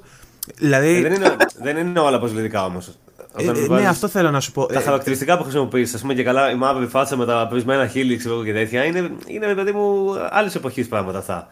Δηλαδή, ξέρω εγώ, κάνω το λίγο πιο σύγχρονο. Στην τελική, μόνο και μόνο επειδή ξέρεις ότι θα γίνει αυτό. Ρε παιδί το μου, κάνεις, αν, αν, αφού- αν ένα παιχνίδι για παράδειγμα ήθελε να βάλει για αντιπάλους Έλληνες και θέλαν στερεότυπο και βάζανε να φοράνε, ναι, περίμενε, δεν να είναι το φοράνε ίδιο. τα minions φουστανελάκια και να έχουν μουστακάκια δεν και είναι το ίδιο. τσαρούχια. Καθόλου, θα σε ενοχλούσε. καθόλου το ίδιο. Δεν είναι καθόλου το ίδιο. και- Αυτό δεν έχει καμία σχέση γιατί δεν υπάρχει ε, καθιερωμένο ρατσιστικό πλαίσιο απέναντι στους Έλληνες με Δεν υπάρχει για σένα που είσαι Έλληνας. Για του Ναι, για αυτό τους λέω. έξω υπάρχει. Ότι και καλά Όχι, είσαι δεν είναι το τεμπέλη, ότι όλη την Δεν είναι ώρα το ίδιο, φορεύει ρε, καμία σετάκι. σχέση. Δεν έχει καμία σχέση το ένα και το άλλο. Διαφορετικός ρατσισμό είναι απέναντι στο Ουγκα Μπούγκα, διαφορετικός απέναντι στον Έλληνα, ξέρω εγώ. Καμία σχέση. Δηλαδή θες να πεις ότι είμαστε εμείς oppressed από ρατσισμό, ξέρω εγώ. Όχι. Πουθενά. Όχι, αλλά Πουθενά. την ίδια στιγμή όμως δεν υπάρχει ρε παιδί μου και κάποιο χειροπιαστό δείγμα με ούγκα μπούγκα που λες. Δηλαδή δεν είναι ότι, ότι α, απεικο, Ίδια. απεικόνισε Νιγηριανό ή απεικόνισε κάποιον από την Αιθιοπία ή κάτι τέτοιο. Είναι σε φάση ένας ούγκα μπούγκα φάση. Εντάξει, τώρα, Ανύπαρκτο. Φανταστικό. Δεν έχει, δεν έχει σημασία. Όταν είναι μια ομάδα τέτοια, είναι πολύ πιο εύκολο να γίνεις προσβλητικός από ότι εμένα απέναντι στον Έλληνα με το σιρτάκι. Ναι, Εσύ αλλά δεν, δεν στοχοποιεί κάποια ομάδα γιατί δεν έχει εθνικό πρόσημο. Δεν είναι Δεν ότι έχει είναι σημασία. Θυμάμαι εγώ, ας Νιγηριανό πούμε, ή Κενιάτης αυτός που Ένα έδειξε. γλυκό που υπάρχει εδώ στην Ελλάδα. Υπάρχει ένα γλυκό, το έβλεπα στην Ξάνθη πριν από δύο- μερικά χρόνια. Το πουλάγε στα, στα μαγαζιά. Το οποίο λεγόταν αραπάκι. Α, αυτό Ήταν το έχω φάει. Ένα Που είναι, στρογγυλό μαύρο πράγμα. που είναι σαν με τεράστια κοκ. χείλη. Ε, κάτσε λίγο, ρε φίλε. Δηλαδή, όχι, οκ. δεν είναι τεράστια χείλη, είναι κοκ, απλά είναι μαύρο και είναι πασπαλισμένο με τρούφα. Ναι, ε, είναι σκεφτόμενο Μαλάκα σαν- γαμά είναι το πιο τέλειο με- γλυκό. με μακάρι, κόκκινο μακάρι τέτοιο να το εδώ πέρα. λέγανε Ελληνάκι. Δεν θα μείνει Δηλαδή, καθόλου. εντάξει, φίλε. δεν- ε, Ξέρω εγώ, οκ, αυτό είναι γελίο τελείως. Α πούμε. Αυτό είναι το ουγκα μπούγκα. Δεν λέει ότι είναι αραπάκι από την Ιγυρία, αλλά είναι το στερεότυπο, το ενοχλητικό, το προσβλητικό. Δηλαδή, άμα cool. το λέγανε Ελληνάκι και ήταν μπλε και άσπρο, θα σε πείραζε. Μα δεν, δεν υπάρχει τέτοιο στερεότυπο για εμάς, ας πούμε. Τι. Τέλος Και πάντων, καλά. εντάξει. Καταλαβαίνω τι εννοείς. Είμαι μαζί σου επί της αρχής και επί της ουσίας. Απλά νομίζω ότι στην προκειμένη περίπτωση ήταν λίγο υπερβολικό. Δε- Είχε ξαναγίνει αυτό και στο. Πώς το λένε, Μωρέ; Αυτή η εταιρεία που έκανε το Machinarium. Ναι, Ναι, τι Είχε, είχε. ένα- είχε βγάλει ένα παιχνίδι το Τσούτσελ. Πώς; Τσούτσελ. Τσούτσελ. Κάτι μου Ναι. λέει. Είχε βγάλει ένα παιχνίδι που, που ήταν σαν, σαν, πλα- σαν point and click, αλλά σε mini games, ας πούμε, κάπου φάση. Ήταν πολύ ωραίο. Και είχε φτιάξει ένα χαρακτήρα που ήταν ακριβώς σαν αυτό το γλυκό η φάση, το ξέρω εγώ. Σαν το στερεότυπο από τα κόμιξ του 70, με μεγάλα χείλη πορτοκαλί και μαύρο πρόσωπο. Και τους κράξανε και μετά αντιστρέψαν τα χρώματα. Και βάλανε μαύρο το στόμα και πορτοκαλί το υπόλοιπο και φαινόταν τελείως γραφικό, ξέρω εγώ και κομπλέ. Οκ. Κάτι τέτοιο θα κάνω και εδώ μάλλον. Λοιπόν, Ε, τέλος ναι, πάντων, εντάξει, σου πρέπει να λέω, αλλάξουν το design για, να το ολόκληρο, κλείσουμε, για να το κλείσουμε, επί της αρχής συμφωνώ μαζί σου. Είναι κακό να γίνονται τέτοια, ε, ε, τέτοια depictions, ας πούμε, ρατσιστικά κτλ. Θεωρώ στη συγκεκριμένη περίπτωση ότι ήταν λίγο ακραίο που έγινε όλο αυτό. Στη συγκεκριμένη περίπτωση με τον φανταστικό κόσμο κτλ. Ε, αλλά σε κάθε περίπτωση, ό,τι και να λέμε τώρα, βγήκαν οι developers και είπαν ότι εμείς αυτό το πράγμα θα το αλλάξουμε γιατί όντως είναι προσβλητικό ρε παιδί μου και δεν θέλουμε να. Και τους τιμά αυτό, εντάξει. Δεν ξέρω τι θα μπει στη θέση τους και πόσο εμπνευσμένο θα είναι αυτό που θα μπει στη θέση του. Έλληνες. Να βάλουν Ε, Κινέζους. μακάρι, μακάρι. Μα, ρε φίλε, δεν με νοιάζει καν. Δεν με νοιάζει καν. Εγώ δεν έχω κανένα. ναι, προφανώς. Σχιστομάτιδε να σε κυνηγάνε με ρύζι, ξέρω. ναι. λοιπόν. Αυτό. Πάμε στο επόμενο. Ποιο είναι το επόμενο, θυμάστε ποιο είναι το επόμενο; Το NBA. Α, ναι. Στο επόμενο Πάμε, πάμε στο φέρανε, επόμενο. Πάμε στο επόμενο. φέρανε έναν παίκτη από τους Pelicans τον οποίο τον δείξανε σε ένα basket court να βαράει σουτάκια.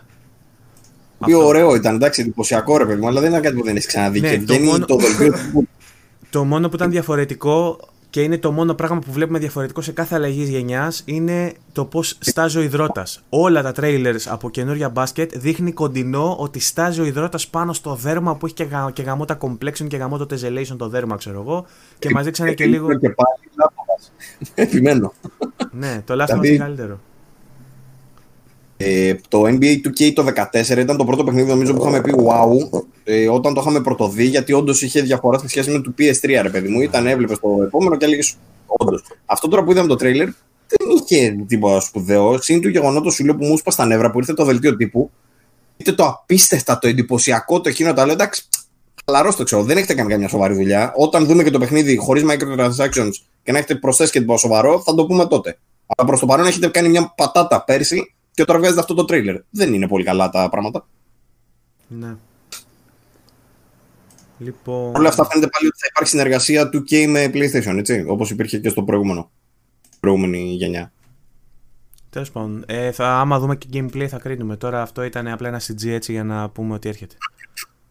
Λοιπόν, Δεν νομίζω ότι ήταν CG. Δηλαδή α- αυτό και ένας φίλος μου το πέλα μου λέει μην ψαρώνεις ήταν cutscenes. Δεν, δεν νομίζω ότι τίποτα από όλα όσα είδαμε ήταν cutscene.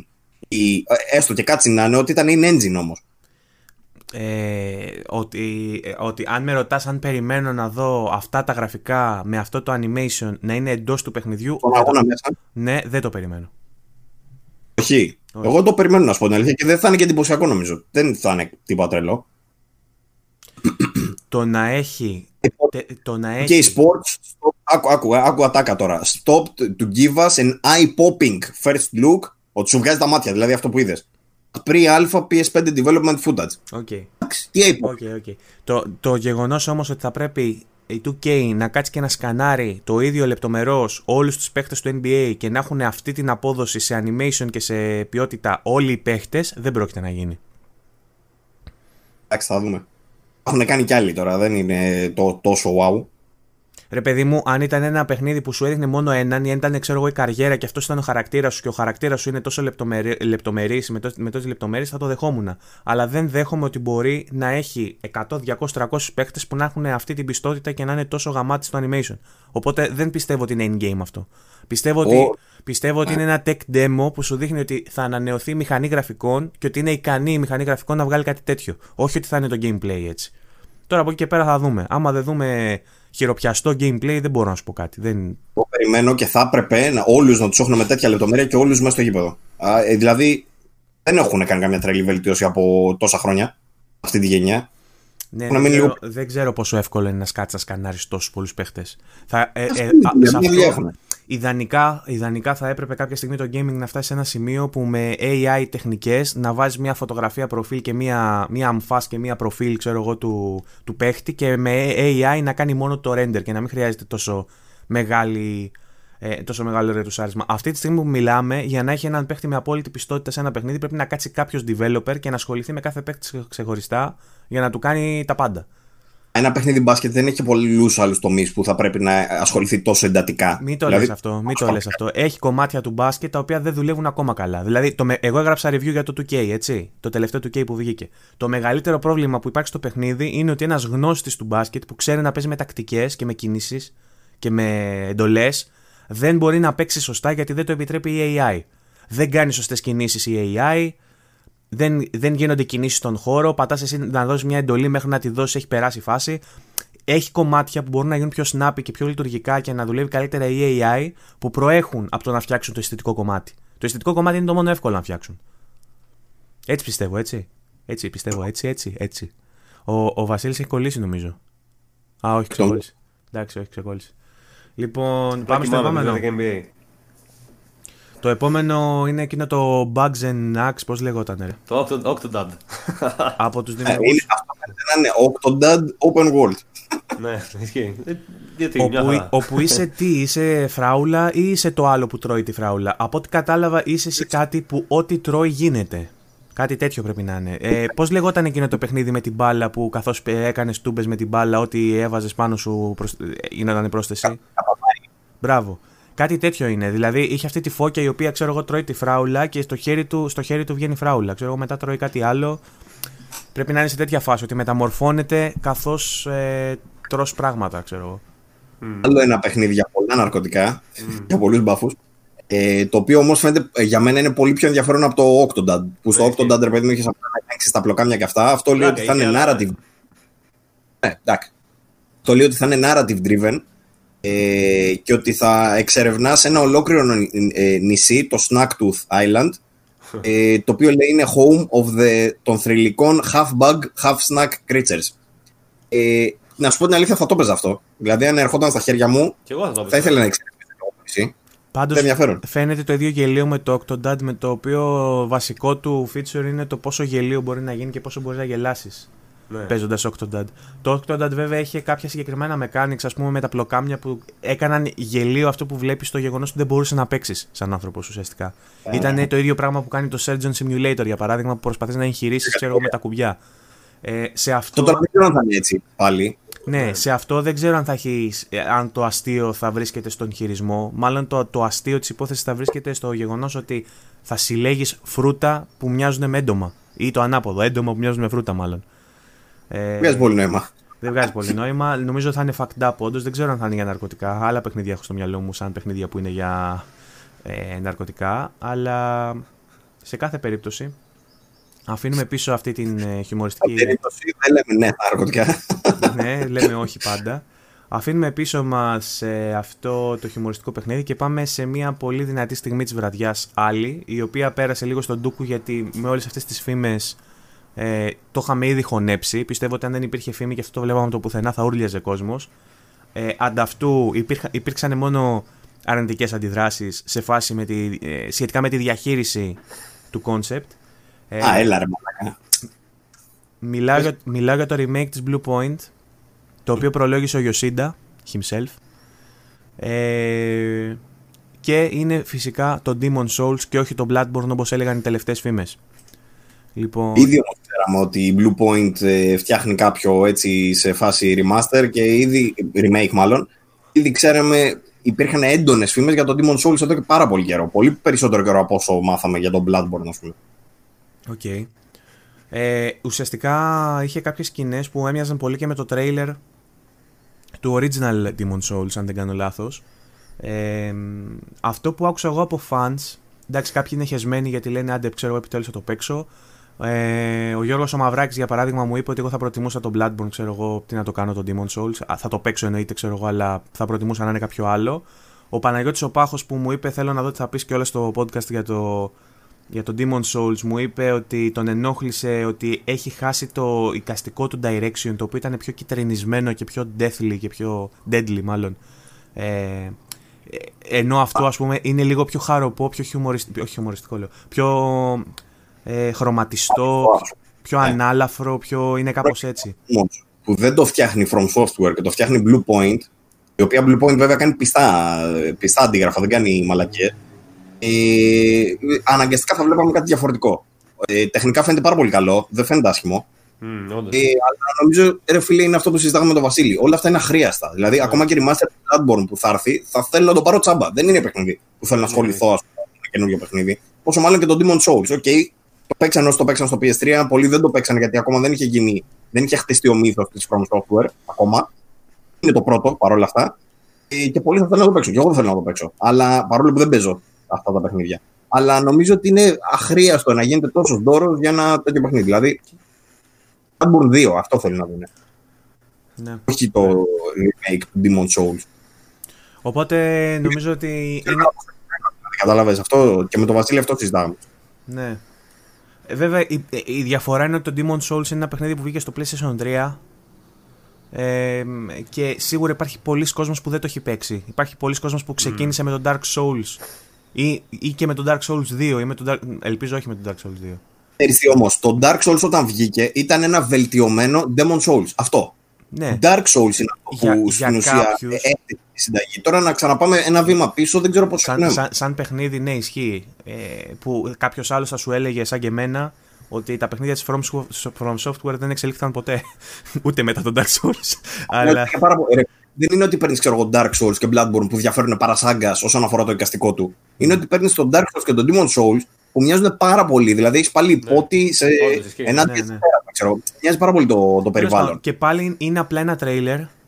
Έχουν βγει κάποιες φωτογραφίες που το συγκρίνουν με το original και φαίνονται οι διαφορές στην προσέγγιση, τη χρωματική τουλάχιστον. Νομίζω ότι η ανανέωση στα μοντέλα έχει γίνει ωραία. Η Blue Point έχει αποδείξει ότι κάνει καλά remake. Το Blue πόσο, Point όχι. το πόσο αχρίαστο είναι ή όχι, νομίζω ότι δεν μπορούμε να το πούμε εμείς οι δύο συγκεκριμένα. Θα- Νομίζω ότι κάποιος πιο μεγάλος fan τη From Software θα μπορούσε να το, να το κρίνει καλύτερα το πόσο, κατά πόσο χρειάζεται να, να ξαναεπισκεφθεί το Demon Souls. Ε, για εμένα θα είναι μια καλή ευκαιρία να το ξαναδώ γιατί δεν έχω ξεκινήσει με Demon Souls. Η πρώτη μου επαφή ήταν με τον Dark Souls για παράδειγμα και ξέρω φίλους της From Software που λένε ότι Α, σαν το Demon Souls δεν είναι πλέον. Κα- Υπάρχουν και, και αυτοί. Οι Ναι, περισσότεροι υπάρχουν πολλοί, βέβαια. μάλιστα. Ναι, οι περισσότεροι βέβαια έχουν εξυγχρονιστεί και είναι σε φάση εντάξει, Dark Souls 3, μια χαρά κτλ. Προχώρησε το παιχνίδι, βελτιώθηκε. Πιο πριν ήταν ε, απαρχαιωμένο, τώρα είναι καλύτερα τα παιχνίδια της From Software. Υπάρχουν και αυτοί. Υπάρχουν άλλοι όμως που γουστάρανε τα παλιά παιχνίδια της From Software. Ε, είναι νωρίς ακόμα γιατί δεν έχουμε δει gameplay actual να πούμε πόσο καλό remake είναι. Θα το δούμε αυτό πιο μετά. Ε, Mortal Cell, ας πούμε. Το Mortal Cell που είδαμε από την εταιρεία αυτή την άγνωστη που συζητάγαμε, εκείνο φαίνεται όντως σαν σύγχρονο Souls παιχνίδι. μμμ.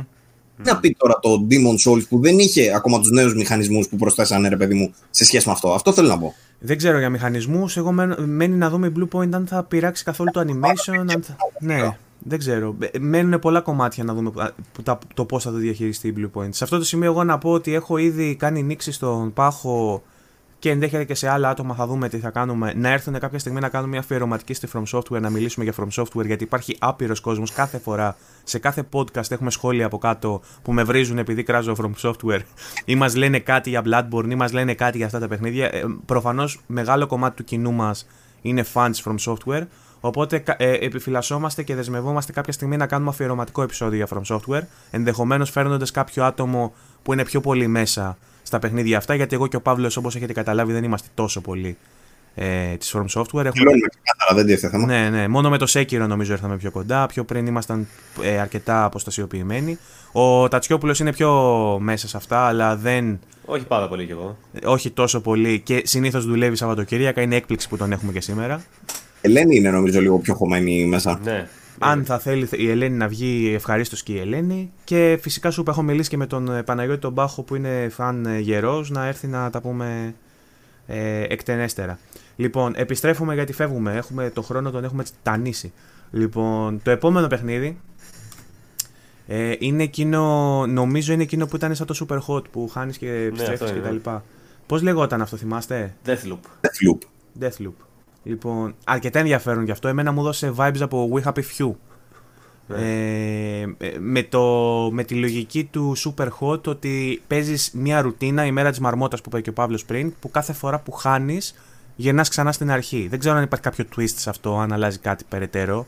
Εσείς που έχετε ασχοληθεί και έχετε διαβάσει περισσότερα πράγματα Δεν ξέρω αν έχει να προσθέσετε κάτι σε αυτό. Το, το μόνο για το οποίο ξέρουμε για τον Deathloop είναι ότι είχαμε δει ένα τρέιλερ ε, από το παιχνίδι της Arcane. Η Arcane είναι η εταιρεία που μας έχει δώσει τη σειρά Dishonored.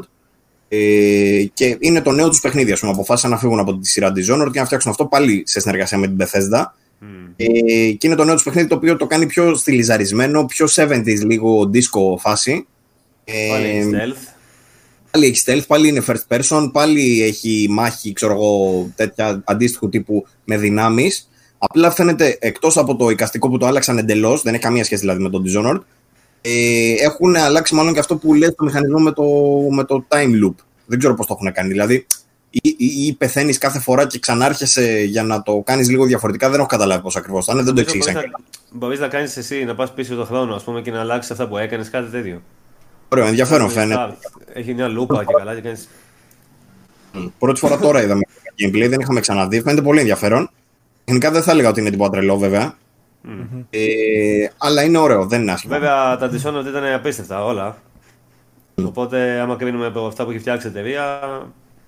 Φαίνεται να, να το έχουν, όσον αφορά το gameplay, φαίνεται να το έχουν. Φαίνεται ah, να ξέρουν τι κάνουν. Εξαιρετικά. Ναι. Stealth, όλα ήταν απίστευτα στο Dishonored.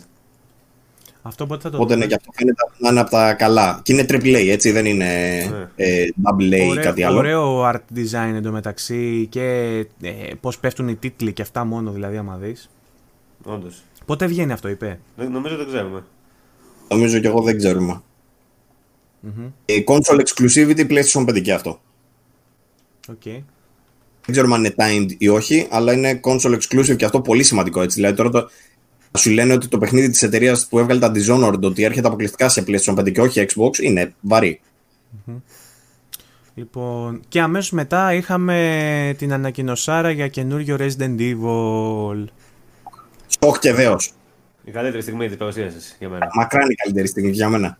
Τι έγινε, πριν λίγο ήταν το Kena και το Ratchet, τώρα έγινε το Resident Evil, τι έγινε; της παρουσίασης, γιατί σαν παιχνίδι θα έχουμε, θα τα πούμε. Αλλά πολύ, πάρα πολύ ενδιαφέρουσα παρουσίαση, πάρα πολύ ενδιαφέρουσα ανακοίνωση. Ε, να πω λίγο για μένα, πώς το βίωσα. Τη στιγμή που σκάει, ενώ ξέραμε ρε παιδί μου από τις φήμες ότι θα δούμε λικάνθρωπους, ότι θα δούμε χωριό, ότι θα συνδυάζει λίγο Resident Evil 4 μαζί με άλλα πράγματα βικτοριανή εποχής και τέτοια. Λέγαμε ρε φίλε, παρά είναι τραβηγμένα αυτά για να είναι αληθινά, ξέρω εγώ. Εγώ δεν το πίστευα για κανένα λόγο όταν είχα δει. Παρ' όλα αυτά ήταν αναλυτικές οι φήμες. Δηλαδή είχαμε δει μπόλικα στοιχεία. Ναι. Κάνει μέσα ρε παιδί μου και το τρέιλερ. Βλέπεις το RE Engine και λες: Όπα, τι γίνεται, ρε φίλε, αυτό είναι το Resident Evil. Και όντως μετά αρχίζεις και βλέπεις και τα, τα, όλα τα στοιχεία αυτά που είχαμε δει σε φήμες. Λες: Εντάξει, αυτό είναι το Resident Evil. Απλά what the fuck. Δηλαδή, αποφάσισαν να το αλλάξουν πάρα πολύ. Είναι άμεσο sequel του Resident Evil 7. Στην ουσία είναι, όπως είπε και ο Βασίλης, Resident Evil 7-2. Εμένα μου μοιάζει σαν 7 με συνδυασμό με το 4. Ναι, αυτό λένε. Ο, ο, το Village, ας πούμε, αυτό που βλέπεις είναι έντονα τα vibes από το Resident Evil 4 και φαίνεται σαν να πήραν το 7 και να προσπάθησαν να το κάνουν λίγο προς τα εκεί. Να του δώσουν δηλαδή κάτι τέτοιο. Εμένα μου άρεσε πάρα πολύ το ότι βλέπουμε νέες έτσι. Το ότι, το ότι παίρνει ρίσκο η Capcom. Αυτό μου άρεσε πάρα πολύ. Mm, ότι δοκιμάζει πράγματα και δεν αφήνει στάση με τη σειρά. Και αυτό το ονομάζει Resident Evil 8. Μπράβο τους. Είναι προ τιμή τους αυτό το πράγμα. Ε, δηλώνει καλλιτεχνική. Ε, Πώς να το πω, μη στασιμότητα. Mm. Ε, και είναι το, το, αυτό που ζητάμε κάθε φορά. Οπότε ανυπομονώ για αυτό που είδαμε. Ε, Τεχνικώς δεν είναι κάτι που θα πει κάποιος wow next gen. Παρ' όλα αυτά έχει έντονη διαφορά σε σχέση με το προηγούμενο. Κάποιοι είπαν ότι εντάξει, σαν το 7 είναι. Όχι, δεν είναι σαν το 7. Αν το δείτε σε 4K, έχει τρελή, τρελά περισσότερη λεπτομέρεια. Το χέρι και μόνο που βλέπεις είναι πολύ πιο λεπτομέρειας. Το όπλο που βλέπεις. Ή έχει μια σκηνή, ξέρω εγώ, που μπαίνει μέσα στο σπίτι με τον πολυέλαιο που δείχνει, που είναι αντεγιά. Εκεί πέρα δείχνει ότι η Ari Engine όντως έχει ε, βελτιωθεί άπειρα. Ε, και έχει λικανθρώπους, δεν ξέρω τώρα αυτό πώς θα φανεί στον κόσμο. Δηλαδή από τα ζόμπι πήγαμε στους πουλισμένους πήγαμε σε λικάνθρωπο, είναι λίγο περίεργο. Μένα με ψήνει φουλ. Φτάνει, εντάξει, φτάνει. Φτάνει, ναι. 40 χρόνια δηλαδή. Εντάξει, δεν πειράζει, άλλαξε το, δεν υπάρχει πρόβλημα.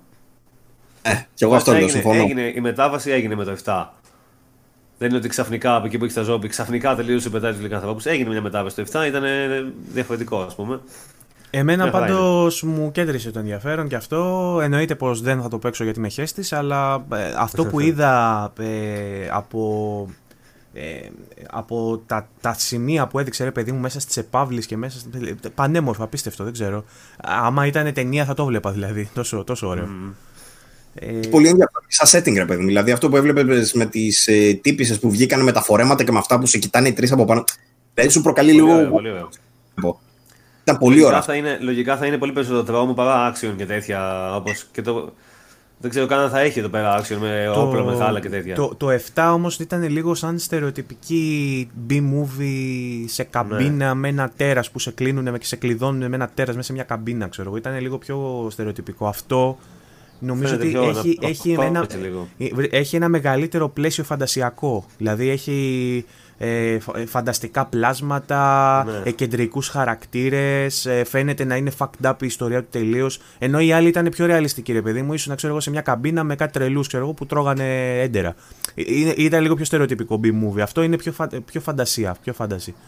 Ε, και είδαμε και στο τέλος τον Chris. Ναι. Ε, σε κάνει να αναρωτιέσαι πώς θα το συνδυάσουν. Δηλαδή, ναι, σου, βάζει, σου βάζει και ένα value ε, από fan service μέσα ότι δηλαδή και εσείς που είστε πιο παλιοί, ελάτε να δείτε τι γίνεται. Θα γουστάρετε. Ενώ, ε, ενώ σε... του 7, έτσι. Δηλαδή το ξέραμε από το 7 ότι θα εμφανιστεί ο Κρι και απλά τώρα εδώ πέρα κάτι γίνεται. Δεν ξέρουμε αν ο Κρι είναι καλός, κακός, ε, τι κατά κάνει στον Ήθαν, τον πρωταγωνιστή. Το βλέπεις σαν ανταγωνιστή, τον άλλο. Δεν, δεν τα ξέρουμε αυτά, αλλά έχει προκαλεί το ενδιαφέρον όμως. Θα μπορούσε ναι. να είναι ανταγωνιστής στο μεγαλύτερο μέρος του παιχνιδιού και στο τέλος να ενώνεις τι δυνάμεις τους για να πολεμήσουν κάτι μεγαλύτερο. Λέω εγώ τώρα. Με τα, με τα κλεισέ. Full στερεοτυπικό, ναι. Αχ, παίξει Last of Ναι, τώρα αυτό είναι μια, κουβέντα, είναι μια κουβέντα η οποία δεν πρέπει να την κάνουμε στο podcast. Αλλά ναι, Παύλο, θέλω να παίξω Last of Us τελικά. Θέλω να το τελειώσω. Ωραία θα ήταν, ναι. ε, να πούμε ότι το παιχνίδι ονομάζεται Resident Evil Village. Ε, δεν νομίζω να ονομάζεται ούτε Resident Evil 8 Village, ούτε Resident Evil 8 σκέτο. Village ονομάζεται, ναι. Ωραία οποίο μπορεί να το κάνει λίγο στο spin-off, αλλά δεν είναι spin-off γιατί εμφανίζεται το Village και ναι. καλά σαν II, λατινικό δηλαδή 8. Οπότε είναι το 8, το Resident Evil 8. Δεν υπάρχει αμφιβολία γι' αυτό. Λοιπόν. Ποιος κόρναρε; Υπάρχει... Α, λοιπόν, διαβάζω τώρα ότι ο, ο Ethan λέει εξερευνά διάφορα μέρη εκεί πέρα και ψάχνει για απαντήσεις σε διάφορα κτίρια και snow covered trees. Θα είμαστε στα χιόνια δηλαδή, το είδαμε αυτό. Ε, επιστρέφει λέει το πρώτο, πρώτο προσώπου και καλά το τέτοιο, αλλά και Visceral Legend Combat. Και καλά το, το ότι θα είναι βίαιες οι μάχες, ε, πολύ έτσι με, visceral. Okay. Ε, υπάρχει λέει μεγαλύτερο focus στη μάχη και στην εξερεύνηση συγκριτικά με το Resident Evil 7, επίσημη ανακοίνωση αυτή, έτσι. Ε, και το χωριό το ίδιο λέει είναι σημαντικό για τον χαρακτήρα μας, για τον χαρακτήρα μας Uh, life of its own that will frequently keep on edge. Εντάξει, αυτό. Τι θα έχει μυστικά το village. Χωριό. Okay. Αυτά λοιπόν για το Resident Evil. Θα επιστρέψουμε με περισσότερες πληροφορίες και γι' αυτό καθώς προχωράει ο καιρός και θα βγαίνουν και άλλα πραγματάκια. Σίγουρα και αυτό πολύ κοινό που ενδιαφέρεται να μάθει είναι από... Τώρα που είπες πραγματάκια. Μπράβο. Ε, σε αντίθεση με αυτό που θα έλεγε η Βάνα η Μπάρμπα αν έχετε δει στο τέτοιο δεν γίνονται πράγματα ε, από την Capcom γίνονται πράγματα. Ε, και το επόμενο της παιχνίδι θα είναι το Πράγματα πραγματικά. Ε, το οποίο είναι ένα παιχνίδι που βλέπουμε σε, σε ένα setting σαν post-apocalyptic right after the post-apocalypse. Ε, με έναν ε, ε, αστροναύτη να περπατάει μέσα σε μια άδεια πόλη. Ε, Μπορούσε και... άνετα Death Stranding 2 Ναι, ισχύει, Kojima τελείωσε ε, ναι, είναι και ο Knight αυτός ο, ο υπότης που έχει ο Kojima, ξέρω εγώ, στο... Ο υπότης σλάς αστροναύτης που έχει ο Kojima στο... στο Φαίνεται λες και του πιάσαν την ιδέα, ρε φίλε. Που αν ήμουν ο Kojima κάτι θα έκανα. Ναι. Λοιπόν, ενώ ταυτόχρονα παίζουν και άλλα κοντζημικά στοιχεία όπως ένα κοριτσάκι που είναι ε, η πεμπτουσία του, της λίστας του Σίντλερ σε μπλε και όχι σε κόκκινο. Ε, δεν ξέρω αν, αν έχετε δει λίστα του Σίντλερ με το κοριτσάκι που φοράει τα κόκκινα. Δεν έχετε δει. Ωραία. spoiler. Όχι, έχει ένα κοριτσάκι που φοράει κόκκινα στη λίστα του Σίντλερ που είναι ασπρόμαυρη ταινία και έχει μόνο ένα κοριτσάκι που φοράει κόκκινα. Λοιπόν, είναι, και είναι το μόνο χρώμα μέσα στην ταινία. Έτσι και εδώ πέρα το κοριτσάκι φοράει μπλε και είναι σαν τη μίγα μέσα στο γάλα. Βλέπουμε μία γάτα η οποία είναι ολόγραμμα. Δεν καταλαβαίνουμε απολύτως τίποτα. Ε, και η επίσημη περιγραφή το μόνο που λέει είναι ε, η πρώτη ματιά λέει σε ένα thought provoking και καλά προκαλεί σκέψη PS5 game που ονομάζεται πράγματα. Αυτό. Ε, νομίζω ότι κάποιος έπαιξε Death Stranding και είπε ότι θέλω να κάνω κάτι αντίστοιχο εκεί στην Capcom, κάτι, κάτι τέτοιο πρέπει να γίνει. Ε, Απλά για το συγκεκριμένο παιχνίδι σου είχα πει ότι νομίζω ότι είναι η αντίστοιχη περίπτωση του Deep Down από την Capcom επειδή το άφησε και έτσι αόριστο το πότε θα κυκλοφορήσει και τι και πώς κτλ. Ότι θα μπορούσε να είναι ακόμα μια περίπτωση σαν το Deep Down που είχαμε δει στην παρουσίαση του PlayStation 4 με το παιχνίδι που δεν κυκλοφόρησε ποτέ πρακτικά. Ε, ελπίζουμε αυτό να κυκλοφορήσει βέβαια. Φαίνεται, ενδια... Φαίνεται ενδιαφέρον. Δεν ξέρω σε σχέση με το Death Stranding πόσο θα κολλήσει. Γιατί ανα... αναγκαστικά μπαίνει σε σύγκριση με τον τρόπο που προσεγγίζει έτσι σκηνοθετικά και θεματικά το, το setting. Ε, πάντως ναι, σε κάθε περίπτωση νομίζω ότι μας ενδιαφέρει και αυτό. Ε, αυτό είναι το βασικό. Αποφάσισε να ρισκάρει με κάτι που δεν έχουμε ξαναδεί, οπότε είναι θετικό. Λέει 2022 εντωμεταξύ, αλλά μην το δένετε κιόλας. Καλό 25. Λοιπόν, και μετά φτάνουμε στην τελευταία τη μεγάλη ανακοίνωση. Πριν μας δείξουν το PlayStation 5, μας δείξανε το τελευταίο παιχνίδι, το οποίο κανονικά, κατά την προσωπική μου γνώμη, έπρεπε να ανοίξει την παρουσίαση αντί για το Grand Theft Auto 5. Δεν ξέρω Περνώ ότι η παρουσίαση ξεκίνησε με το Spider-Man. Okay, το ναι. εισαγωγή. Οπότε και το κλείσιμο και η αρχή για μένα ήταν πολύ καλά τελικά. Το, το κλείσιμο ήταν το top, ήταν ότι μα δείξαν την κονσόλα. Αλλά αμέσως πριν την κονσόλα, με αυτό που δείξανε, θα μπορούσε να κλείσει εκεί η έκθεση και να είμαστε πολύ ικανοποιημένοι. Mm. Αλλά ήταν σε φάση ότι απλά είχαμε κατουρηθεί πάνω μας και μετά μας δείξαν και το PlayStation και χεστήκαμε πάνω μας. Τα κάναμε όλα. ήταν κάπως έτσι. Λοιπόν, το, το, το, τελευταίο παιχνίδι λοιπόν ε, το οποίο δείξανε για το οποίο μιλάω είναι φυσικά το sequel του Horizon. Το sequel του Horizon Zero Dawn. Ε, που ονομάζεται Horizon Forbidden West. Και νομίζω ότι μετά το Ratchet είναι το αμέσως επόμενο δείγμα true next gen τίτλου για το PlayStation 5. Ε, Ξανά, όχι γιατί δεν θα μπορούσε να κυκλοφορήσει για το PlayStation 4 με τις εκτόσεις που θα μπορούσε να έχει, ε, αλλά επειδή έχει συγκεκριμένες επιλογές που, θα που αναδεικνύουν σίγουρα την καινούργια κονσόλα. Ε, στο συγκεκριμένο, πέραν ε, από τα ray tracing και τα global illuminations και όλα αυτά που μπορεί να έχουν, τις τεχνικές ας πούμε που είναι πιο εξεζητημένες, κυρίως τεχνικές φωτισμού δηλαδή, είχε και αντανακλάσεων και τα λοιπά που υποδηλώνουν ότι γίνεται χρήση ray tracing και τα λοιπά, αλλά εκτός από αυτό δείχνει να έχει ένα τεράστιο diversity στα settings, δηλαδή μας δείχνει να έχει χιόνια, έρημο, νερό, κάτω από νερό, ζούγκλα, Όλο αυτό δείχνει ότι υπάρχει μια, ε, ε, ένα πολύ μεγάλο εύρος από τοποθεσίες που για να, για να γίνει πράξη, για να, γίνει, να υλοποιηθεί, ε, κατά πάσα πιθανότητα χρησιμοποιεί πολλά assets ξανά και ξανά το PlayStation με διαφορετικούς τρόπους. Ε, ενδεχομένως και αυτό, αν όχι σίγουρα, θα χρησιμοποιεί ε, τις ε, δυνατότητες του SSD για να, ε, να μας βγάλει το αποτέλεσμα που είδαμε τέλος πάντων. Αλλά αφήνοντας για λίγο στην άκρη τα τεχνικά και πηγαίνοντας στην ουσία που είναι αυτό που είδαμε, ρε παιδί μου, το παιχνίδι σαν sequel, νομίζω ότι χαρήκαμε όλοι που είδαμε ότι διευρύνεται με πολλούς τρόπους το παιχνίδι, έτσι. Ανοίγει το. Για πες πάνω. Πολύ ωραίο το story. Ξέρουμε ότι η Eloy, ε, ε, καταρχήν αυτό έρχεται μετά το Frozen Wilds, το DLC που είχαμε δει. Δεν μας λένε πότε και τα λοιπά. Αλλά ξέρουμε ότι η Eloy έχει... Alloy. Ε, Eloy. Eloy. Όχι Alloy. Όχι Eloy, Aloy. Αχα. Ε, στην Alloy. Ε, λέει ότι έχει πάει σε μια, στην Αμερική είναι και πάλι, ε, στο μακρινό μέλλον, αλλά μετακινείται δυτικά όπως λέει και ο τίτλος, ε, σε ένα μέρος λέει το οποίο ε, μαστίζεται από τυφώνες τεράστιους ας πούμε ε, και είναι πολύ έτσι επικίνδυνο και με τεράστιες μηχανές και μυστηριώδεις νέες ε, απειλές. Οι απειλές αυτές, όπως είδαμε από το τρέιλερ, έρχονται με τη μορφή ενός. Δεν ξέρω αν είναι κάτι, κάποιο τύπου μόλυνση που εμφανίζεται με αυτά τα κόκκινα φυτά, το οποίο το βλέπουμε στην αρχή σε ένα ψάρι. Το οποίο ψάρι από τα βράχια του βγάζει κάτι κόκκινα ψαφιτά. Ε, αχλόι κόκκινη όμως. Βλέπουμε αυτό το κόκκινο το φυτό, ρε παιδί μου, στην ε, πορεία και στο υπόλοιπο τρέιλερ να είναι σε όλο και περισσότερα ζώα, ρε παιδί μου, και σου δείχνει ότι μάλλον φέρνει το θάνατο ή κάτι τέτοιο και άλλο θα πρέπει να το, να το πολεμήσει αυτό το πράγμα. Δεν μας είπαν τίποτα άλλο, φυσικά, αλλά το παρουσιάζει αυτό στην νέα απειλή. Το, η ιδέα του να χρησιμοποιήσουν μια μόλυνση με αυτόν τον τρόπο που φαίνεται σαν ε, κόκκινα φύκια, εμένα μου αρέσει πάρα πολύ. Γιατί δημιουργεί το οπτικό, ε, οπτικά και καλλιτεχνικά τέλος πάντων εικαστικά, δημιουργεί πανέμορφο αποτέλεσμα. Mm. Για μόνο δηλαδή σε κάποια κάδρα που έχει ξέρω, τα κόκκινα φύκια μαζί με τους υπόλοιπους χαρακτήρες είναι απίστευτο. Ε, γενικά. Ε, εντυπωσιάστηκα με το. Ναι. Εντυπω... Εντυπωσιάστηκα με το Underwater πολύ εγώ. Ήταν απίστευτο αυτό. Αν δηλαδή είναι, είναι όντως in-game αυτό και το δούμε και παίξουμε έτσι, θα είναι απίστευτο. Θα είναι ανεπανάληπτο. Η σκηνή που στη δείχνει ρε παιδί μου που είναι στο βάλτο, στο, στο ρομπότ, εκείνο στον τεράστιο το δεινόσαυρο που βγαίνει μέσα από το βάλτο με τα πράσινα τα φύκια πάνω του. Το αν είναι in-game είναι αντεγιά, γιατί έχει και το depth of field, ρε παιδί μου, σε φοβερό, φοβερά προσεγμένο. Ε, και ο όγκος, ας πούμε, του τέρατος αυτού και η Aloy που είναι λίγο πιο μπροστά. Φαίνεται απίστευτο. Με τα χολώματα, τα κατάλληλα κτλ. Πολύ κινηματογραφικό. Πάρα πολύ. Mm-hmm.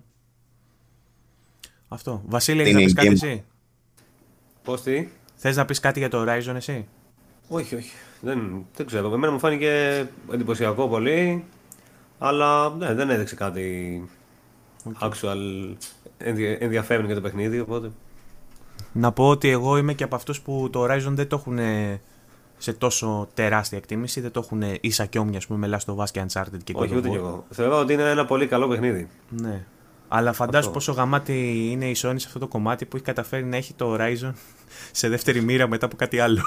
Καλά, ναι. Φαντάζομαι πόσο καλά παιχνίδια φτιάχνει. Για μένα το Horizon είναι στα top και καλά κάνανε και κλείσανε με αυτό το πράγμα. Ε, και το 2 είμαι σίγουρος ότι το περιμένει πάρα πολλοί κόσμος. Αυτό που δεν ξέρουμε είναι πότε θα κυκλοφορήσει, αλλά φαντάζομαι να μας το πεις. Ναι. Σίγουρα Λογικά... καλά κάνανε, ναι. Ε, ε, λογικά θα κυκλοφορήσει σχετικά άμεσα σε σχέση με άλλα sequel που περιμένουμε. Ναι. Ε, μόνο και μόνο που δείξανε ένα ημι-sequel ή ημι-prequel του sequel, το Spider-Man, και κλείνουν με ένα πράγμα σαν το Horizon, αν βγουν δηλαδή μέσα στην επόμενη χρονιά Spider-Man, Horizon και Grand Turismo 7, ξέρω εγώ, η Sony έχει κλείσει καλά για τα first party ναι, της. Θα είναι καλή χρονιά δηλαδή για τα first party της. Mm. Κάτι να το κυλήσει έτσι.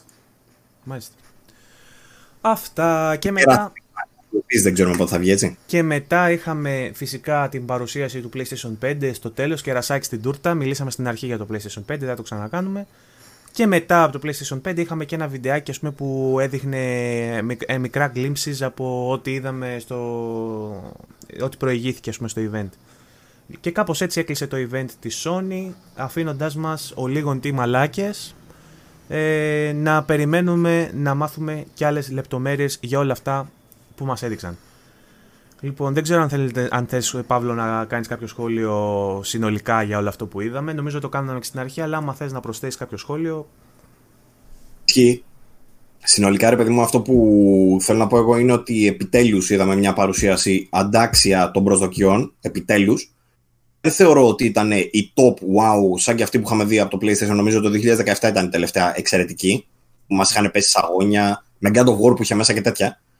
Ε, αλλά ήταν σίγουρα η καλύτερη από τότε. Δηλαδή για όλες τις εταιρείες, όχι μόνο για το PlayStation και για το PlayStation βέβαια. Ε, θέλουμε να βλέπουμε τέτοιες παρουσιάσεις, θέλουμε να βλέπουμε καινούργια παιχνίδια και είχα στεναχωρηθεί πάρα πολύ που τα τελευταία χρόνια η Sony δεν είχε να δείξει παιχνίδια. Τα ίδια δηλαδή, συνέχεια, ναι. Spider-Man, Death Stranding, Tsushima, συνέχεια. Τα, τα τελευταία τρία χρόνια δηλαδή βλέπαμε ακριβώς αυτά τα παιχνίδια, δεν βλέπαμε καινούργια. Ναι. Οπότε νομίζω ότι έρχεται λυτρωτικά κάπως αυτή η παρουσίαση. Φαίνεται, και... Η προσέγγιση διαφορετική τώρα φαίνεται. Σου δείχνει ναι. παιχνίδι και σου λέει βγαίνει τώρα, του χρόνου. Όχι μακάρι να, ήθελα να καταλήξω ότι μακάρι να αλλάξει αυτό το πράγμα. Δηλαδή και να μην βλέπουμε παιχνίδια τέσσερα χρόνια πριν που θα βγουν τέσσερα χρόνια μετά, αλλά να βλέπουμε πλέον ρε παιδί τα παιχνίδια που θα δούμε μέσα στην επόμενη χρονιά. το χρειάζονται αυτό. και, και την ποικιλία χρειάζονται. Ε, όσον αφορά την ποικιλία, εγώ ήμουν απίστευτα ικανοποιημένος από αυτό το πράγμα. Δηλαδή, δείξαν 24 παιχνίδια. Ε, το καθένα σε διαφορετικό είδος και με διαφορετικό στυλ και με διαφορετικά τεχνικά επίπεδα. Ε, από αυτό το πράγμα έμεινα απίστευτα ικανοποιημένος. Ε, και μου άρεσε πάρα πολύ κιόλας και το στήσιμο που είδαμε. Στην αρχή Spider-Man, στο τέλος Horizon, στη μέση Grand Turismo, είδαμε και Resident Evil και Hitman. Όλα τα αγαπημένα δηλαδή. Ήταν μια από αυτές τις παρουσιάσεις ρε παιδί μου που την νιώθεις γεμάτη. Πραγματικά γεμάτη και μου άρεσε πάρα, πάρα πολύ. Να σου πω. Υπομονώ για να δω αν θα δείξει κάτι αντίστοιχο και η Microsoft. Να σου πω τι έλειψε και είναι κάτι που το είχαμε ουσιαστικά προλογίσει και αναλύσει σε προηγούμενο επεισόδιο. Θυμάσαι τι λέγαμε για την τρέχουσα γενιά; Ότι όλα τα παιχνίδια έχουν RPGοποιηθεί και ότι αυτό ενδεχομένως είναι μια τάση που θα ίσως στην επόμενη γενιά να το χάσουμε γυρνώντας σε πιο κινηματογραφικά γραμμικά πράγματα. Δεν είδαμε, mm. δεν είδαμε RPG πρακτικά. Σου λείψε αυτό; Ε, μου έλειψε, δεν το λέω με την έννοια ότι θα ήθελα να δω και δεν είδα. Απλά θέλω να πω ότι σε όλο το line-up, αν κάτι έλειψε και δεν είδαμε, ήταν ένα χαρακτηριστικά μεγάλο RPG. Δεν σου λέω να έχει RPG mechanics κάτι ή να έχει κάποια στοιχεία RPG. RPG σκέτο, role-playing παιχνίδι. Ε, θα δούμε και τέτοιο, εντάξει. Ναι, εννοείται. Απλά θέλω να σου πω ότι δεν είχε η παρουσίαση. Ενώ Ναι. σε προ- προηγούμενα έτη ε, τα πάντα περιστρέφονταν γύρω από το infusion RPG στοιχείων σε παιχνίδια που μέχρι πρώτη δεν ήταν RPG. Μμ, όντως. Αυτό που είδαμε λοιπόν στο event της Sony κυρίως ήταν ε, action adventure, platformer και αν υπάρχει κάτι που τα συνδέει όλα ήταν το presentation, ότι ήταν όλα πολύ πιο κινηματογραφικά και πολύ, πολύ πιο seamless ενωμένα με το, με το CG κομμάτι ρε παιδί μου, με το cinematic τους. Δηλαδή είναι όλα πολύ πιο... Ε, δεν ξέρω ποια λέξη να χρησιμοποιήσω. Δεν καταλαβαίνεις ρε παιδί μου αν βλέπεις βίντεο, αν βλέπεις ταινία ή αν παίζεις. Αυτό. Νομίζω αυτό είναι το χαρακτηριστικό της επόμενης γενιάς. Μέχρι τώρα, έτσι. Περιμένω να δω και τα RPG πώς θα συμπεριφερθούν στη συνέχεια. Και πώς θα βελτιωθούν μάλλον στην καινούργια γενιά. Πώς θα αξιοποιήσουν τα, ό,τι, όλα αυτά που προσφέρει ξέρω, εγώ, το PlayStation 5 και το Xbox Series X. Να δούμε τον Baldur's Gate. Λοιπόν, αυτά για το Sony Event. Ήδη έχουμε, έχουμε γράψει πάρα πολύ, αλλά επειδή το είχαμε Τρεις ώρες τάξει. έχουμε. Ναι, επειδή το έχουμε τάξει, σας δίνω ένα τεταρτάκι αν θέλετε να μιλήσετε λίγο για το review του The Last of Us. Αν θέλετε να πείτε συμπληρωματικά κάτι. Μιας και φέραμε τον Τατσιόπουλο να μιλήσει για Last of Us και μόνο για Last of Us δεν μίλησε. Ε, το, να αναφέρουμε ότι τα δύο reviews μας φτάνουν σύνολο 10.000 λέξεις. Δεν νομίζω να βρείτε πιο μεγάλη ανάλυση για τα παιχνίδια. Κακό τα βάζεις αθρηστικά. Κακό τα βάζεις αθρηστικά όμως, ρε φίλε, γιατί είναι δύο διαφορετικά reviews. Λες 10.000 λέξεις, ποιος θα πατήσει να διαβάσει το review τώρα που ξέρει, έχει, έχει ακούσει 10.000 λέξεις; θα λες ότι το Τατσιόπουλο ήταν 5.000, ήτανε 3, 4. Έτσι είναι το ένα, έξι το άλλο. Αλλά Άρα δεν πες είναι- ότι το δικό σου το review είναι 6.000 λέξει να μην μπει κανείς να διαβάσει το δικό σου το review, να μπει να διαβάσει το Τατσιόπουλο. Δεν είναι αυτό όμως το νόημα. Το βασικό το νόημα είναι ότι αυτά που λέμε μέσα, ε, σε πολλά άλλα reviews, ε, κάνανε νήξη στο σενάριο. Στα δικά μου δεν θα βρείτε καμία νήξη στο σενάριο. Δηλαδή, προσπαθήσαμε πάρα πολύ με τον Βασίλη, σε έφυγε ο πάτος βασικά, στο να μην πούμε τίποτα για το σενάριο. Ούτε μια αναφορά σε κάποιο γεγονός, σε Αν- αν χαρακτήρε, και- τίποτα. Αν και διαβάζοντας το review του Βασίλη, εγώ ένιωσα. Μπορώ να πω. Τι εννοείς; Νιώσεις. Θέλω να πω ότι ε, κατάλαβα το, το εύρος των συναισθημάτων που ίσως θα νιώσω παίζοντας. Ναι, αλλά δεν κατάλαβες κάποιο γεγονό. Όχι. Προσέγγιση, Γε- το την τι μπορεί προσέγγιση να του έγινε. σενάριου. Ναι, το τι σαν events, σαν γεγονότα στο παιχνίδι δεν κατάλαβα απολύτως τίποτα. Αλλά έτσι ομπο- ε, έγινε αρκετά περιγραφικός για να καταλάβω ότι θα, θα νιώσω από χαρά, ενθουσιασμό μέχρι απογοήτευση και σκατήλα σε όλο το εύρος, από την αρχή μέχρι το τέλος. Αυτό μου το μετέφερες. Δηλαδή, ξέρω ότι θα νιώσω, θα παίξω μάλλον ένα παιχνίδι που έχει σκαμπανεβάσματα τρελά. Ξέρεις τι θα ήθελα να κάνουμε, να πάρουμε όλα τα reviews, γιατί τις τελευταίες μέρες αυτό κάνω. Διαβάζω και βλέπω βίντεο reviews και γραπτά reviews του Last of Us. Ειδικά τα ελληνικά θα ήθελα να τα πάρουμε και να τα διαβάσουμε ένα-ένα για να σας πω πού ακριβώς δεν πρέπει να εστιάσει κάποιος. δηλαδή, διαβάζω ένα review που εξηγεί αναλυτικά τη δομή του παιχνιδιού, το οποίο είναι λάθος. Γιατί αν κάποιος έχει διαβάσει τα leaks και δει μετά και τη δομή, ε, καταλαβαίνει ακριβώς πώς παίζει το παιχνίδι. Ε, διάβασα ένα άλλο το οποίο ανέφερε χαρακτήρα, ρε παιδί μου, δεν, δεν πρέπει. Δηλαδή δεν είναι μόνο ότι στο απαγορεύουν από τα embargo, αλλά με το που Το αναφέρει. απαγορεύουν όντως. Είναι απλά σαν να κάνεις, ξέρω εγώ, ρε παιδί μου, ε, ε, πλασάρισμα ότι να, εγώ έχω αυτή τη γνώση που δεν χρειάζεται να το πεις αυτό το πράγμα. Δεν είναι review αυτό το πράγμα. Το, το, το δηλώσεις αυτό το πράγμα απλά θα χαλάσει τον αναγνώστη την εμπειρία. Το καλύτερο πράγμα που έχει να κάνει κάποιος με το The Last of Us, και το πιστεύουμε και εγώ και ο Βασίλης αυτό ακράδαντα, γι' αυτό μας βλέπετε τόσο προσεκτικούς με τα reviews, είναι να μπει κάποιος στο παιχνίδι χωρίς να ξέρει τίποτα. Ούτε leaks, ούτε trailers, ούτε reviews, ούτε τίποτα. Ακόμα και τα δικά μας τα reviews, δηλαδή, αν καλό θα είναι να μην τα διαβάσετε. Εγώ το λέω. Αλλά παρόλα αυτά δεν λέμε και τίποτα στο review, απλά κρίνουμε το αποτέλεσμα. Δεν κρίνουμε, ρε παιδί μου, το πώς έχει στηθεί το τέτοιο. Δεν ξέρω. Ε, ε, ε, Βασίλη, εσύ, ας πούμε, π- είμαι σίγουρος ότι προσπάθησες άπειρα για να μην πεις τίποτα. Άπειρα, πάρα πολύ. Ήθελα, ήθελα να σχολιάσω πιο συγκεκριμένα. Ε, να πω γιατί είναι όπως είναι αυτό το πράγμα, γιατί, κάνει, γιατί είναι τολμηρό. Είναι τολμηρό το σενάριο. Γιατί είναι τολμηρό, τι κάνει, ας πούμε. Και να το περιγράψω χωρίς να κάνω spoilers πάλι. Και να περιγράψω γιατί είναι τολμηρό. Αυτό δεν μπορούσα να το κάνω όμως. Δεν Δεν γίνεται. γίνεται. Δεν γίνεται, γιατί πρέπει να πεις κάτι.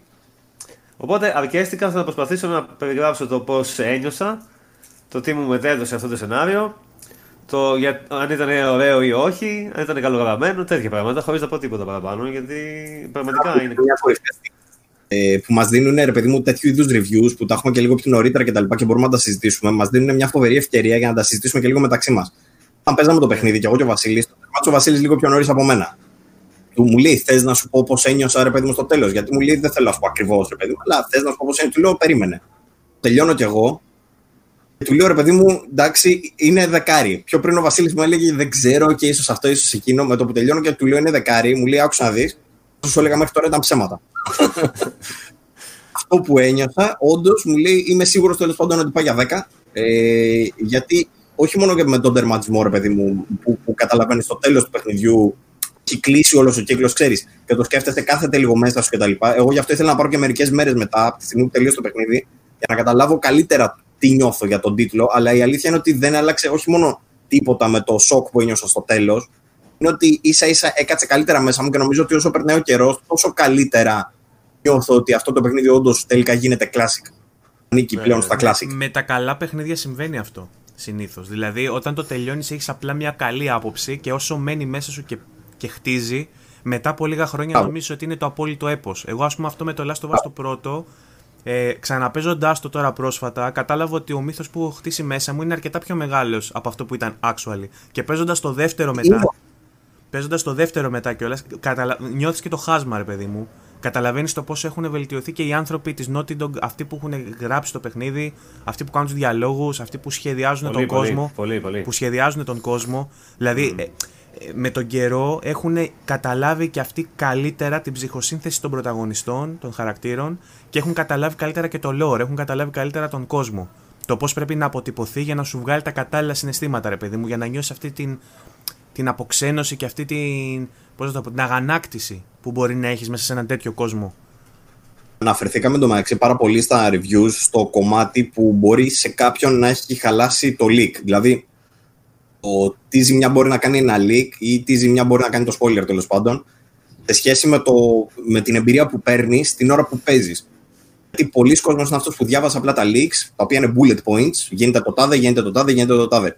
Το οποίο εκτός του ότι, όπως αναφέρουμε, δεν είναι ακριβή, ο τερματισμός για παράδειγμα δεν είχε βγει. Ναι. Πουθενά, δεν υπάρχει. Και επειδή δεν είχε βγει ο Ε, τερματισμός, κάποια- επειδή δεν είχε βγει ο τερματισμός, πολλοί είχαν υποθέσει ότι ένα από τα τελευταία γεγονότα των leaks που φαίνεται σαν climax, ότι τελειώνει έτσι.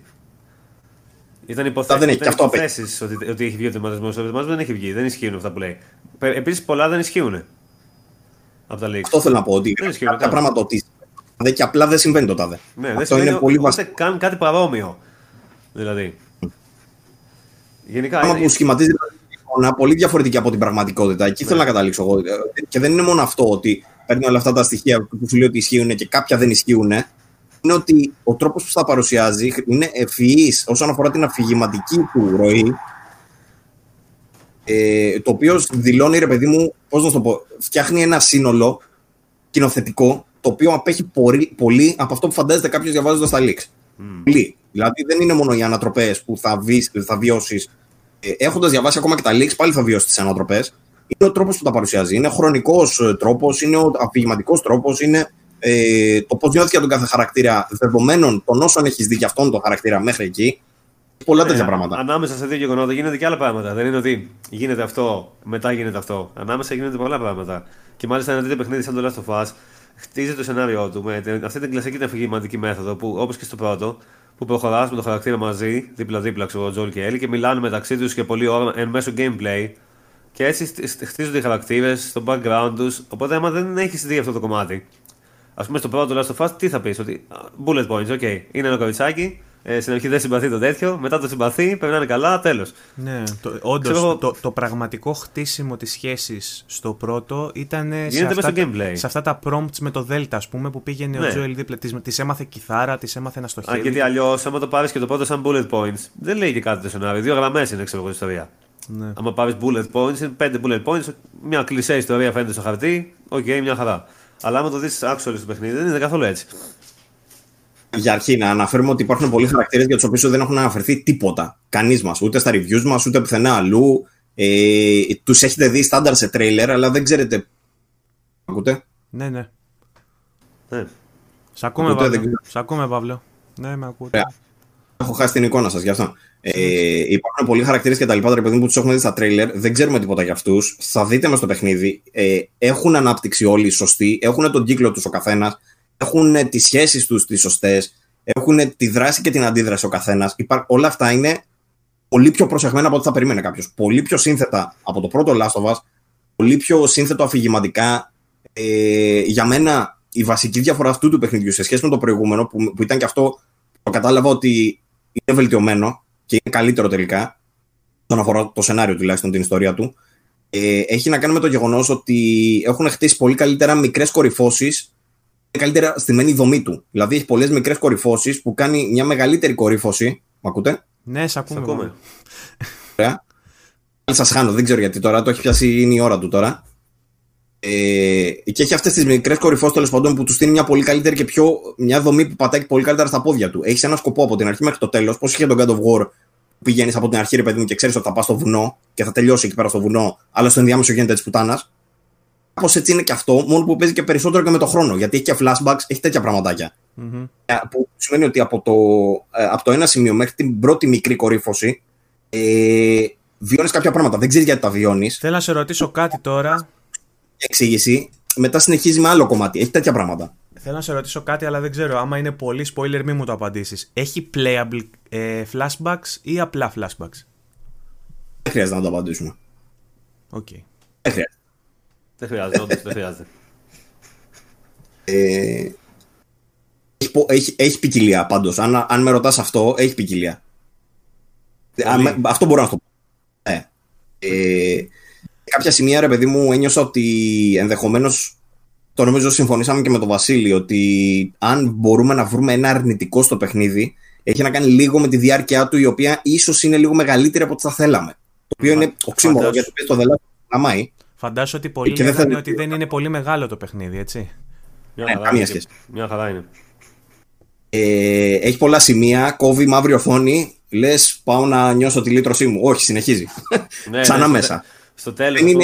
Συνέχεια έλεγε ότι τέλειωσε. Τέλειωσε τώρα. Α, έτσι θα τελειώσει. Α, όχι, συνεχίζει. Μετά από λίγο. Α, τέλειωσε. Αυτό ήταν το τέλος. Μαλακία. Μετά από λίγο. Α, έτσι. Α, αυτό καλό τέλος. Α, συνεχίζει. Συνέχεια το έκανε αυτό το πράγμα. Δηλαδή, σε είχε σε φάση σαν να μένα κάβουνα ότι τι θα γίνει τώρα. Εντάξει. Μπορεί αυτή τη στιγμή να δημιουργούμε ε, δεν ξέρω, προσδοκίες ότι okay, δεν τελειώνει ούτε τώρα ούτε τώρα. Μην το, μην το χρησιμοποιήσετε έτσι. Προσπαθήστε να δείτε κάθε τέλος ότι όντως έρχεται το τέλος. Αυτό. Από εκεί και πέρα βέβαια δημιουργούνται νέες προεκτάσεις. Δηλαδή πήγανε σε ένα άλλο σημείο, ρε παιδί μου. Υπήρχε ένα σημείο στο παιχνίδι που λες ότι τώρα κορύφωσε. Μάλλον τώρα ε, μπορώ να νιώσω ότι τελείωσε σαν το δελάστοβα στο πρώτο, ξέρω εγώ, όσον αφορά την ολοκλήρωση που νιώθω μέσα μου, κάπως έτσι. Παρ' όλα αυτά το συνεχίζει μετά και νιώθεις μια άλλου τύπου ολοκλήρωση. Και μετά το συνεχίζει ξανά και νιώθεις μια άλλου τύπου ολοκλήρωση. Αυτό το πράγμα το κάνει παραδειγματικά. Παραδειγματικά. Δηλαδή σε κάνει να νιώθεις 50 συναισθήματα διαφορετικά, με μεταπτώσεις, με, με πράγματα για τους χαρακτήρες. Ένα πολύ βασικό που επίσης είπαμε με τον Βασίλειο ότι οι χαρακτήρες δεν, δεν ακολουθούν στερεότυπα. Δεν υπάρχει ήρωας, δεν υπάρχει αντιήρωας. Δηλαδή αυτό που θα έλεγε ρε παιδί μου ότι ξεφεύγει από τα καθιερωμένα είναι να δημιουργήσει έναν αντίρωα. Ε, οι χαρακτήρες δεν είναι ούτε καν αντίρωε, είναι κάτι ναι, άλλο. Είναι Κάποιος που στην αρχή λες πολύ συμπαθή και τέτοια, μετά από λίγο μπορεί να σου φαίνεται ο χειρότερο, μετά από λίγο άλλος να σου φαίνεται καλύτερος, ο άλλος να συμπαθείς τον άλλον. Επειδή κάνουν πράγματα. Βρίσκεται, βρίσκεται στην κρίζα ζώνη ας πούμε, της Ναι, κάνουν, κάνουν ενέργειες που δεν, δεν συμφωνείς με τις ενέργειες που κάνουν. Δεν θεωρείς ότι. Α, καλό αυτό που έκανε αυτός, δηλαδή και εγώ αυτό θα έκανα, ξέρω εγώ. Όχι. Ούτε όμως ότι θα πεις ότι είναι ας πούμε villain ο άλλος επειδή έκανε κάποια Δεν το δικαιολογείς επειδή βρίσκεται Είναι κάτι τύποι που κάνουν ένα, κάποια πράγματα. Σε αυτό. ένα post αποκαλύπτει κόσμο ας πούμε, που πρέπει να επιβιώσεις, δεν το δικαιολογούσες κάπως. Κάνουν τόσο ναι, αδικαιολόγητα πράγματα. αυτό λέω. Είναι, κάνουν πράγματα τα οποία βγάζουν νόημα, έχουν συνέπεια. Δεν κάνουν κινήσεις για να δείξουν ότι είναι καλοί ή για να δείξουν ότι είναι κακοί ή για να στήσουν ένα πλαίσιο αφηγηματικό ότι αυτός είναι ο κακός, αυτός είναι ο καλός, αυτός είναι ο ήρωα. Είναι απλά όλοι κάνουν κινήσεις που Απλά τις κάνουν επειδή θεωρούν εκείνη τη στιγμή ότι αυτό. Ταιριάζουν όμως με τον χαρακτήρα τους. Είναι, είναι ναι, πάντα, πάντα, πάντα, πάντα. Αυτό είναι, η συνέπεια σε αυτό το πράγμα είναι απίστευτη. απίστευτη. Πάντα, ναι. ε, και όπως και η εξέλιξη του χαρακτήρα είναι πολύ ωραία δοσμένη, ρε παιδί μου, και ομαλή. Και τον Ισχύει το ίδιο για την Ελή. Ισχύει το ίδιο για την Ελή.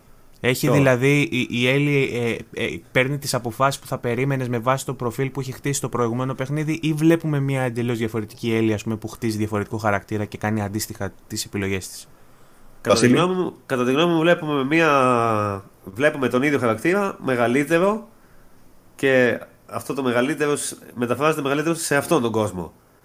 Δηλαδή είναι κατά βάση, φαίνεται ότι από πού ξεκινάει και από πού προέρχεται αυτός ο χαρακτήρας, αλλά είναι πλέον μεγαλύτερη και έχει ζήσει εκεί που έχει ζήσει και αυτά που κάνει είναι λίγο πιο...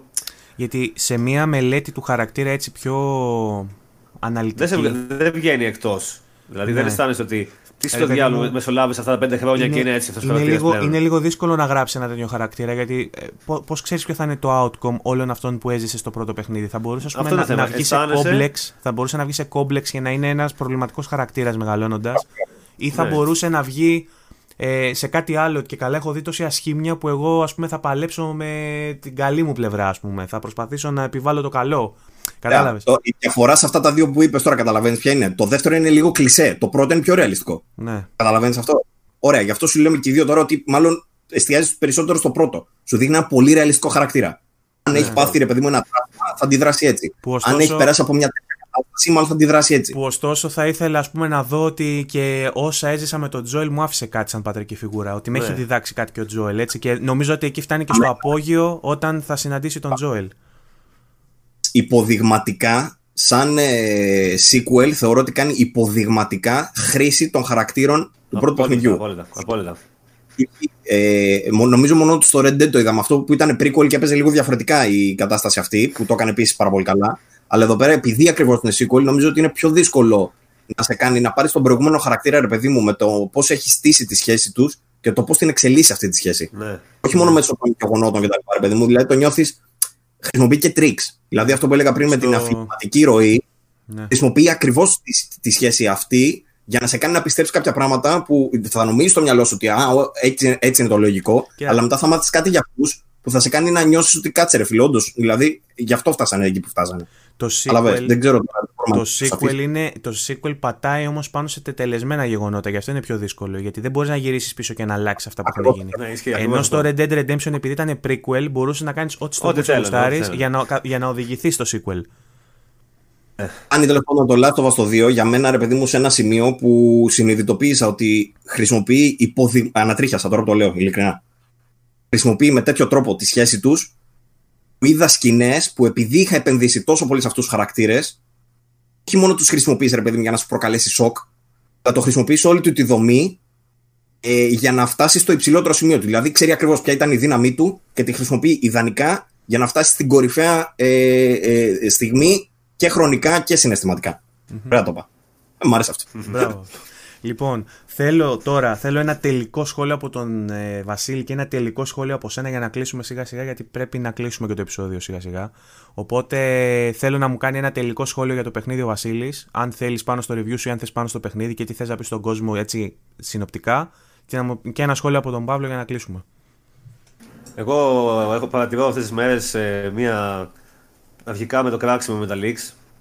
Παντού έκραζε ο κόσμος, παντού έλεγε ότι χαλάσατε το παιχνίδι, καταστρέψατε τους χαρακτήρες και τέτοια.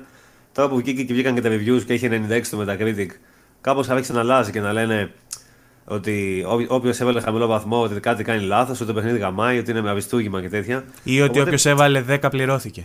Ναι, αυτό. Δώσ' μας και Θα- μας λίγα. Να σταματήσουν να υπάρχουν αυτές οι, οι ιδέες από πριν, πρέπει. Να σταματήσουμε και τα leaks και οτιδήποτε. Να το παίξουν τελικά και να δούνε ότι αυτά που λένε τόσο καιρό και αυτά που πιστεύουν τόσο καιρό δεν έχουν καμία σχέση. καμία σχέση όμως. Γιατί και εγώ είδα τελικά leaks. Πριν το παίξω, είδα και εγώ leaks. Και αυτό που περίμενα, ακόμα και σε αυτά που ισχύανε, που όντως ήταν όπως τα έγραφε, αυτό που περίμενα και αυτό που ε- είδα τελικά ήταν τελείως διαφορετικό. Είχα τελείως διαφορετική ιδέα για το τι θα δω, ας πούμε, με βάση αυτά που είχα μάθει. Οπότε μην νομίζετε ότι ξέρετε τι θα δείτε. Οκ. Δεν θα δείτε αυτό που Το περιμένετε. πόσο ακριβώς. απρόβλεπτο είναι λοιπόν είναι το κύριο. Είναι πολύ απρόβλεπτο, ναι. Ναι, είναι, είναι το κύριο συν του. Ναι, γιατί είναι καταρχάς ένα παιχνίδι 30 ώρες, ας πούμε, που μέσα στο gameplay σχεδόν σε όλη τη διάρκεια υπάρχει και αφήγηση. Δεν είναι ότι έχει ξέρω εγώ 5 cutscenes που μιλάνε για μισή ώρα και αυτό είναι το σενάριο. Είναι σχεδόν, σχεδόν όλο το gameplay αφήγηση παράλληλα. Πώς ακριβώς μπορείς να, το- να το συνοψίσεις όλο αυτό το πράγμα σε μία παράγραφο; Δεν γίνεται. Ναι. Οπότε παίξτε πρώτα και εδώ είμαστε. Okay. Παύλο; Ε, εντάξει, δεν μπορούμε προφανώς να κάνουμε ανάλυση που κάναμε. Καλό θα είναι να μπείτε να διαβάσετε τα reviews μας. Ε, είναι παιχνίδι, ρε παιδί μου, που αξίζει να το βιώσεις από μόνος σου, όπως είπα πριν, χωρίς να έχεις διαβάσει τίποτα. Εγώ θα έλεγα να διαβάσετε τα reviews μας αφού έχετε παίξει και εσείς το παιχνίδι. Καταλάβετε γιατί πράγμα μιλάμε.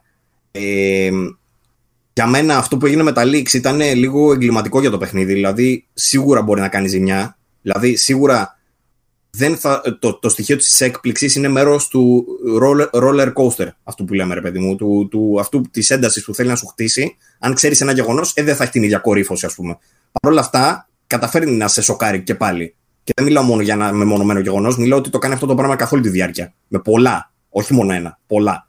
Ε, όσον αφορά τα leaks, αυτό. Όσον αφορά τώρα τις κριτικές, ε, δικαίως γίνεται πλέον νομίζω το τούμπανο, το, νομίζω είναι το top first party πλέον. Μετά το Red Dead δηλαδή αυτό είναι το κορυφαίο γενικά και νομίζω ότι είναι το κορυφαίο όσον αφορά τα αποκλειστικά. Ε, Δικαίως πολλοί λένε ότι είναι το top και το καλύτερο από το πρώτο. Ακόμα δεν έχω κατασταλάξει μέσα μου αν όντω ξεπέρασε για μένα αυτό που έκανε το πρώτο, γιατί το πρώτο πάντα έχει και τη δύναμη ότι είναι το πρώτο και ότι γνωρίζεις αυτόν τον κόσμο. Το δεύτερο δεν κάνει αυτό δεν είναι ότι το ξεπερνά το πρώτο ε, σαν, ε, σαν setting και σαν κόσμο, γιατί βλέπεις κάτι γνώριμο. Δεν πάει προς τα εκεί. Πάει προς μια άλλη κατεύθυνση, η οποία θεωρώ ότι την πέτυχε πλήρως. Και γι' αυτό για μένα είναι ε, τέτοιο achievement, ρε παιδί μου, που καταφέρει να κάνει με το δεύτερο μέρος αυτό το πράγμα. Θα μπορούσε πολύ άνετα να πάει σε μια ασφαλή οδό, του τύπου να προχωρήσει με τον ίδιο τρόπο όπως προχώρησε και το πρώτο. Το κάνει μόνο στο gameplay αυτό το πράγμα, το οποίο το έχει εκτείνει και το έχει κάνει γαμάτο. Αλλά όσον αφορά το story του, πήρε ρίσκο. Και για μένα αυτό το ρίσκο που πήρε και που πέτυχε κιόλας, γιατί πετυχαίνει στιγμές πραγματικά σηκώνε από, το, από τον καναπέ και λες μπράβο. Ε, τέτοιες στιγμές, είναι τριχιαστικέ στιγμές. Είναι στιγμές που προκαλούν τεράστια ένταση και σε αφήνουν ανοιχτό το στόμα. Εγώ καιρό είχα να το πάθω αυτό το πράγμα. Για μένα ήταν μακράν η πιο έντονη εμπειρία που ζεις τα τελευταία χρόνια σε ταινία, παιχνίδι, όλα τα είδη. Και προφανώς αυτό το πράγμα έχει χτιστεί και από τον προηγούμενο τον τίτλο και όλο αυτό το μέγεθος τέλος πάντων και έχει φτάσει να είναι τόσο έντονο τώρα. Αλλά όλο αυτό το πώς το χειρίστηκαν νομίζω ότι είναι υποδειγματικό. Θα μιλάμε δηλαδή και σε πολλά χρόνια από τώρα ε, για ένα sequel το οποίο ήταν όντως sequel υπόδειγμα. Μια χαρά. Οπότε αν μπορούμε να πούμε κάτι έτσι που να συμφωνούμε και οι τρεις είναι ότι σίγουρα μιλάμε για ένα από τα καλύτερα παιχνίδια ever Σίγουρα για ίσως το καλύτερο, αν όχι contender, το καλύτερο παιχνίδι της γενιάς. Σίγουρα για το Game of the Year. Όχι τόσο σίγουρα γιατί δεν έχει τελειώσει ακόμα ο χρόνος. Θα δούμε τι θα δούμε και ναι, μέχρι τώρα είναι. Κατά πάσα πιθανότητα, αν το Cyberpunk δεν μας ρίξει τα αγώνια ή αν δεν δούμε κάτι στη, στο launch του, των καινούριων κονσολών. Ε, ε, πρέπει οπωσδήποτε να το παίξουν όλοι. δεν θα αρέσει σε όλους προτείνουμε να το παίξουν όλοι, να διαβάσουν μετά και να έρθουν να κάνουμε συζήτηση. Ακριβώς. Και τι άλλο. Δεν είπαμε τίποτα τώρα γιατί είχαμε πει ξανά και στα previews και σε αυτά και στα προηγούμενα. Το έχουμε αναλύσει σε πάρα πολύ μεγάλο βαθμό. Δεν θα πούμε τώρα πάλι και το gameplay και αυτά. Είναι, Το έχουμε αναλύσει και το gameplay με τον Παύλο σε πολύ ε, εκτενή. Σε, έχουμε φτάσει πολύ εκτενή. Και υπάρχουν και reviews και βίντεο θα υπάρξει. Και... Έχουμε ήδη, ε. κάνει, έχουμε ήδη προγραμματίσει το βίντεο, θα το έχετε δει γιατί το έχουμε βάλει ως πρεμιέρα για να βγει στις 18 του μηνός. Τελικά εκεί λύγει το embargo, το ψάξαμε και βρήκαμε. Οπότε ε, στις 3 το μεσημέρι, στις 18 του μηνός θα ανέβει και το βίντεο που παίζω με τον Παύλο και είναι τα δικά μου πρώτα impressions. Ε, κάνουμε και χαβαλέ, λέμε για τον, με τον Παύλο διάφορα πράγματα για το παιχνίδι. Ε, για να μην τρομάξετε δεν έχει τίποτα σε spoiler, ούτε είναι κάτι ιδιαίτερο, απλά μιλάμε κυρίως για το gameplay του παιχνιδιού και τι αλλάζει. Μετά έχουμε κάνει στα προηγούμενα podcast, μπορείτε να ανατρέξετε, ειδικά στο προηγούμενο έχουμε κάνει εκτενές, εξτε, πολύ εκτενές preview που λέμε τα πάντα χωρίς spoilers και κάνουμε μια πολύ μεγάλη ανάλυση. Υπάρχουν τα reviews μας τα οποία καλό θα ήταν να τα διαβάσετε όσοι δεν θα έχετε πρόβλημα με αυτό, δεν υπάρχουν ξαναλέω spoilers, όμως θα μπορούσατε να τα διαβάσετε και αφού έχετε παίξει ή έχετε παίξει λίγο από το παιχνίδι για να μην σας χαλάσει ε, την έκπληξη. Ε, και νομίζω ότι με αυτό έχουμε κλείσει έναν κύκλο μεγάλων αναλύσεων και έχοντας κάνει μια πολύ καλή κάλυψη νομίζω του παιχνιδιού. Εγώ είμαι πολύ χαρούμενος για τον τρόπο που καλύψαμε το παιχνίδι. Νομίζω ότι το σεβαστήκαμε και σεβαστήκαμε και τον κόσμο που δεν θέλει να μάθει τίποτα. Ε, και να σας πω και μπράβο για τα reviews που έχετε γράψει. Τελείως διαφορετικά μεταξύ τους του Τατσιόπουλου σε πολύ πιο συναισθηματικό, σε πολύ πιο συναισθηματικό μονοπάτι. Μου στείλανε άτομα και μου είπαν ανατρίχιασα διαβάζοντας. μου στείλανε φίλοι μου και το έστειλα σε screenshot. Του Παύλου από την άλλη πολύ πιο, πολύ πιο αναλυτικό, έτσι, πολύ πιο λεπτομε, λεπτομερές στα σημεία. Οπότε αν κάποιος θέλει πραγματικά να δει σε βάθος τι έχει το παιχνίδι μέσα πάλι χωρίς spoilers, του Παύλου έχει περισσότερες πληροφορίες. Του Τατσιόπουλου είναι ένα ε, roller coaster συναισθημάτων. Σε πάει, σε πάει, σε πάει και στο τέλος σε πετάει κάτω γιατί λες ρε πού στη μήναν άλλες 6 μέρες ξέρω για να παίξω. Κάπως έτσι ξενερ, ξενερώνεις λίγο γιατί δεν μπορείς να παίξεις. Και εγώ έχοντας παίξει ε, τρεις ώρες πώς έχω παίξει, περιμένω πότε θα μου έρθει το παιχνίδι και με έχετε, με έχετε τσακίσει. Με έχετε τσακίσει ψυχολογικά ρε μαλάκες, δεν σας αντέχω άλλο. λοιπόν, οπότε αυτά είχα να πω κι εγώ. Νομίζω κάπου εδώ κλείνει το κεφάλαιο προσωρινά του Last of Us. Ε, θα επανέλθουμε ε, με... Θέλουμε να σκάσουμε και με άρθρα τα οποία, ρε παιδί μου, θα μπορούμε να τα αναφέρουμε αφού έχει παίξει ο ναι. κόσμος το παιχνίδι. Δηλαδή, αφού έχει δει το story κτλ. Νομίζω... Θα επιστρέψουμε με στην ουσία. Mm. Πάντα με ταγκάρισμα ότι αυτό έχει spoilers, οπότε μην ανησυχείτε. Mm-hmm. Ε, αλλά αν το έχει παίξει ο κόσμος, δηλαδή θα δώσουμε μερικές μέρες, δεν θα τα βγάλουμε καπάκια. Mm-hmm. Μερικές μέρες μετά, ας πούμε, 10 μέρες μετά την κυκλοφορία ή δύο εβδομάδες, ξέρω εγώ, να επιστρέψουμε με κάποιο τέτοιο για να τα συζητήσουμε επιτέλους για να εξηγήσουμε γιατί mm. το θεωρούμε και ελπίζω να το έχω παίξει και εγώ για να, συμμε... να μπορώ να, συμμε... να συμμετέχω σε κάποια τέτοια κουβέντα πάνω σε κάποιο άρθρο που θα γράψετε. Λοιπόν, αυτά. Νομίζω σήμερα δεν θα έχει κανείς παράπονο με την έκταση του επεισοδίου. Δεν νομίζω κανείς να μας πει ήταν μικρό σήμερα. Νομίζω, νομίζω βγάλαμε αρκετό για να μην βγάλουμε την άλλη εβδομάδα. λοιπόν, να ευχαριστήσω. το... δεν θα είσαι εδώ την άλλη εβδομάδα. Ωραία. Θα, θα προσπαθήσω να είναι ο Άρης. Δεν ξέρω, ο Τατσιόπουλος λογικά θα δουλεύει. Ωραία. Θα προσπαθήσω να είναι ο Άρης, ε, αλλιώς μπορεί να φέρω κάνα φιλαράκι από τους αναγνώστες. Θα δούμε τι θα κάνουμε, θα το βολέψουμε. Οπότε οι γκρούπι του Παύλου να ξέρουν την επόμενη εβδομάδα δεν θα, αυτό το όμορφο αγόρι δεν θα είναι μαζί μας. Λοιπόν. Ενημερώσω με το μου. Ωραία. λοιπόν, να, να ευχαριστήσω τον Βασίλη που ήταν μαζί μας σήμερα. Ευχαριστώ, Βασίλη. Εγώ ευχαριστώ. Λοιπόν, το ζήταγε. Όχι, εμείς ευχαριστούμε. Όχι, εγώ να ευχαριστήσω τον κόσμο που μας στηρίζει και για το feedback που έχουμε για τα σχόλια και τα θετικά που μας κάνουν, μας συγκινούν πάρα πολύ αλλά και τα αρνητικά που μας βοηθούν να γίνουμε καλύτεροι. Υπάρχουν και αυτά. Ε, και να ανανεώσουμε το ραντεβού μας για την επόμενη εβδομάδα με περισσότερα νέα και περισσότερη συζήτηση για όλα όσα απασχολούν το gaming. Ε, από εμένα, τον Βαγγέλη Λερό, τον Παύλο Κρούστη και τον Βασίλη Τατσιόπουλο, καλή συνέχεια.